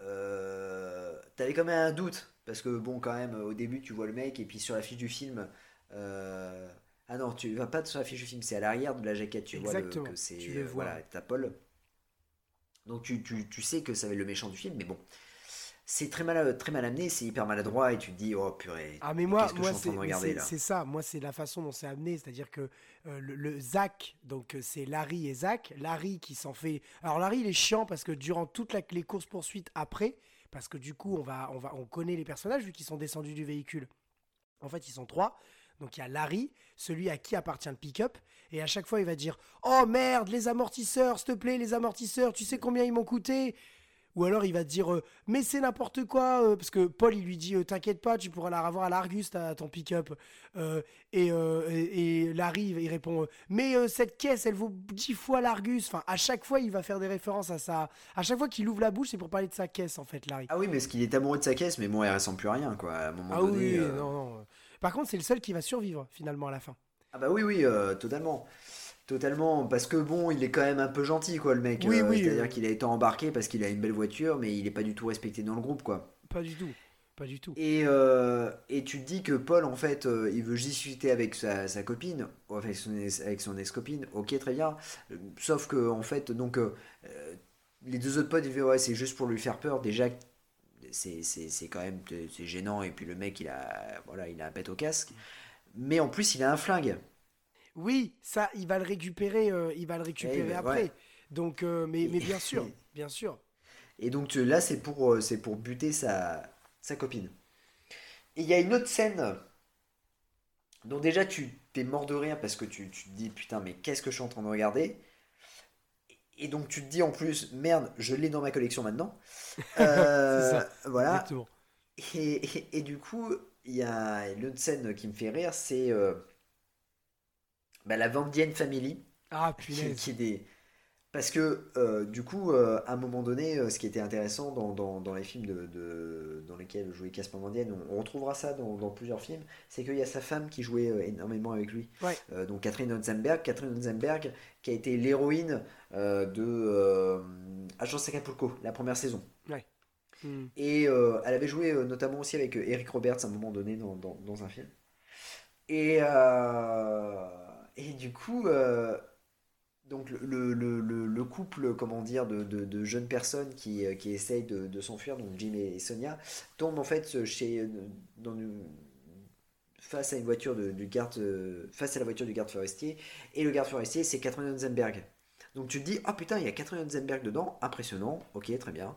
Donc elle dit, oh ben alors, euh, allez-y, euh, qu'est-ce que vous faites là, tout ça, prêt à les, prêt à les abattre. Et où elle les a arrêtés, et elle fait, non, non, mais on a besoin de, de, de votre véhicule, parce que là, on est en train de se faire euh, poursuivre par un pick-up. Ok, très bien, bon, bah, montez dans la voiture. Oh, bah, super, les mecs, ils montent dans la voiture. Et là, elle fait, il y a le pick-up qui arrive, elle fait, non, mais je vais les arrêter. Ah ouais, non, mais. Les Genre. mecs foncent, les mecs foncent sur Catherine Zenberg, ils la tuent. Ah oui, ce, ce 200 froid, sans problème. De sang-froid. Durée de vie, deux minutes, donc c'était le clin d'œil en disant bah voilà, il y a ma femme qui joue dedans, c'est génial. Euh, C'est ça. Et, et franchement, il y a, il y, a, il y a un irrespect total, puisque en plus, euh, voilà, on s'en fout, on ne parle plus de d'elle après quoi. Oui, c'est ça, c'est-à-dire qu'il y, a- il y a ce fameux plan sur, la, sur, euh, sur Catherine Oxenberg. Elle pointe son pistolet au centre et euh, elle, elle va tirer deux fois, en fait. Et euh, là, tu as une succession de plans faits à la main. C'est un truc de malade parce que c'est pas les mêmes plans et c'est pas même pas la même colorimétrie de plans. C'est c'est ça qui est fou. Qui ça, est fou. ouais, ouais, ouais. Euh, pour représenter le choc rapide et brutal euh, du, du personnage de Catherine Oxenberg sur le capot du pick-up. Et donc elle va se faire éjecter euh, complètement. Et effectivement, après les, les méchants, eux, ils vont s'arrêter. Jim et Sonia, ils vont prendre la, le 4x4 euh, pick-up, euh, le 4x4 euh, garde de, de- de Catherine Oxenberg finalement, donc de la, Ouais. de le 4x4 forestier. Et ils font demi-tour et ils s'échappent. Et en fait, là où j'ai trouvé ça assez, on va dire, bien foutu, attention quand je dis bien foutu, c'est le plan qui est à la fin, qui est sur la, la roue du pick-up qui repart pour rattraper Ouais. le, le 4x4 forestier. Et en fait, derrière, c'est un plan qui dévoile les, les, les pieds ou les chaussures de Catherine Oxenberg. euh, qui, qui est Ouais, ouais. allongée dans le dans le dans l'herbe en fait et, euh, et voilà donc euh, effectivement t'as enfin voilà et on, on voit on- on- donc ça nous rappelle finalement donc la mort et de, de la garde forestière mais par contre eux ils sont partis avec le 4x4 et c'est là où on en vient petit à petit à la scène finale entre le Qui- 4x4 la scène finale qui clairement parce que autant bon on- on- on- le film est pas bon mais j'avoue quand même je suis un gamin moi la scène de l'autoroute j'ai quand même pris un malin plaisir à, regarder Casper Van Dien essayer de, de, faire des comment des, des choses avec sa, sa voiture euh, à, aller en contresens à, à, à rouler sur le terre-plein central ça m'a fait marrer autant la scène de fin il y a rien qui va dans la scène de fin euh, elle, est, a- elle, est, elle est complètement. Il y, a des, il y a des faux raccords de ouf. Elle est, je la trouve assez inintéressante parce que je m'attendais à quelque chose d'un peu mieux. Enfin, d'un peu mieux, euh, voilà. Mais enfin, en tout cas, pas à ça. Et, euh, et elle est un peu ridicule par rapport au personnage de Paul qui est un fou. Si c'est un fou, il faut, il faut le faire aller fou jusqu'au bout, en fait. Et là, en fait, euh, la- bah, pour moi, la, la- la scène ne va pas d'affrontement. Alors, si on resitue un petit peu la scène de l'affrontement, en gros, donc on avait une scène de course-poursuite dans la montagne. Ensuite, on a une scène de course-poursuite dans les prés, dans l'herbe. Je sais pas si tu te souviens. Où d'ailleurs, Ouais, cette ouais, scène-là, ouais. elle est irregardable totalement. Pourquoi on peut pas la regarder? Parce qu'en fait, dans l'herbe, les voitures euh, roulent très mal. Sauf qu'il y a une caméra à l'intérieur du 4x4 forestier. Ouais, exact. Et du coup, le- le- la, la- la C'est caméra, elle arrête, pas, de- euh, elle arrête pas de trembler. C'est d'ailleurs Maxime qui le qui réalise euh, cette, euh, cette scène. Et du coup, et du coup, et du coup, on peut pas la regarder. C'est tellement ça tremble et tout, c'est ouf. Non, mais c'est vrai, c'est vrai, c'est n'importe quoi. Et euh, mais voilà, il y a le terrain, il est bossu. Enfin bref. Et alors, je te passe aussi la scène avec les- la fameuse scène. Putain, t'as tous les codes des courses poursuites parce que t'as la fameuse scène avec les travaux. Ah oui, Euh, où, où, exact. dit- où t'as un mec qui fait non, non, passez pas par là. Et en fait, ils passent par là et ils vont sauter pour atterrir sur, le, sur la, la, la route euh, qui est prolongée au fond. En fait, dans le film, c'est aussi un cliché parce que t'as plein. Par exemple, dans- on n'a pas dit tout à l'heure, mais dans la scène de l'autoroute, le mec, euh, Casper Van Dien, donc Jim, il dit quand même euh, mets ta ceinture. Ouais. mais dire euh, ça, ça va chauffer. Ou alors l'autre, elle lui dit tu peux pas accélérer? Et l'autre l'autre qui répond je suis à fond. Putain, mais il y a toutes les répliques des films de course-poursuite, enfin des, des Ouais, scènes ouais, de course-poursuite de tous les films. Genre, euh, c'est. C'est incroyable, c'est incroyable. Et donc là, t'as le fameux mec en travaux qui dit, eh, passez pas par là, enfin bref, enfin, le, le cliché. Et donc on arrive à la fameuse scène qui nous intéresse de l'affrontement, où elle commence avec un plan travelling en subjectif de Sonia qui regarde, et là on s'aperçoit de quoi Que c'est une falaise. Et là on se dit, oh putain, ils vont tomber dedans, il va, il va se passer un truc. Voilà, c'est sûr, euh, voilà. Mm. Et en fait, euh, donc tu as la fameuse musique en plus avec, des, avec une, une belle cloche, des trombones, un truc très sérieux, très euh, suspense et tout. Donc on adore. Et là, tu as les deux véhicules qui se retrouvent côte à côte. Donc tu as le pick-up qui pousse le 4x4 vers la rambarde. Et là, on se dit, putain, ils vont tomber. C'est sûr et certain. La, la, la VO est signée Jean-Marie Zeimer. Ouais, C'est le Alzheimer low cost. ouais, c'est Jean-Marie Jean Zeimer, oui, c'est exactement, c'est euh, c'est tout à fait ça. C'est euh, il a pas il, il a été payé pour deux sandwichs et, euh, et un café euh, avec Casper Et Van un carambar. et un carambar. et un mais carambar pas- avec pas une avec- blague à la fin. J'allais dire pas avec la blague, pas avec la blague. Et euh, voilà, bref, il le pousse contre la rambarde. T'as une succession de plans très courts et très rapides parce que, bref, on, on comprend bien, ils essaient de se pousser, machin là. Alors l'autre, il y a l'autre qui gueule, Paul, il faut qu'on parle, le truc qu'elle a pas arrêté de répéter. Et Paul qui répond, c'est trop tard pour parler. Sonia, c'est trop tard pour parler. Enfin bref, voilà. Et donc là, il y a un truc qui va se passer dans l'histoire du cinéma. C'est du jamais vu. C'est un truc que, qui, qui est génial. C'est un enchaînement de trois plans où tu ne vas rien comprendre, où tu vas voir une grenade fumigène qui va passer d'une bagnole, à une autre. Qui, la en fait, Sonia va jeter la fumigène dans le pick-up où il y a Paul. Paul va se retrouver emmerdé avec les deux, Larry et Zach, avec le fumigène. Ils vont s'arrêter net. Et là, incroyable. La voiture de Paul, elle peut pas redémarrer. Le pick-up, il redémarre pas. Ça, il n'y arrive Ouais. pas. Et là, tu vois, tu vois les limites parce que tu vois que Paul, il joue très mal. Parce qu'on voit qu'il fait semblant de tourner la clé et d'essayer d'appuyer sur la pédale. En fait, il le fait, la voiture, elle avance. Soyons honnêtes. Mais c'est, mais c'est, Ah ouais. vraiment très, très mal joué. Et là, Jim, Casper Van Dien, va faire un truc. Parce que Sonia, il dit bah, si on ne peut pas. Non, c'est, je crois que c'est Jim qui le dit. Si on ne peut pas les fuir, il faut les éliminer. Enfin, il faut les, les, les mettre euh, hors, hors d'état de nuire. C'est le titre d'un Ouais. film avec Steven Seagal d'ailleurs, hors d'état de nuire. Oui, tout à fait, ouais. Voilà. Exact. Exa- on l'embrasse. Tu vois, on fait plein de références. Ah non, mais on l'embrasse. On l'embrasse. Et, euh, et donc, il va pousser avec son 4x4. Il va pousser, bam Il va rentrer dans la, la portière côté euh, euh, conducteur euh, pour pousser le pick-up dans le ravin. Enfin, dans la. la- ouais, Ouais. c'est un ravin en fait. hein. Ouais, c'est ça, ouais. Et alors là, là, il y a un truc qui va. Qui, qui est. qui- Il y a un problème. Là, il y a un problème parce qu'on va assister à une chute des deux qui va durer je ne sais pas combien de temps, alors qu'en vrai, cette chute-là, elle dure 10 secondes. En vrai, elle dure 10 secondes. Sur ton écran, elle dure 5 minutes. Ah non, mais surtout cette scène-là, tu la vois au début du film. Oui, en plus, en plus tu la vois au début du film. c'est vrai. Le pauvre Greg, Greg, il est en train de crever là. Ah non, non, mais c'est vrai, c'est vrai. C'est vrai que, c'est vrai que cette scène-là, tu la vois au début du film. Et là, là, il y a, y a plein de choses qui vont pas. Il y a plein de choses. Il y a, y a Zach qui est en train de crier, euh, qui, qui crie euh, dans, dans la chute. Il y a un plan euh, où tu vois les deux véhicules qui sont en train de tomber de la falaise. Alors, le plan fixe sur Larry qui dit bon voyage mon bébé pour, sa, pour son pick-up, mais ridicule. Il, il, il pleure même pas pour ses potes, quoi. C'est bon voyage mon bébé. C'est vraiment le pick-up qui l'importe, quoi. Parce que ses deux potes Ouais, sont sur le point de mourir, ils vont tomber d'une falaise, ils s'en bat les couilles. Et Et il risque d'aller en prison, mais. euh, oui, oui, lui, il risque d'aller en prison, mais il s'en il s'en fout. Il s'en fout, il vient de perdre sa voiture, donc euh, tu sais, euh, il pourrait se jeter aussi dans le ravin. hein. Donc, tu as le, un plan d'ensemble sur la chute des deux, euh, des deux véhicules. Et alors là, tu as un plan sur Zach qui est en train de crier, et après, tu as un plan sur Paul. Et qu'est-ce que Paul, il dit? Sonia Oh putain, c'est ridicule. C'est ridicule.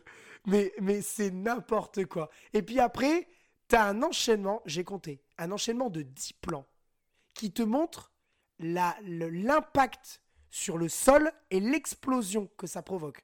Il y a 10 plans qui montrent ça. Genre, Sidney Fury, il s'est dit, les gars, je pense qu'on tient la meilleure scène du film. Il faut absolument que la chute, elle soit, mais le spectateur, il voit que ça, quoi. Alors l'explosion est assez euh, impressionnante parce que le feu est grand. Et elle est bien réussie, l'explosion. Moi, ce que je reproche, c'est que ça soit sur un ensemble de 10 plans et que, en fait, la chute plus l'ex- l'explosion, t'en as au moins pour 5 minutes de film. Bah, D'autant plus que quand les voitures, euh, je sais pas si t'as remarqué, mais quand les voitures euh, tombent, euh, ils auraient pu au moins mettre un mannequin. Oui, Complètement. Oui, les, les voitures sont totalement vides. Sont- hein. elles sont vides. Elles Ils auraient, pu, ils auraient pu mettre un mannequin euh, voilà, pour faire semblant. Tout à fait. ouais, mais ouais. ça, ça, on le, ça, on le voit sur le, le plan, quand t'as- parce que tu as un plan d'ensemble, puis après, tu as, Ouais. un plan, tu as une panoramique verticale qui, ça, en ralenti, qui, avec la musique derrière, qui montre la chute vraiment des deux voitures, mais, euh, mais, mais, mais ridicule. Et là, donc, alors, non, mais alors là, ouais, donc, ça, c'est la chute. Mais qu'est-ce qui se passe avec Casper Van Dien et Sonia? Le mec, Et bah, euh, ouais. non Eh mais, bah, elle, elle, elle va, enfin, elle va tomber de la falaise, c'est ça Non mais ouais. ce qui pose problème quand même, c'est que en fait, avant que les deux véhicules chutent, eux, ils étaient dans le véhicule de la garde forestière. Elle, elle, Oui, était, à, exact, elle, ouais. elle était à gauche, côté, elle était à droite, côté euh, passager. Ouais. Lui, il était à gauche, côté, côté conducteur. Est-ce que tu peux m'expliquer à quel moment, physiquement, tu vois, je voudrais, je voudrais une, une explication physique, à quel Ouais. moment elle, elle va réussir à se retrouver dans la falaise et que Casper Van Dien, qui a sauté de son côté, va réussir à ratterrir du côté de Sonia pour pouvoir lui tendre la main et éviter qu'elle tombe dans le, dans le ravin? C'est impossible, vu qu'ils ont tous les deux sauté, chacun de leur côté de la voiture. C'est littéralement infaisable. Surtout qu'en plus, Sonia se retrouve à un endroit du ravin, enfin de la falaise, pardon, à un endroit où en fait c'était pas à cet endroit-là qu'il y avait les voitures. Pas du tout. Parce qu'elle se retrouve à un endroit où il y avait un arbre. Mais à aucun endroit il y avait un arbre quand les voitures sont tombées. Les voitures tombent à un endroit où la falaise, en fait, elle fait une espèce de... Elle n'est pas, elle est pas droite, en fait. Il y a une espèce de renfoncement et il Mm. tombe. Mais il y a à aucun moment on te montre qu'il y a un arbre. Par contre, elle, elle va tomber à un endroit où il y a un arbre. Mais à la limite, ça, je veux bien. Moi, ce qui est ouf, c'est que Casper Van Dien va la rattraper en lui tendant le bras alors qu'ils n'ont pas du tout sauté du même côté de la voiture. Ça, c'est un truc, mais génial. Alors ça, il faut demander à Jamie de C'est pas sorcier. Peut-être qu'il a, une thé- il a peut-être une théorie euh, là-dessus. Alors, mais Greg, c'est normal. Euh, Ouais, non, ça. mais euh, c'est vraiment. euh, Enfin, ouais, ça, ça pue le fort accord. C'est, euh, enfin, voilà, après, il faut pas chercher à comprendre. C'est le téléfilm euh, américain de, de base hein, qui, qui, qui passe sur les chaînes. Voilà, moi, ce qui me fait un peu plus peur, c'est que bah, voilà, le film a coûté un, un bonbon, 20 millions de dollars. Ouais, ça, c'est, ça, ça fait énorme mal. Ça fait mal. pour, euh, pour autant de, de forts accords et euh, euh, autant de, de, de- comment dire de, plans d'intérieur puisque bah, il y a beaucoup de plans d'extérieur mais euh, les plans d'intérieur dans l'intérieur de la voiture il y en a, il y en a énormément hein. c'est-à-dire que tout a été fait en studio quoi Oui, oui. donc oui. c'est c'est vraiment à, à mourir de rire. Et euh, ce, ce genre de scène, moi, ça me. Enfin, honnêtement, ça m'a fait, ça m'a fait rire parce que je me suis dit, putain, ils y vont jusqu'au bout, quoi. Jusqu'au bout, ils ne, ils ne, ils ne contrôlent rien du tout, quoi. Mais c'est fou. Jusqu'au bout, c'est une, c'est une catastrophe. Et euh, pareil, Larry aurait pu, euh, aurait pu aider Jim et Sonia, il, la, il les a même pas aidés, quoi. Alors que Sonia, elle est crevée, elle lui dit Non, mais la- me lâche pas, me lâche pas, me lâche pas. Et là, du coup, euh, lui euh, euh, va, va, va la sauver, il va la prendre, prendre son bras, il va dire Bah, Vas-y, euh, je te sauve. Et puis, bon, bah, du coup, euh, il la sauve, et puis d'un seul coup, elle se jette sur lui, elle l'embrasse, tout ça, donc, bon, bah, ils finissent ensemble. Ça va être très, très drôle au niveau de la police aussi pour eux parce que du coup ils ont tué quand même deux personnes. Oui, clairement. ouais. Donc alors après il y a le, le- la mort du, du garde forestier qui va qui va peser dans la balance et donc je pense qu'ils vont s'en sortir. Mais euh, mais voilà et, et, et ce que tu disais c'est que euh, ça se finit et t'as le fond noir et là t'entends Sonia Ah non, mais c'est n'importe et là, tu dis, putain, mais en fait, ok, le mec, il n'aura dit que ça tout le temps. Ouais, et jusqu'à la fin euh, du film. Ouais, mais en fait, ça aurait pas dû s'appeler à pleine vitesse, ça aurait dû s'appeler Sonia. quoi. C'est- c'est- ça- Ah Excellent. c'est- Et, et, euh, non, non, mais le, le film rien ne va. euh, et puis, euh, d'autant plus que le, les, les acteurs euh, doivent jouer des, des jeunes de 21 ans. Et en fait, pour la plupart, ils ont entre 30, enfin, 33 ans jusqu'à 38 ans pour le méchant. Quoi. Ouais. Paul, il a carrément l'acteur qui joue Paul à 38 ans. Donc, euh, non. Alors après, Daniel Brett, je crois qu'elle est un peu plus jeune. Mais, mais, mais pas de beaucoup. Et puis, euh, puis il faut dire aussi que voilà, c'est pas des, puis c'est pas des grands acteurs quoi. C'est-à-dire que en fait, euh, on a mis 20 millions de dollars parce que c'est Sidney Fury et c'est Casper Van Dien quoi. Sinon, euh, c'est une catastrophe. En fait, quoi. en fait, moi j'aurais vraiment, franchement, j'aurais vraiment kiffé le film parce que c'est pas le fait que ce soit un film mauvais. Des films mauvais, moi j'adore ça.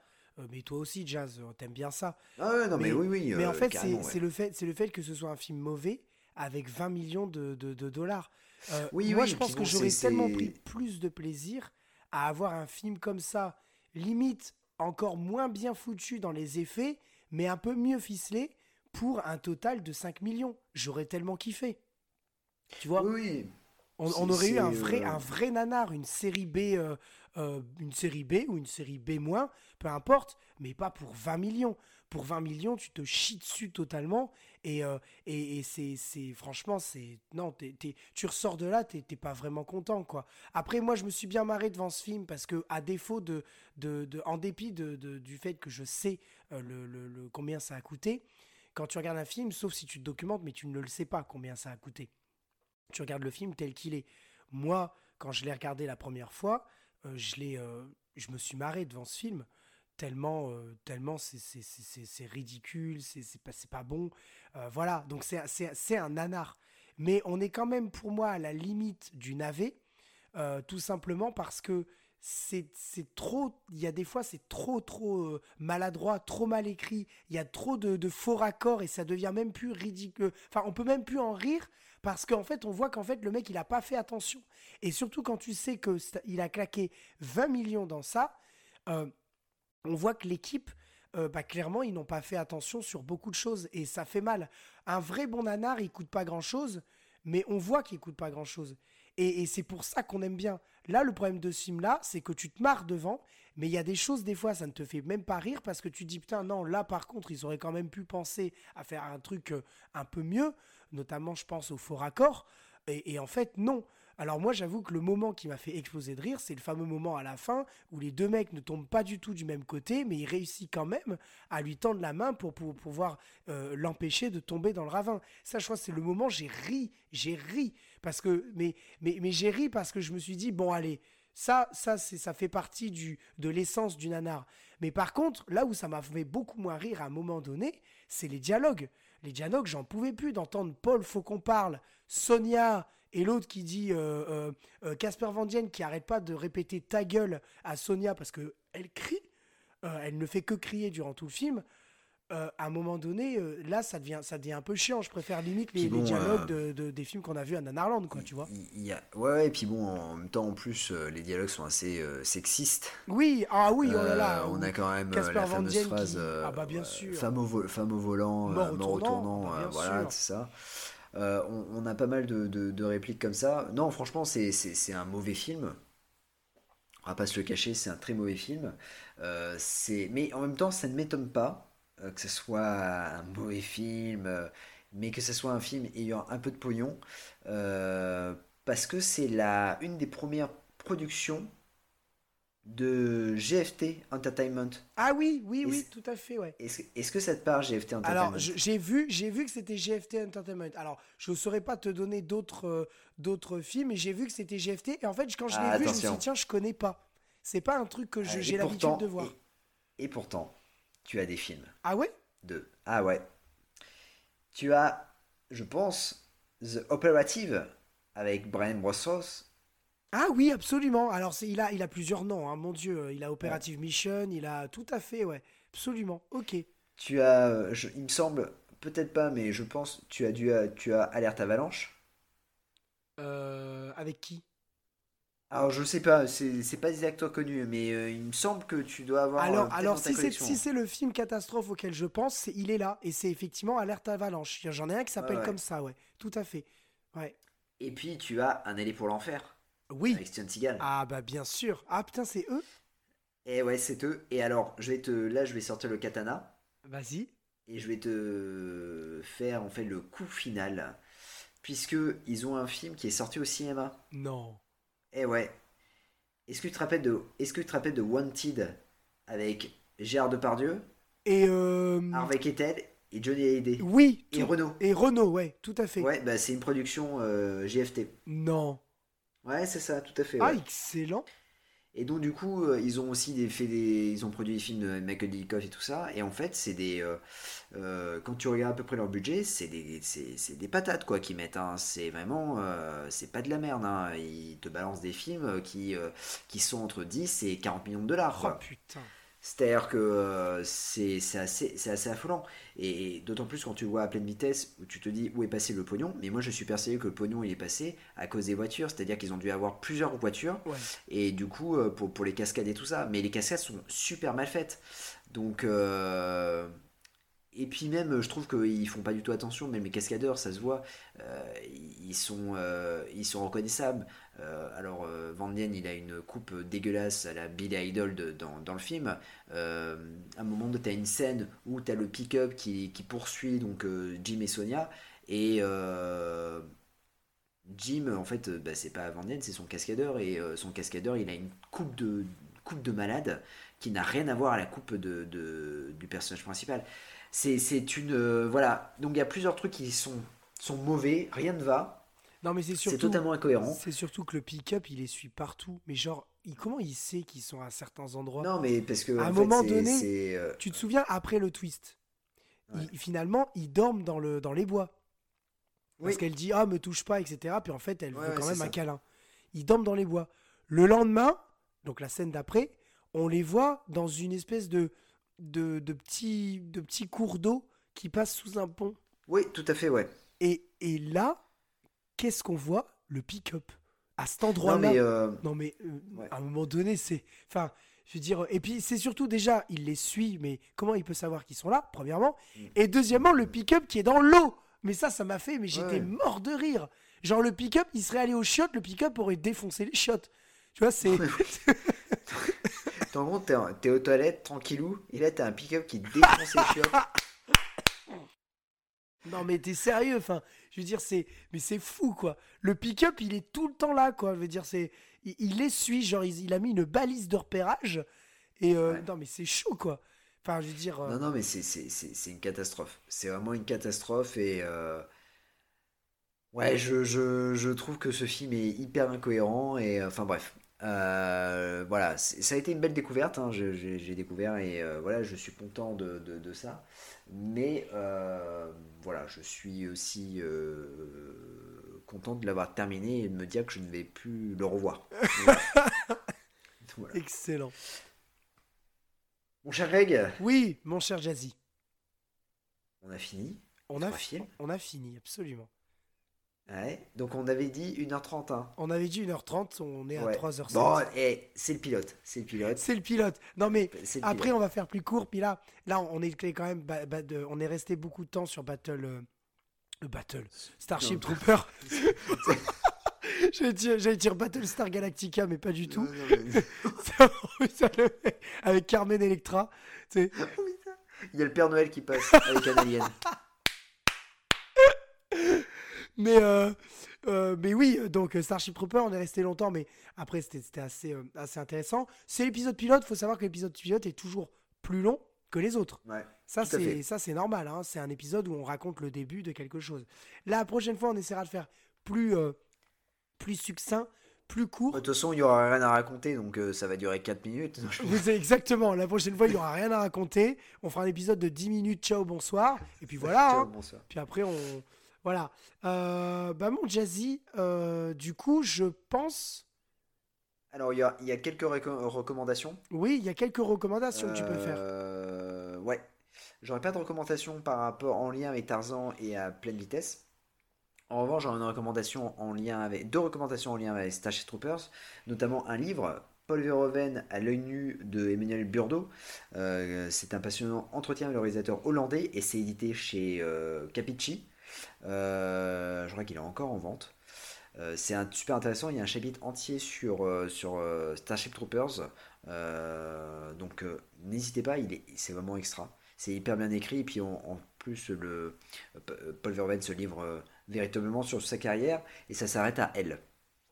Et puis il y a aussi une chaîne YouTube euh, la chaîne YouTube de Rattle Rock, euh, elle fait en fait un épisode hyper intéressant sur Starship Troopers où elle détaille, elle décortique Starship Troopers et elle met en lien voilà, le, fameux monde utopique et puis, et puis plein de plein de plein d'autres choses donc elle analyse vraiment vraiment le film donc c'est intéressant donc allez voir sur voir sa chaîne c'est vraiment vraiment cool elle fait, fait ça sur pas mal de, de films eh ben, c'est super. Moi, j'ai juste une toute petite recommandation parce qu'on a parlé des trois films. Euh, concernant Tarzan, euh, la seule recommandation que je pourrais faire, c'est euh, le, sur le, enfin c'est pas une recommandation, mais c'est une petite anecdote sur le, CD, le DVD pardon, de Tarzan. Il y a, il y a véridique, hein, il y a des bonus. Et vous avez donc des images, un petit making of. c'est la seule édition qui est sortie. Regardez parce que ça, ça, ça vaut un peu le détour de savoir un peu que des fois comment c'est fait, la, la, petite histoire de Tarzan. mais c'est pas ouf, hein, mais euh, voilà. Et puis, je trouve quand même, parce qu'on a parlé de ça, on va peut-être juste dire un petit mot sur le design des jaquettes euh, qu'on a posté sur, euh, sur Insta. en fait, le design des jaquettes, il faut savoir que, enfin, pour ma part, je trouve que la plus belle jaquette entre, dans le trio gagnant, c'est Tarzan. Elle est très jolie, la, jaquette de, Tarzan et la Cité perdue. Elle est vraiment très jolie avec, euh, avec cette, cette espèce de, de, d'ombre et euh, Tarzan qui, que l'on voit finalement. Il y a, une lumière jaune qui arrive sur lui, mais avec une partie qui, euh, qui est assombrie. et elle, est, elle est vraiment jolie, cette, cette jaquette. Avec une jolie écriture, il y a une belle calligraphie qui est utilisée. Donc, euh, donc, euh, donc voilà. S'il y a un DVD qu'on pourrait acheter parmi les trois, ce serait celui de, de, Tarzan parce qu'il est vraiment joli. Puis en plus, il y a, euh, il y a, il y a, des, il y a des bonus. Starship Trooper, je vous déconseille d'acheter l'édition double face. acheter la nouvelle édition, la, normale. Oui, acheter le Blu-ray hein, directement, il y a des bonus et tout ça. Hein, le Blu-ray, faites pas chier à, à, comment, à sortir le DVD, à changer de côté une fois que vous êtes au milieu du film. Voilà. Et puis retrouver euh, à pleine vitesse à 20 centimes ou à 50 centimes euh, dans les caches. Voilà. Ou à 90 centimes euh, si vous êtes comme moi. Voilà. Voilà, exactement.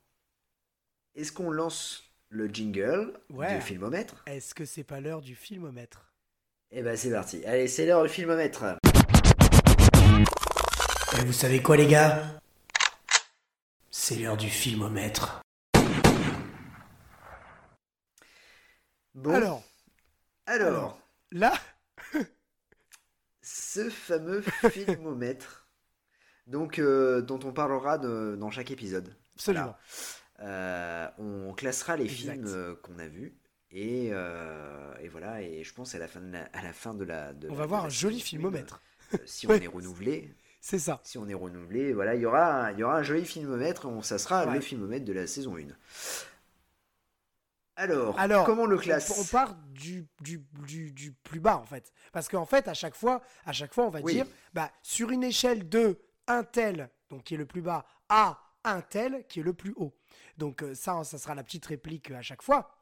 Donc tout en bas, je pense qu'il n'y a pas, il y a pas débat. Hein. Je pense que on va mettre, euh, on va mettre à pleine vitesse. Hein ah bah oui, oui, euh, là il n'y a pas de débat. Voilà, euh, donc euh, je crois qu'il n'y a, pas de, y a pas de sous sur ça.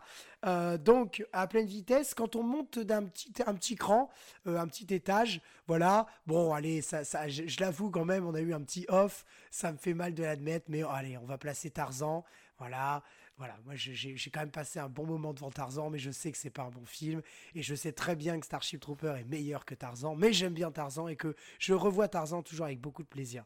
Pas, pas, à pleine vitesse par contre.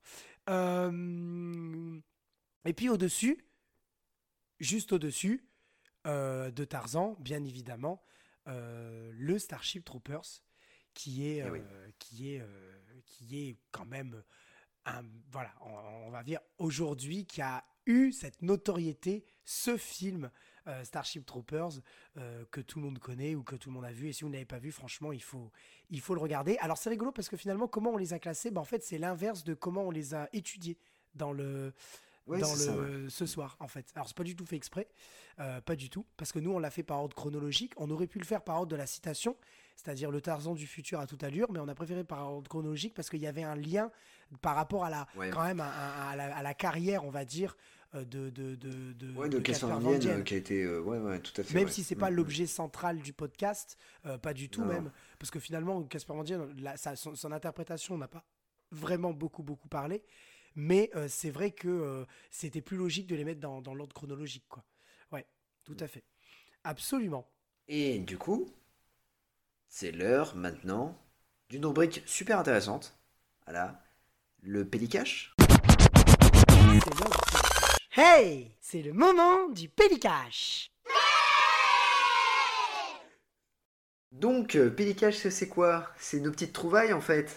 C'est. euh, Ah, c'est notre petite trouvaille, c'est notre petite trouvaille dans, Dans les les cages, dans les, euh, voilà, marchés euh, aux puces, dans- Ouais, c'est ça, ça. Les, les petites nouveautés que, que, que l'on s'achète et tout ça. Et puis. euh, et, et là, euh, Greg, tu as, tu as une petite trouvaille qui, qui est plutôt sympa. J'ai des trouvailles qui sont sympas, alors je vais ah, commencer tu par... J'ai des trouvailles qui sont sympas. Je vais commencer par une trouvaille où je, je- je sais, hein, je me tape la honte, mais je m'en fous. Euh, j'ai mis d'ailleurs la photo sur, euh, sur, euh, sur Insta euh, donc, cette semaine. Euh, j'ai trouvé un film qui s'appelle Underdog, le, le chien volant. Oui, mais t'es un malade. C'est, mais en fait, c'est donc ça Mais rentre t'es dans un ma... malade. ça... ça rentre dans ma collection des, des films de chiens. hein. Ouais. Et, euh, et je suis là, je l'avais pas, et je savais, je savais même pas qu'il, j'ignorais même l'existence de ce film, tu vois. Donc, euh, je suis très content de l'avoir trouvé. Donc, euh, donc voilà. J'ai aussi trouvé la. Là, j'étais content pour le coup de trouver la trilogie des Blade neuve dans un Ah oui. cache pas trop cher. Euh, donc euh, super super content. Voilà, entre autres, j'ai trouvé euh, euh, quelques, euh, quelques, petites, euh, quelques petites pépites. voilà, c'est, j'ai trouvé Oblivion avec, avec Tom Cruise. voilà, j'ai trouvé. voilà, voilà, quoi. Donc, donc des, des petites pépites, quoi. Et ben moi, euh, j'ai trouvé un film et je suis super content. Voilà, euh, parce que quand j'étais venu chez toi à, à Lille, j'avais vu en fait cette, ces, ces- ces- ces films et j'avais été un peu jaloux. Euh, Attends, attends, attends, c'est- Delta Force. hein, c'est tu, parles, tu parles de la pleine vitesse. Alors, non, je ne parle pas de vitesse parce que là, du coup, euh, voilà. Non, non, je parle d'Universal Soldier 3.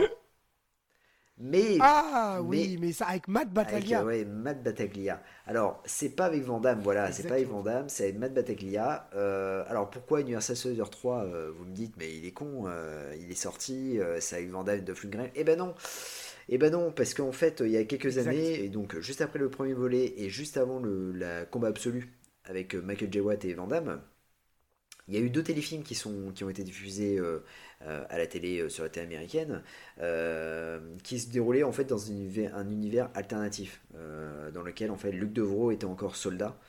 Et on suivait aussi l'histoire de Véronica. Et donc le premier film, je crois que c'est Universal, Universal Soldier 2, Frères d'armes, et le troisième, c'est L'Ultime Vengeance, il me semble. Ouais, Oui, ça Et en fait, euh, on y retrouve Jeff Wincott, Gary Busey Ouais, et. Burt Reynolds. Voilà. Donc j'ai hâte de le voir. Euh, donc voilà, je suis assez content de moi de, de l'avoir trouvé. Alors maintenant, il faut que je trouve Frères d'armes. Mais euh, j'ai hâte de, de découvrir un peu ce, ce, ce, ce fameux Universal Soldier 3. Ouais, moi je suis assez content aussi parce que dans les petites trouvailles euh, pour, pour te rejoindre sur. euh, j'ai- J'avais, j'avais, j'ai retrouvé euh, un film en plus avec Nicolas Cage qui s'appelle The Runner, euh, qui est Ah un oui, film politique, euh, etc. Et je l'avais pas, édité chez AB Vidéo et on les embrasse. Euh, Oui, on les embrasse, oui. Voilà. Et j'ai trouvé, alors là par contre j'ai pensé à toi, j'ai trouvé euh, Un enfant à vendre. C'est un film avec Emmanuel Vaugier. Ah, bien, oui, d'accord, ok, ouais. Voilà, édité, édité chez Zillow. Emmanuel Vaugier, c'était euh, Une nounou pour Noël. Oui, oui, oui, tout à fait. Elle a fait pas mal de films euh, de Noël et c'est une nounou pour Noël notamment avec Jean Kine, si je me souviens. Oui, c'est ça, tout à fait, ouais. Ouais, ouais, Voilà. ouais, ouais, c'est bien ça. Euh, donc voilà, entre autres les, les- les petites pépites. Voilà, voilà mon Jazzy.